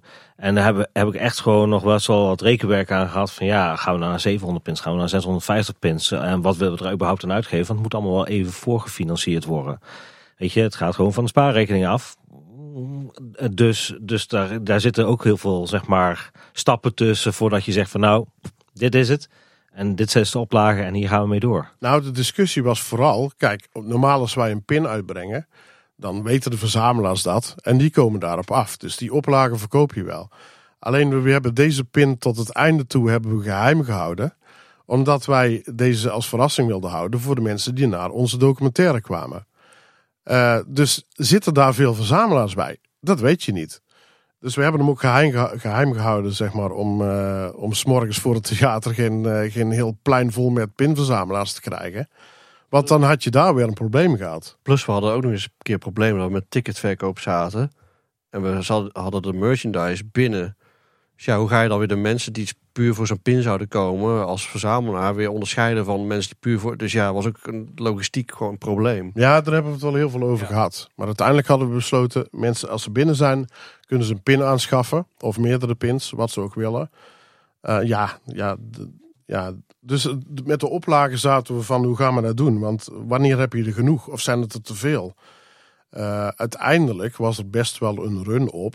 En hebben we tot en met de derde voorstelling, dus drie van de vier, hebben ze kunnen verkopen. Dus uiteindelijk was het helemaal nog niet zo heel slecht ingeschat. Er zijn links en rechts hebben we wel opmerkingen gekregen dat er geen limiet op zat. En dat er mensen waren die er meer gekocht hadden.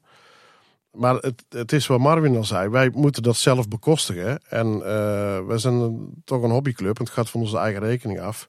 En om, om alles te kunnen bekostigen was voor ons wel ook van belang dat wij die pins verkochten. Uh, we hadden er niks aan om te zeggen, we houden er per voorstelling 200 apart. Want als je ze dan niet verkoopt, dan blijf je ermee zitten. En dan is dat voor ons ook weer een kostenpost. Dus dat is eigenlijk de achterliggende reden uh, dat we er geen limiet op hadden gezet. En we hebben toch inderdaad, wat je zei, volgehouden tot, tot en met volgens mij de pauze of zo van de derde voorstelling. Ja, ja dan denk ik van ja, dan, dan, dan heb je het wel goed ingeschat. En de echte liefhebbers, die, die, die, die waren er wel al dan.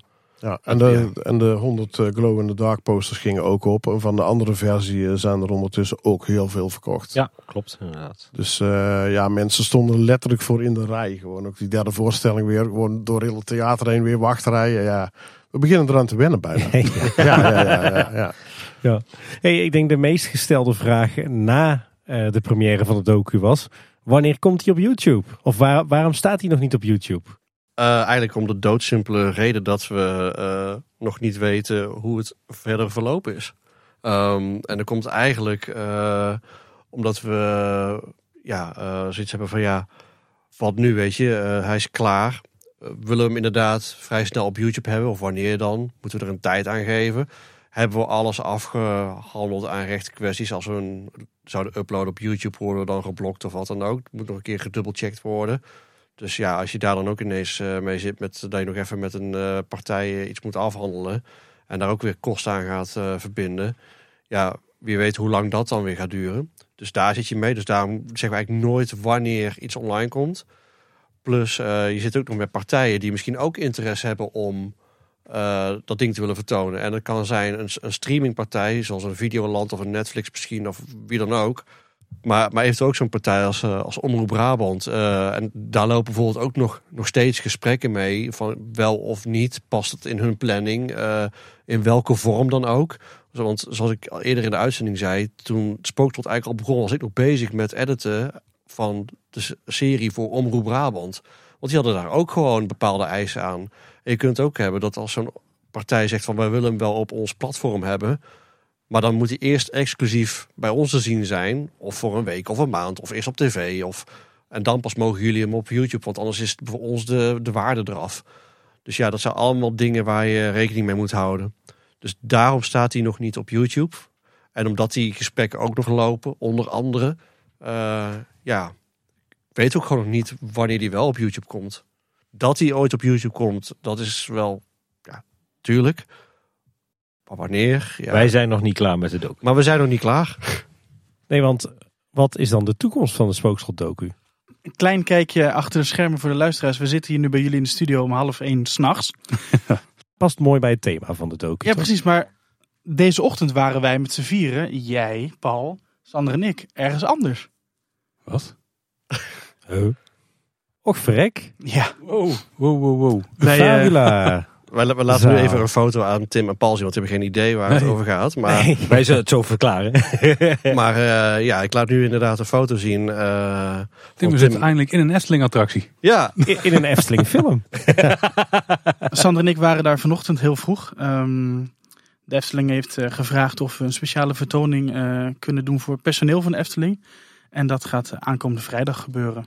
Aha. Ja, toch? dus wij waren Cool. vanmorgen heel vroeg in Fabula om eh, ja, een test eh, te draaien. En ook daar weer eh, de geluidsmix eh, te doen en te checken. En eh, ja, die wordt dus eh, voor ongeveer 300 of 325 personeelsleden van de Efteling eh, vertoond in Fabula op groot doek en Wat geluid. gaaf. Ja. Ja, Doe Echt dus zo'n goed. laserprojector dan? ja, laserprojector inderdaad. Doet hij dus, Ja, doet het fantastisch. Oké, mooi, mooi.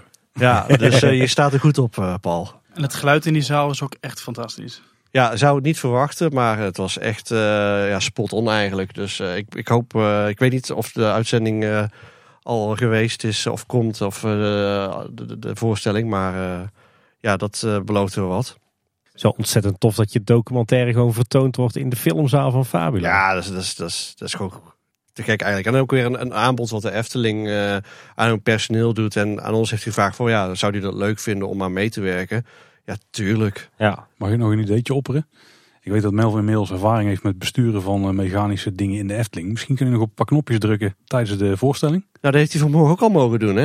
Ja, dat klopt. Ja, ja, ja, ja, ja.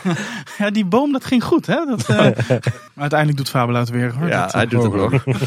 maar eh, ja, wat ik net al zei, ja, dat speelt ook allemaal mee. Dat soort voorstellingen, ja, dat, dat is dan nu Fabula, zeg maar.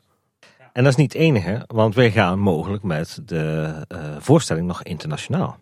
En d- ja, zelfs daar. Want ehm, op dit moment, eh, of althans eh, binnenkort start ik de gesprekken op met Susan en een, een locatie in Londen. Oh, Om daar ehm, eh, ja, de Phantom Captains weer bij elkaar te krijgen. Om daar een speciale voorstelling voor te doen. Wauw. Dus dan gaan we daar ook een reunie eh, creëren. En wie weet zijn er ook, eh, nou goed, eh, mensen uit Londen, die, of fans, Efteling fans uit Londen en omstreken, die daar misschien ook interesse hebben. en eh, kijk je al uit eh, naar het maken van de vertaling? Ja, Wat leuk dat je dat oppert. Wat fijn, heerlijk. Weet dat de vorige keer nogal een succes was.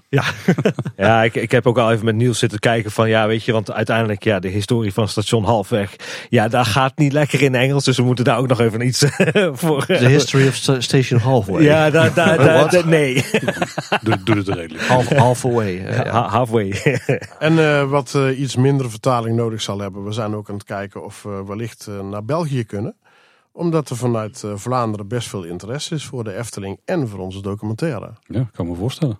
Oh, dus als we luisteraars hebben die nu deze aflevering luisteren, maar niet bij eh, de vertoning konden zijn in de leest, dan is, zou dat voor hen mogelijk de meest makkelijke optie zijn om alsnog de docu te zien. Nou, Zou je denken. Heel misschien. Dat zou je denken, Tim. Dat zou je Ja. denken. Dat denk ik. Dat maar- denk je. Maar voor de luisteraars die nu luisteren, allemaal even goed opletten. Eh, vrijdag 1 december, scoop, scoop, scoop. S'nachts om 12 uur gaat de kaartverkoop open voor twee vertoningen van de spookseldocumentaire in de Leest in Waalwijk op 17 februari 2024. Oh, wauw. En daar is vanochtend de handtekening gezet. Wauw. Dus we gaan nog een keer vertonen in de leest. Speciaal voor alle fans die hem niet hebben gezien. En er speelt nog iets mee. Na de, eh, de première in de leest hebben wij eh, een interne vertoning bij de Efteling nog gedaan. Voor een aantal mensen. Ehm, en eh, toen hadden we die vertoning op de tv eh, en met twee redelijke speakers, zeg maar. Maar ja, ik was eigenlijk best wel eh, ja, gechoqueerd in die zin van... het kwam totaal niet over. En ik vond het echt super zonde om... We waren de leest gewend. Ja, dan ben je ook al wat gewend. Maar toch... eh, en dan, dan kijk je ernaar en denk je van... Ja, dit, dit, dit is niet eh, hoe ik me voelde bij de leest. En toen viel bij mij wel eigenlijk het balletje en het kwartje van... eh, moet ik zeggen, van... ja, deze docu, we hebben er zo mooie resultaat van. Dit is gewoon gemaakt voor het grote doek. En ook voor dat geluid. Hè? Dus ik zeg, het is een 5.1 gemixt en noem maar op. En dat hoor je en dat zie je. En het zie je aan alles. Dus vandaar ook die extra voorstelling in de leest. Echt waar, aan eh, alle fans die hem ook nog niet hebben gezien... of die hem nog een keer willen zien. Dit is gewoon echt je kans om echt... Dit krijg je niet op YouTube, zeg maar. was hartstikke leuk. En, en niets eh, ten nadele van mensen die hem gewoon op YouTube willen kijken. Denken van ja, het zal allemaal wel. Want ik eh, woon in eh Verwegistan en heel leuk de leest. Maar wat, wat je in de leest krijgt, zeg maar, aan beleving, krijg je niet op YouTube. Dus, en deze docu is echt keihard gemaakt voor groot beeld en geluid en doek. En ja, dus, dus als je wil, dan moet je echt absoluut komen. Dit, dit is echt je kans, zeg maar. Nou, maar is het nog regelmatig gepromoot in de afleveringen. Want eh, inderdaad gaat dit zien op groot scherm. En dan hebben we Oh. nog een klein twistje eraan. Ja, ja, we blijven gewoon doorgaan, hè, die Ja, want jongens. ja, want ik, ik hoor nu toch vers. Ja, maar ik heb hem al gezien in de leest. En ja, maar ja. Spirello Maar de er versie die we dan gaan laten zien is niet meer de versie die jullie kennen. Oh, Huh?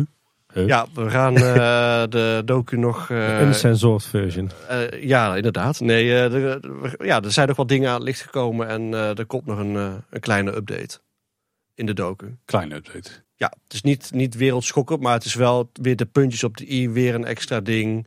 Dus eh, de echte fans, eh, ja, hij is niet meer. eh, dat- en dus hij is ook niet af. Nog steeds niet. Wij zijn nog niet klaar met, eh, met de spookslotdocu. We wilden eigenlijk naar de volgende vraag. En dat is wat gaat er dan hierna gebeuren. Maar de spookseldocu is eigenlijk nog niet afgerond als project. Nee, totaal niet. Nee. Eh, daar, en er liggen nog echt gewoon zoveel, zoveel ideeën op de plank. Eh, er zijn nog zoveel ideeën die nog wel spelen. Sander, doe je oren even dicht. Want eh, Ja.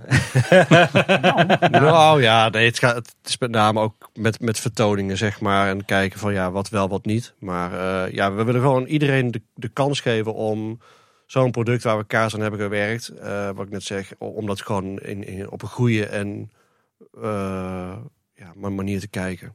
Nou ja, jullie als vijf zintuigen zijn er dus duidelijk niet klaar mee. Maar ik denk dat wij er als Efteling fanwereld ook zeker nog niet klaar mee zijn. Nee, dat kun je eigenlijk wel zeggen. Ja.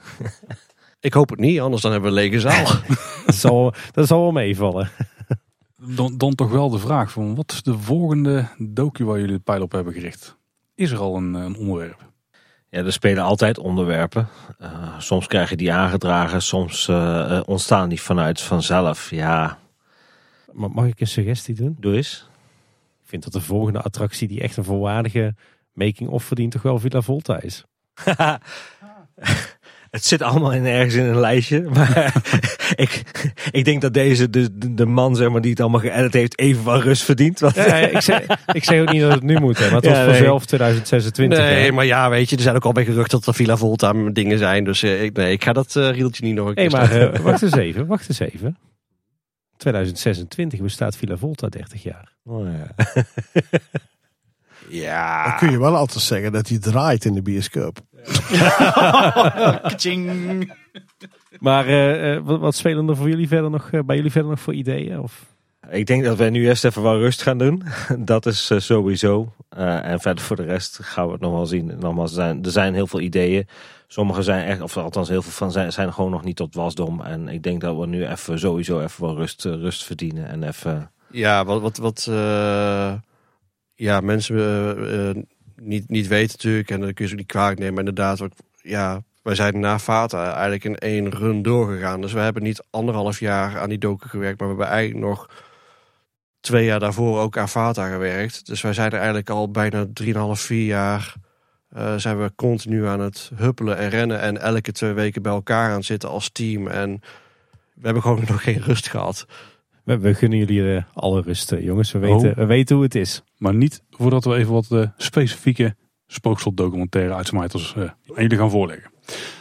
Dus voor alle vier vragen. Zijn jullie er klaar voor? Dus misschien wordt het meer ons kennen, Tim. Maar daar komen we dan vanzelf wel bij. Wat was jullie mooiste moment rondom de spookseldocu? Ja, er zijn zoveel mooie momenten. Eén hele grappig moment, eh, dat vergeet ik nooit weer. Ik had namelijk van Neil, eh, toen ik daar was, toen had hij, gaf hij van allerlei soorten dingen mee. Waaronder de button, die dus echt bij het spookslot zelf eh, gedragen is door en gemaakt is door bij de opening. En hij zei, Marvin, neem maar mee. Is goed. En ik had zoiets van, ja, weet je, deze button heeft de opening gezien. Dus ik draag hem ook bij sluiting. En dat was wel grappig, want we, op een gegeven moment hadden we afgesproken bij het Spooknacht. En de Efteling had ook een replica van die butten gemaakt. En die ze natuurlijk allemaal op, hè. Mooi, eh, mooi prachtig, hartstikke leuk. En vervolgens eh, zaten wij bij het theater en ik had die butten van de opening op. En je ziet in één keer van communicatie, hey, ja, hoe kom je aan die but? Nee, dat is niet dezelfde als die wij hebben. Ik zeg, nee, deze komt bij de opening vandaan, weet je. Heerlijk.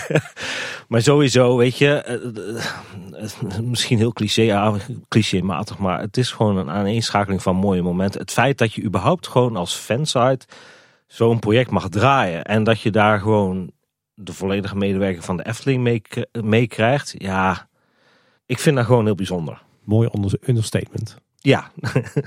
Ja, ik denk dat ik me daar volledig bij aan wil sluiten. Er zijn zoveel mooie momenten geweest. Ik, kan er bijna niet uit kiezen. Ehm, als ik er eentje zou moeten kiezen, ehm, is het denk ik in alle hectiek die we hebben gehad, is het dat moment dat we als team uh, zonder iemand om ons heen tijdens een draaidag in een rustmoment de show nog één keer hebben mogen zien. Dat was voor mij wel heel speciaal. En ik denk ook voor jou wel de ontmoeting met Leon Dubois. Absoluut. En uh, zeker ook omdat uh, Leon dus overleden is. Um, tijdens de opnames heeft hij mij leuke dingen verteld. Hij zat in hetzelfde vak als mij. En de dingen die hij mij heeft verteld, neem ik echt nu mee in mijn volledige verdere carrière. Absoluut. Ja.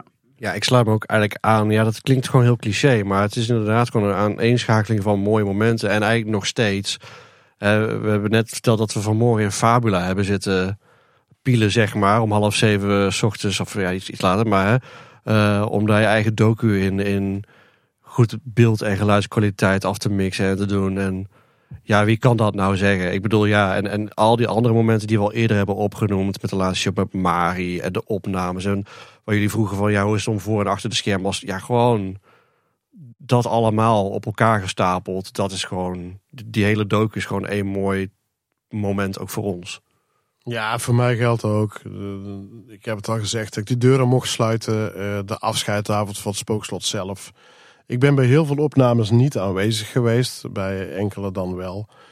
Uh, maar als je ook ziet wat we aan materiaal boven hebben gekregen. Onze twee wekelijkse vergaderingen, want dat was toch ook altijd wel stiekem ook wel weer gezellig. Ja, het is gewoon alles bij elkaar. is gewoon, ik ben er ontzettend trots op dat ik uh, deel mocht nemen aan, de, aan deze documentaire. Dat ik dus samen met de jongens heb mogen maken. En wat was dan jullie meest bijzondere ontdekking? Ja, dat blijft eigenlijk wel de schatkist bij Neil voor mij. Met al die company scrapbooks.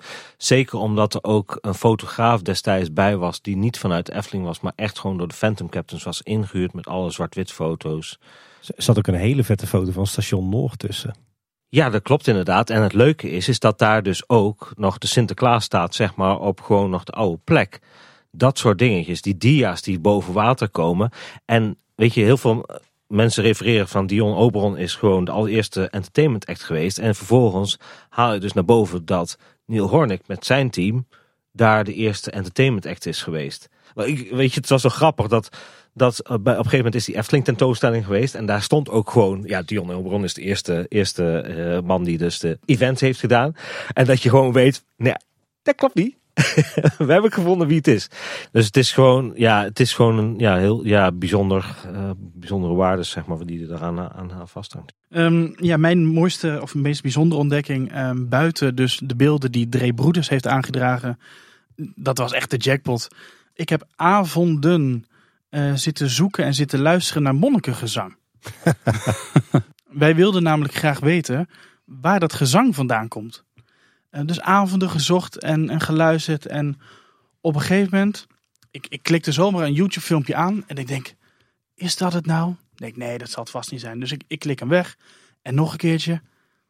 Ik denk, ik ga het even rippen van YouTube. Ik draai het om in de audiosoftware en het is gewoon het originele monnikengezang. Meteen die cd besteld en Sander gezegd, we hebben hem. Maar dat is voor mij toch wel heel erg tof. Ja, mijn uh, meest bijzondere ontdekking, ja, wel lastig eigenlijk. Uh, dat zijn er zoveel. Eigenlijk elk, ding dat je dan ontdekt uh, van die grote tekeningen waar we het al over hadden, die we hebben laten inscannen of fotograferen, of hoe je het ook wil noemen, tot het bandje van Neil, de beelden van de opening, dat was voor mij wel, denk ik, heel bijzonder. Ook omdat we het interview al hadden gedraaid met Neil. Hij had natuurlijk wel al zijn aantekeningen bewaard. Maar de manier waarop hij het vertelde en uh, noem maar op, zeg maar, klopte zo nog met de beelden. Plus uh, dat, ja, ik noem het even dat, dat, dat soort vrouwenfiguur of standbeeld, zeg maar, hè, dat uh, voor de passage zat. Dat had dus een rol, zeg maar, bij die opening. En Neil had een foto, zeg maar, in die fotoboeken, dat dat ding ingewikkeld zat in dat doek. En eh, nou ja, daar stond dan onder, ja, it went on fire. En wij hadden echt van, wat, weet je wel, er nooit van gehoord en bla bla bla.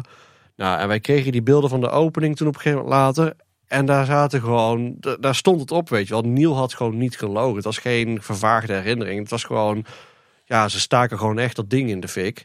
En ja, dat, dat, is gewoon super eh, vet om A, dat te zien. En B, dat gewoon, dat iemand iets zegt wat gewoon klopt. En, eh, want het is gewoon al 40 jaar geleden. Dus eh, ik vind dat een van, een van de meest bijzondere ontdekkingen. Ja, voor mij zijn dat toch wel de beelden van Dre die, eh, waar Melvin op een gegeven moment mee kwam. Dat was gewoon echt, eh, ja, zoals je net al zei, de jackpot. Ehm, vooral die beelden van de groene Volkswagen busje met die, eh, met die boksen erop. Dat daar beelden van zijn, dat is echt, echt ongelooflijk. En dan de herinneringen van Neil, Neil Hornick. ehm, ja, het is een man op leeftijd en die toch nog zo prachtig kan vertellen hoe het destijds is gegaan. En dan daarbij de, de geluiden natuurlijk van de carousel. En dan die prachtige foto's inderdaad van... Zoals ik het park nog ken van vroeger. Ja, gewoon ja. dat alles rondom de oude maskeramen nog gewoon... maar een klein stukje bestraat was en de rest was zand. De foto van station Noord en dergelijke. Ja, kijk, als, ja voor mij is dat echt, ook echt goud. Dat is gewoon prachtig. Hey, ik durf het bijna niet, eh, niet te vragen na al jullie mooie verhalen. Maar was er voor jullie eh, ook een tegenvaller in het hele proces? Misschien.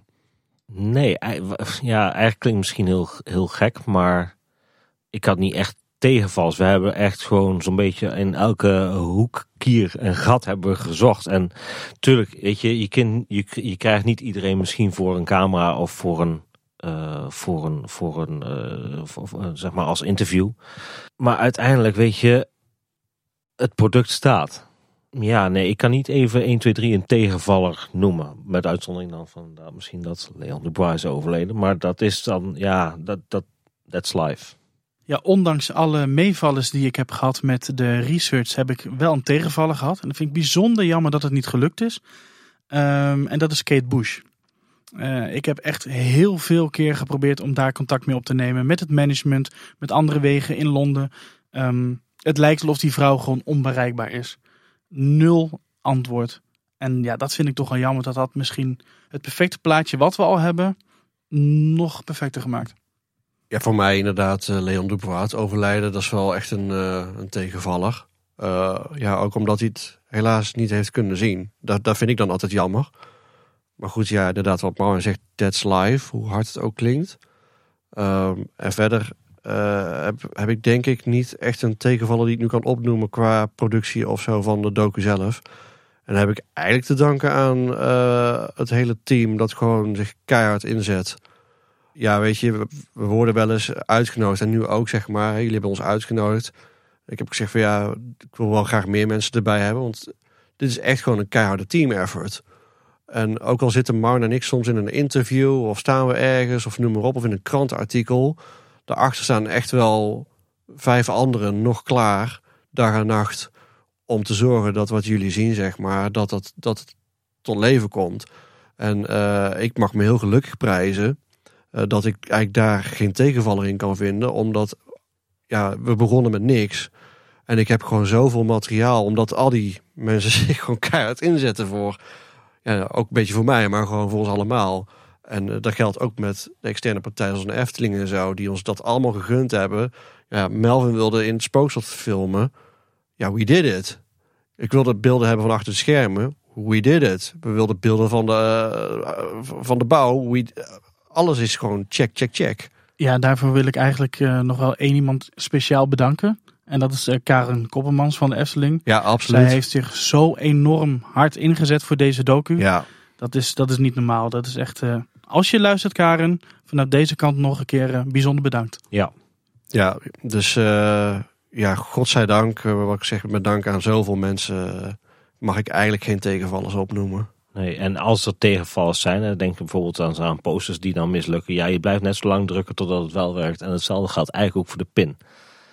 Ja, het woordje tegenvaller, ja, dat is meer een dieptepunt. En dat is inderdaad gewoon eh, ook voor mij het overlijden van, eh, van Leon. En de manier waarop je dat dan te horen krijgt. En ook het moment waarop je het te horen krijgt. Je zit eh, vol in de euforie van, van die dagen. alleen maar blije mensen en dergelijke. En dan word je wel even, even terug op de wereld gezet. En dat is voor hun vele malen erger dan voor ons. Maar dat, daar schrik je wel even van. En de andere tegenvaller is gewoon dat je bepaalde wegen bewandelt. En je weet gewoon dat er op bepaalde plekken nog schatten liggen. eh, materiaal en dergelijke. En dat, ja, dat je op een gegeven moment gewoon geen reacties meer krijgt. Of je nou eh, belt, appt of mail stuurt. eh, dat het in één keer gewoon ophoudt. Ja, dat begrijp je op dat moment niet. Dat hoef ik ook niet te begrijpen. Maar ja, dan is het jammer dat het daar in één keer ophoudt. Terwijl ik daar graag nog meer uit had willen putten. En ik denk dat het had gekund. Ja, rollercoaster. maar, Passend. eh, ja, maar wel een hele mooie rollercoaster. Wat dat betreft, zoveel dierbare herinneringen. eh, ook in Londen met Neil, eh, met Susan. eh, ja, met, met Lex, 's ochtends in, in dinges. Weet je, als je dat van tevoren, ja, weet je, dat kun je geen inschatting van maken. En kijk, voor mij, Spookslot heeft altijd wel een bijzondere waarde. Ehm, kijk, voor mij was het de allereerste aanleiding om naar de Efteling te gaan. Want ik was gewoon bang voor spookhuizen. Weet je, en dan op een gegeven moment zit je dan, s ochtends om half zes, zit je dan op het muurtje bij het spookslot als soort van goede vrienden uit elkaar, weet je. Dat vind ik wel bijzonder. En uiteindelijk, weet je, ik bedoel, ik ga nu tegenwoordig ook naar Traumatica in Europa Park. Oh, oh, daar gaan we het hier niet over hebben. Nee, maar het, weet je, het is wel de basis van het spookslot wat daar aan vast heeft gelegen. En dat zijn dingen die toch, weet je, ja, dat, dat, ja, dat koester je. Dus voor mij is het ook gewoon wel een project van waarde. Ik denk dat ik ehm, op een hele mooie tijd terugkijk. Ehm, dat we met zo'n klein team zo'n groot ja, product hebben kunnen en mogen maken. Eh, ja, dat vind ik heel bijzonder. Ja, dat, daar sluit ik me bij aan. Wat ik net eigenlijk ook al zei bij de tegenvallers. Ik, ik prijs me gewoon ontzettend gelukkig dat er gewoon vrienden en mensen zijn. eh, wij hier met z'n vieren en dan ja, eh, Nicky, Lisa, Piet eh, en nog zoveel mensen meer. Dennis, Peter. Iedereen die zich zo hard inzet. Eh, want, want echt, Carlo die loopt tegen zoveel muren aan bij zo'n docu. En dan, dan, ja, dan geef je de moed ook soms wel eens eventjes op van potverdomme, weet je wel. En eh, ja, zo zijn er gewoon zoveel dingen. Aan de andere kant, ja, wat ik net zeg, we hebben alle boxen wel eigenlijk getikt in mijn hoofd. Die ik dacht van yes. Waar jij zegt dat we met zo'n klein team eigenlijk zoiets kunnen maken. Ja, daar ben ik gewoon ontzettend trots op. Dus zo kijk ik er eigenlijk op terug. Gewoon heel veel trots. Voor mij was het eh, gewoon een prachtige duik in de geschiedenis van de Efteling. Zeker als, als echte Efteling-liefhebber zoals ik. Is het gewoon prachtig. Eh, het was een speurtocht van je welste. eh, waarbij ik mag zeggen dat ik ook, ook, net als jij, ontzettend trots ben op het hele team. Wat we hier hebben neergezet. Eh ga er maar aan staan. Ruim 40 jaar terug de tijd in.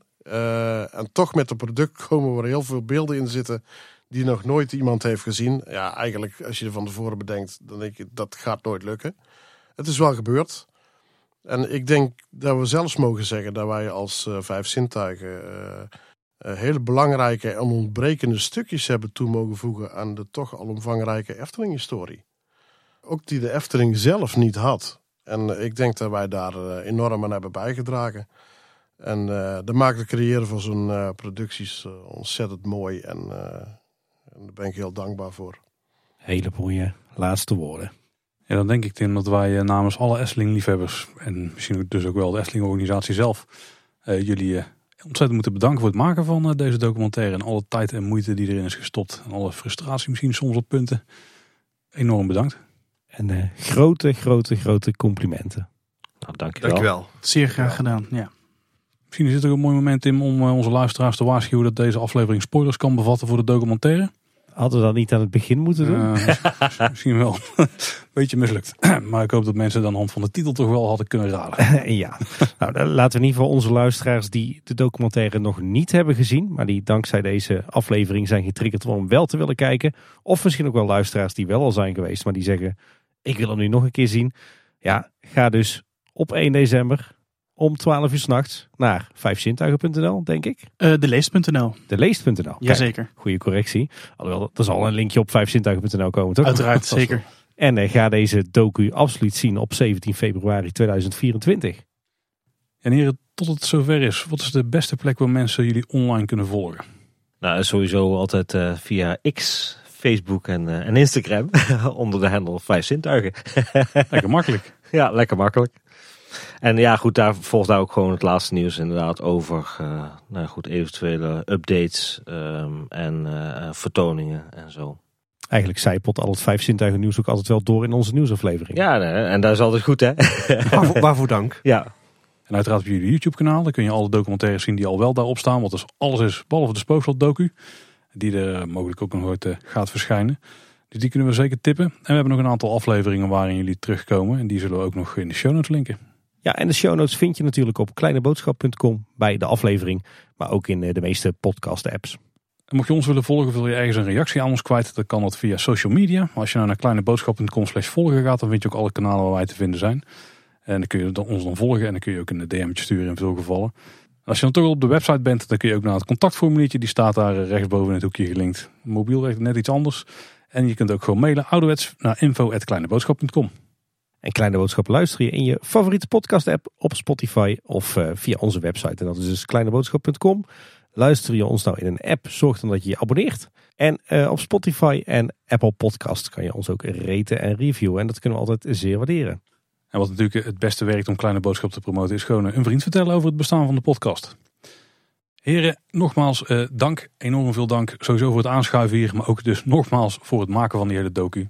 Super bedankt namens alle Efteling liefhebbers, dat kan ik hier wel eh, stellen zonder problemen denk ik. Ja, en dank voor deze avond, want we hebben het uh, ouderwets laat gemaakt. Uh, ouderwets voor kleine boodschapbegrippen, want het is uh, exact één uur s'nachts als we deze opname afklokken. Netjes, ik ben benieuwd hoe ik dit in één podcastfile ga proppen. Dat is dan uh, jouw taak als editor. Ja, ja, ja. ja. Ik, uh... Maar nogmaals, dankjewel heren. en dat was je nog even voor deze week. Bedankt voor het luisteren. Tot de volgende keer. En houdoe. Houdoe. Houdoe. Houdoe. Houdoe. Houdoe en tot snel.